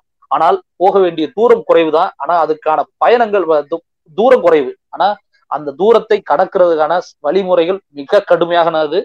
அது வந்து ஒற்றுமை என்கிற ஒரு வழியில மட்டும்தான் அது சாத்தியப்படுமே ஒழிய வேற எதனாலையும் சாத்தியப்படுத்தவே முடியாது அப்படிங்கிறது தான் உண்மை. தோழர்களுக்கு வந்து இவ்வளவு நேரம் பொறுமையாக பயனுள்ள சில செய்திகள் சொல்லியிருப்பேன் நான் நினைக்கிறேன். தோழர்கள் வந்து உண்மையாக இருந்தால் அதை எடுத்துக்கலாம். தமிழீழங்கிற அந்த லட்சிய பயணத்தை நோக்கி நாம் நடப்போம். மலரட்டும் தமிழீழம். நன்றி, வணக்கம். மிக்க நன்றி தோழர், தெளிவான ஒரு உரை. அசோக் தோழர்களுக்கும் கொண்டல் தோழர்களுக்கும் மிக்க நன்றி. நண்பர்கள் ஏதாவது கேள்வி இருந்துச்சுன்னா கேட்கலாம். ஹலோ, எம் எஸ் சரவணன் ஸ்பீக்கர்ல இருக்கீங்க, பேசுங்க. தோழர் கேக்குதுங்களா? ஆ கேக்குது, பேசுங்க. தோழர் நான் தாம்பரம் கிளை. இப்போ இந்தியாவே வந்து ஈழ விடுதலையை சாத்தியப்படுத்தி கொடுக்கும். ஏன்னா சைனாவும் அமெரிக்காவும் இந்த புலக அரசியல வந்து மையமா இருக்கும்போது இலங்கை தான் களமா இருக்கு. ஸோ இந்தியா வந்து ஈழத்துக்கான விடுதலையை வந்து இந்தியாவே சாத்தியப்படுத்தி கொடுக்குமா? தோழர், இந்தியா வந்து ஈழ விடுதலையை சாத்தியப்படுத்தி கொடுக்காது தோழர். இன்னும் சொல்ல போனா இந்தியா ஈழத்தில் நடந்த இனப்படுகொலை கூட்டு குற்றவாளி, குற்றவாளிகளிடம் நம்ம வந்து கோரிக்கை வைக்கிறதுங்கிறது சரியில்லாதது. இந்தியா வந்து இந்தியாவை வந்து நீங்க வந்து குற்றவாளி குண்டில் தான் நிப்பாட்டும், சரிங்களா? எந்த ஒரு விடுதலை போராட்டமும் அந்த மக்களின் விடுதலை உணர்வை நம்பித்தான் ஆரம்பிக்கப்பட்டதே ஒழிய அமெரிக்காவை நம்பியோ இங்கிலாந்தை நம்பியோ இந்தியாவை நம்பியோ அடுத்த நாட்டை நம்பியோ ஆரம்பிக்கப்பட்டது அல்ல. அப்படிப்பட்ட போராட்டம் நடத்தவும் முடியாது உலகத்துல. அப்படி போராட்டம் கிடையவே கிடையாது. மாறி வரும் உலக சூழல் அதற்கான ஒரு போராட்டத்திற்கான தேவையை உணர்ந்து நடக்குமே ஒழிய நீங்க இந்த நாடு எனக்கு விடுதலை வாங்கி கொடுக்கும், இந்த நாடு எனக்கு விடுதலை வாங்கி தராது அப்படின்னு நீங்க முன்னகர்த்தி எந்த வேலையை செஞ்சிட முடியாது. இப்போ உதாரணம் இல்லத்துல ஒரு நிமிஷம், நான் வந்து இந்தியா தன்னை பாதுகாத்துக்கிறதுக்கான நோக்கத்துல இருந்து நான் இந்த கேள்வி கேட்கிறேன். ஏன்னா இந்தியா தன்னை பாதுகாத்துக்கணும்னா இங்க ஒரு அரசு அமைஞ்சதுன்னா அந்த அரசு மேலதானே பொறுப்பு வரும். அப்போ அமெரிக்காவையோ இல்ல சைனாவையோ வந்து எதிர்கொள்றது அந்த அரசோட வேலையா தானே இருக்கும். பூலோக அரசியல்ல முக்கியத்துவம் வாய்ந்த இடம் அப்படிங்கிறது தான் இலங்கை தீவு இருக்கு. அதுல பாத்தீங்கன்னா இலங்கை அரசு தமிழீழை தமிழீழ அரசு ரெண்டு அரசு அப்படிங்கிறது அமையும் அமைய வேண்டும் அப்படிங்கிறது நம்ம விருப்பம். ஆஹ் தமிழீழம்ங்கிறது தனி அரசாக அமையணும் அப்படிங்கிறது தான். ஆனா அமெரிக்காவோ மேற்குலக நாடுகளோ ஆஹ் அப்படியாக பார்க்கவில்லை. சீனாவுக்கும் அமெரிக்காவுக்குமான போட்டியில் ஏதாவது ஒரு அரசு தான் இருக்க வேண்டும், இரண்டு அரசு இருக்கக்கூடாது என்பது மேற்குலகத்தின் திட்டவட்டமான முடிவு. அந்த அடிப்படையில் தான் தமிழீழத்தை வேரோடு அறிக்க அழிக்க வேண்டும் என்கிறது தான் அவங்களோட ஒரே நோக்கமா இருந்தது. ஒரு அரசை தான் அவங்க வந்து கட்டுக்குள் வைக்க முடியும் தெற்காசிய பிராந்தியத்தில். ரெண்டு அரசிட்ட வந்து அவங்க போராடிட்டு இருக்க முடியாது மேற்குலகமோ மற்ற நாடுகளோ. அந்த அடிப்படையில தான் ஒரு அரசு போதுமானது அப்படிங்கிறதுலதான் இலங்கை அரசு மட்டுமே போதும் அப்படிங்கிறதுலதான் ஆஹ் தமிழீழ விடுதலையை அளித்தது. இது முக்கியமான ஒரு காரணம். இந்தியாவை பொறுத்தளவுல ஆஹ் இலங்கை கூட ஒரு நெகோசியேஷன் பேரம் பேசுறதுக்காக மட்டுமே தமிழீழம் வந்து போராட்டம் இருந்திருக்குது.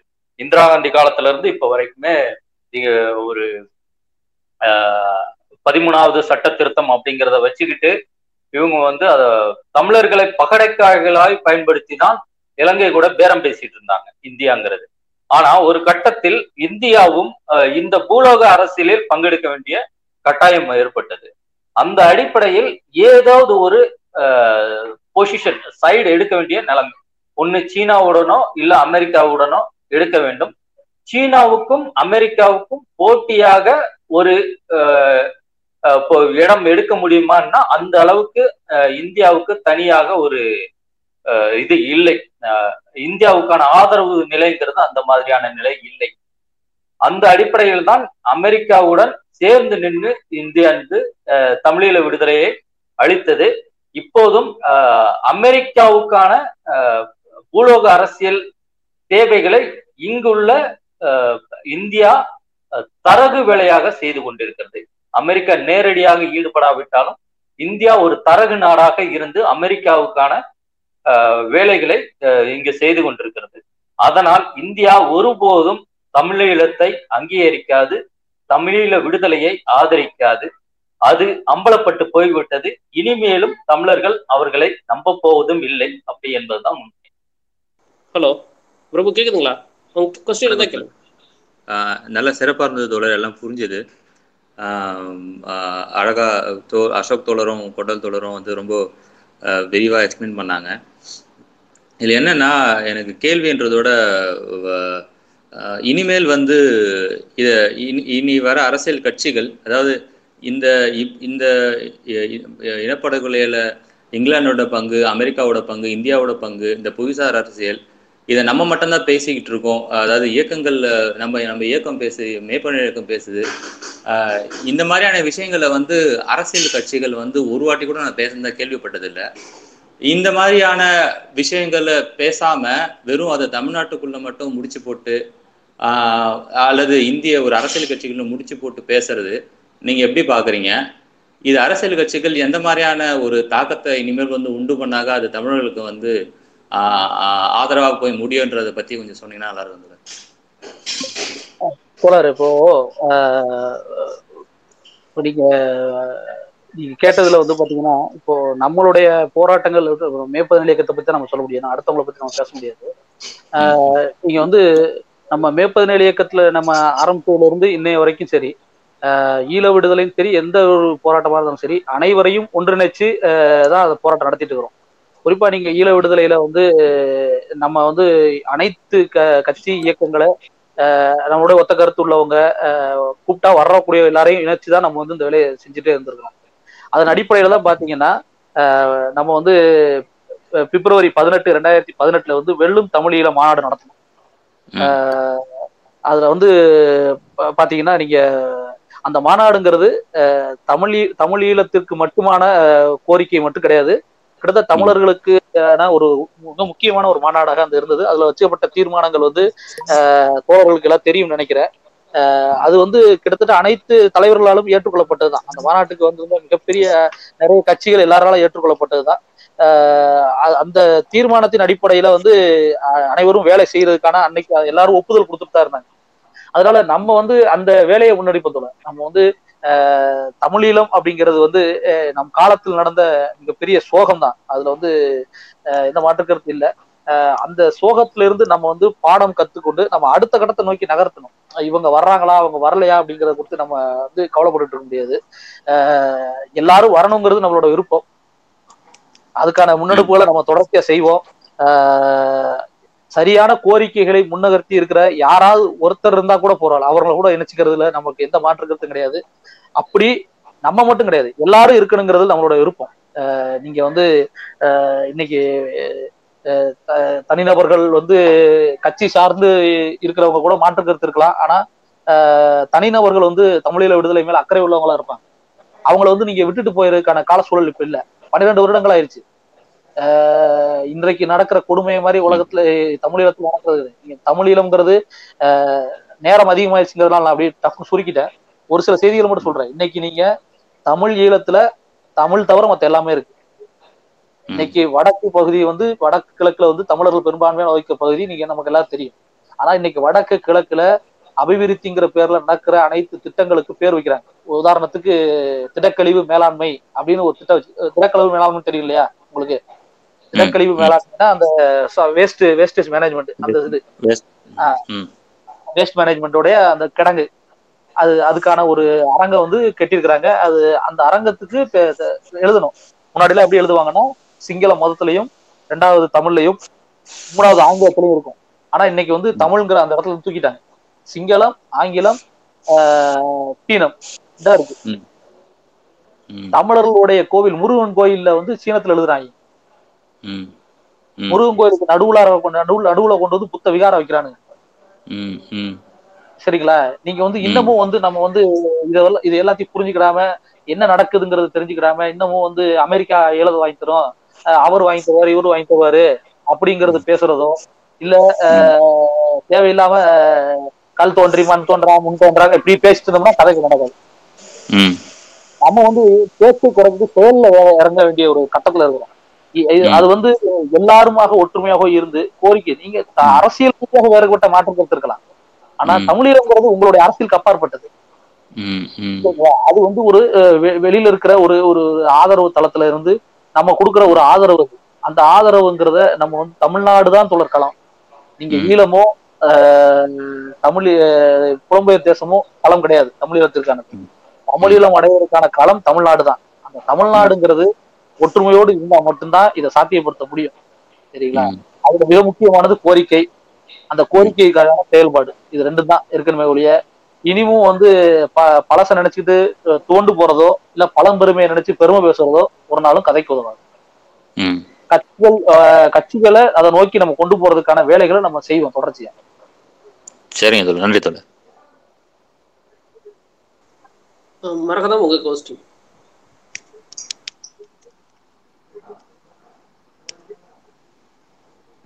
ஆ தோழர் கேக்குதா? ஆ கேக்குது தோழர். பிரபு கொஞ்சம் மியூட்ல போடுங்க, இல்ல நீங்க லிசனர் பாருங்க. ஆ நீங்க கேளுங்க தோழர். ஆ தோழர், எனக்கு வந்து இப்போ இதுல தமிழை பத்தி ரொம்ப தெரியாது, பட் ஆனா கொஞ்சம் படிச்சதுல புவிசார் அரசியல் மட்டும் கொஞ்சம் எனக்கு புரிஞ்ச மாதிரி இருந்துச்சு. ஆஹ் எனக்கு என்ன டவுட்னா, அங்க தம் இலங்கையில வந்து தமிழர்கள் வந்து சிறுபான்மையா தானே இருக்காங்க, அப்ப அங்க சிங்களவர்கள் மக்கள் கூட அவங்களுக்கு யாருக்குமே சப்போர்ட் பண்ணலையா? இந்த சிறுபான்மையினர் மக்களா இருக்காங்களே சொல்லிட்டு. தோழர், இப்போ இன்னைக்கு இதை வந்து எப்படி பாக்குறது அப்படின்னா, இன்னைக்கு ஒரு ஸ்டேட்மெண்ட் வந்து ஸ்ரீலங்காவுடைய இலங்கையுடைய பௌத்த பேரினவாத அரசுடைய இனப்படுகொலையாளன் ராஜபக்சே வந்து ஒரு அறிக்கை கொடுத்திருக்காங்க, இலங்கையை சிங்கப்பூராக மாற்றுவேன் அப்படின்னு. சிங்கப்பூராக மாற்றுவேன். தமிழ்நாட்டிலேயே அந்த குரல் அப்பப்போ ஒழிக்கும், நீங்க பார்த்தா தெரியும். ரஜினிகாந்த் வந்தாலும் சிங்கப்பூராக மாற்றுவேன்னு பார்ப்பால, எல்லாருமே சிங்கப்பூராக மாற்றுவேன். ஆனா சிங்கப்பூருடைய அரசியல் வந்து அவங்களோட ஒரு நாள் கூட உங்களுக்கு யாருக்குமே தெரியாது. சிங்கப்பூருங்கிறது வந்து பெரும்பான்மையாக இருக்கிறவங்க சீனர்கள், சீனர்கள், மலையர்கள், தமிழர்கள் மூணு பேரும் இருக்கிற ஒரு ஊர் அது. சரிங்களா? சீனாவை முதல் சிங்கப்பூரை முதல் முறையாக முதல் முறையா அவங்க வந்து அவங்க வந்து சிங்கப்பூரை உருவாக்கும் பொழுது சிங்கப்பூருடைய பிரதமராக இருந்தவர் உங்களுக்கு தெரியும் எல்லாருக்கும், லீ குவான் யூ, எல்லாருக்கும் தெரியும் நினைக்கிறேன். அவர் ஒரு சீனர், அவர் ஒரு சீனாவை சேர்ந்தவர். அவர் நினைச்சிருந்தா சிங்கப்பூரை ஒரு சீன பெரும்பான்மை உள்ள நாடாக மாத்திருக்க முடியும். ஆனா அவர் அதை செய்யல. அவருடைய அமைச்சர் அவருடைய அவருடைய அந்த வழி எப்படி வந்துச்சுன்னா, அவர் வந்து பிரதமர், அதிபராக இருந்தவர் ஒரு மலையர், முகமதுன்னு நினைக்கிறேன் பேரு. வெளிவிவகாரத்துறை அமைச்சரா போட்டது ஒரு தமிழர், சின்னத்தம்பி ராஜரத்னம் நினைக்கிறேன். சரிங்களா? சிங்கப்பூர் அப்படிப்பட்டதா உருவானது. ஆனா இன்னைக்கு சிங்கப்பூராக மாற்றுவேன்னு சொல்ற இவங்க பெரும்பான்மையாக பேசுறாங்க. அந்த பெரும்பான் பெரும்பான்மை வாதத்திற்கு உள்ளாராக அவங்க என்ன பண்றாங்கன்னா, ஒரு சிங்கள பெரும்பான்மை ஒரு பெருமிதத்தை உருவாக்குறாங்க. அந்த பெருமிதம் என்ன பண்ணுதுன்னா, தாங்க தான் பெரும் பெரும்பான்மை, தமிழர்கள் வந்து பெரும்பான்மை ஆயிட்டா நம்மளை வந்து ஒடுக்கிடுவாங்கன்னு அங்க இருக்கிற உழைக்கும் சிங்களர்களை வந்து சொல்லி சொல்லி பயமுறுத்து. இந்த பெரும்பான்மை வாதம் எப்பவுமே என்ன பண்ணணும்னா இப்படி பயமுடுத்தும். ஆனா இதை மீறி அங்க இருக்கிற சில சிங்கள தோழர்கள் வந்து இன்னைக்கு நீங்க இன்றைய இன்றைக்கு வந்து தமிழீழ விடுதலைங்கிறது சர்வதேச மட்டத்துல மிகப்பெரிய விவாதத்திற்கு உள்ளா இருக்குதுன்னா அதுல மிக முக்கியமான காரணங்கிறது உங்களுக்கு நம்ம எல்லாருக்கும் தெரிஞ்சிருக்கும். தோழர் பேசும்போது கூட சொன்னாரு, விராஜ் மெண்டிஸ் ஒரு பேரை சொன்னாரு. சரிங்களா? அவரு அவர் வந்து ஒரு சிங்களர், அவர் ஒரு சிங்களர், ஆனா ஆத்மார்த்தமா வந்து தமிழர்களுக்காக நிக்கிறாரு. அவர் கூட வெளிநாட்டுக்கு ஏதோ இங்க போராட்டம் பண்ணக்கூடாது சொல்லிட்டு வெளிநாட்டுல போய் அவரை தடசி இதுல வச்சிருக்காரு. இத சொல்றேன் உதாரணத்துக்கு. ஆனா அப்படி ஆட்கள் இருக்கிறாங்க. ஆனா பெரும்பான்மை வாதத்தின் அடிப்படையில மக்கள் விழுந்துருவாங்க போல. அவங்களுக்கு உண்மையை புரிவிக்கிறதுக்கான வேலைகளை சிங்களத்திற்குள்ளாகவும் இருந்து செஞ்சாங்க. கடந்த காலத்துல அஹ் தமிழர்கள் தரப்புல இருந்து செய்யறதுக்கு பல முயற்சிகள் நடந்தது. அதனால அவங்க முழுக்க முழுக்க எதிரியான்னு கேட்டீங்கன்னா பெரும்பான்மையானவங்களும் வந்து தமிழர்களுக்கு எதிராகத்தான் பார்க்க வச்சாங்க. ஆனா அதற்கான முயற்சிகளை வந்து அவர்களுக்குள்ளார வந்து தமிழர்களுடைய நியாயத்தை, போராட்ட நியாயத்தை உணர வைக்கிறதுக்கான வேலைகள் தொடர்ச்சியாக அங்க நடந்தது, இனியும் நடக்குது. ஏன்னா அவங்க சப்போர்ட் இருந்தா இந்த அளவுக்கு இனப்படுகொலை கூட நடந்திருக்காது. அதுதான் எனக்கு தோணிக்கிட்டே இருந்துச்சு.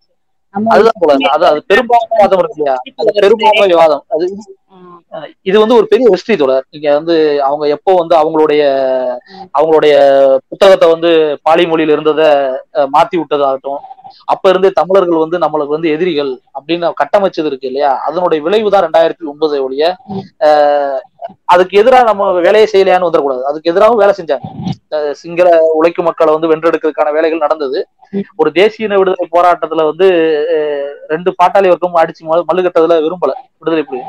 அவங்க அதுக்கு முன்னெடுப்பு நடந்தாங்க. நீங்க பாத்தீங்கன்னா தெரியும், அமைதி ஒப்பந்த காலத்துல சந்திரிகா குமாரதுங்கா வரும்பொழுது தமிழர்கள் யாருமே ஒரு வார்த்தை வந்து அவங்கள கடுஞ்சொல்லோ அவங்கள எதிர்த்து பேசவோ யாரும் இல்லை. எல்லாரும் பூங்கொத்து கொடுத்து வரவேற்பாங்க.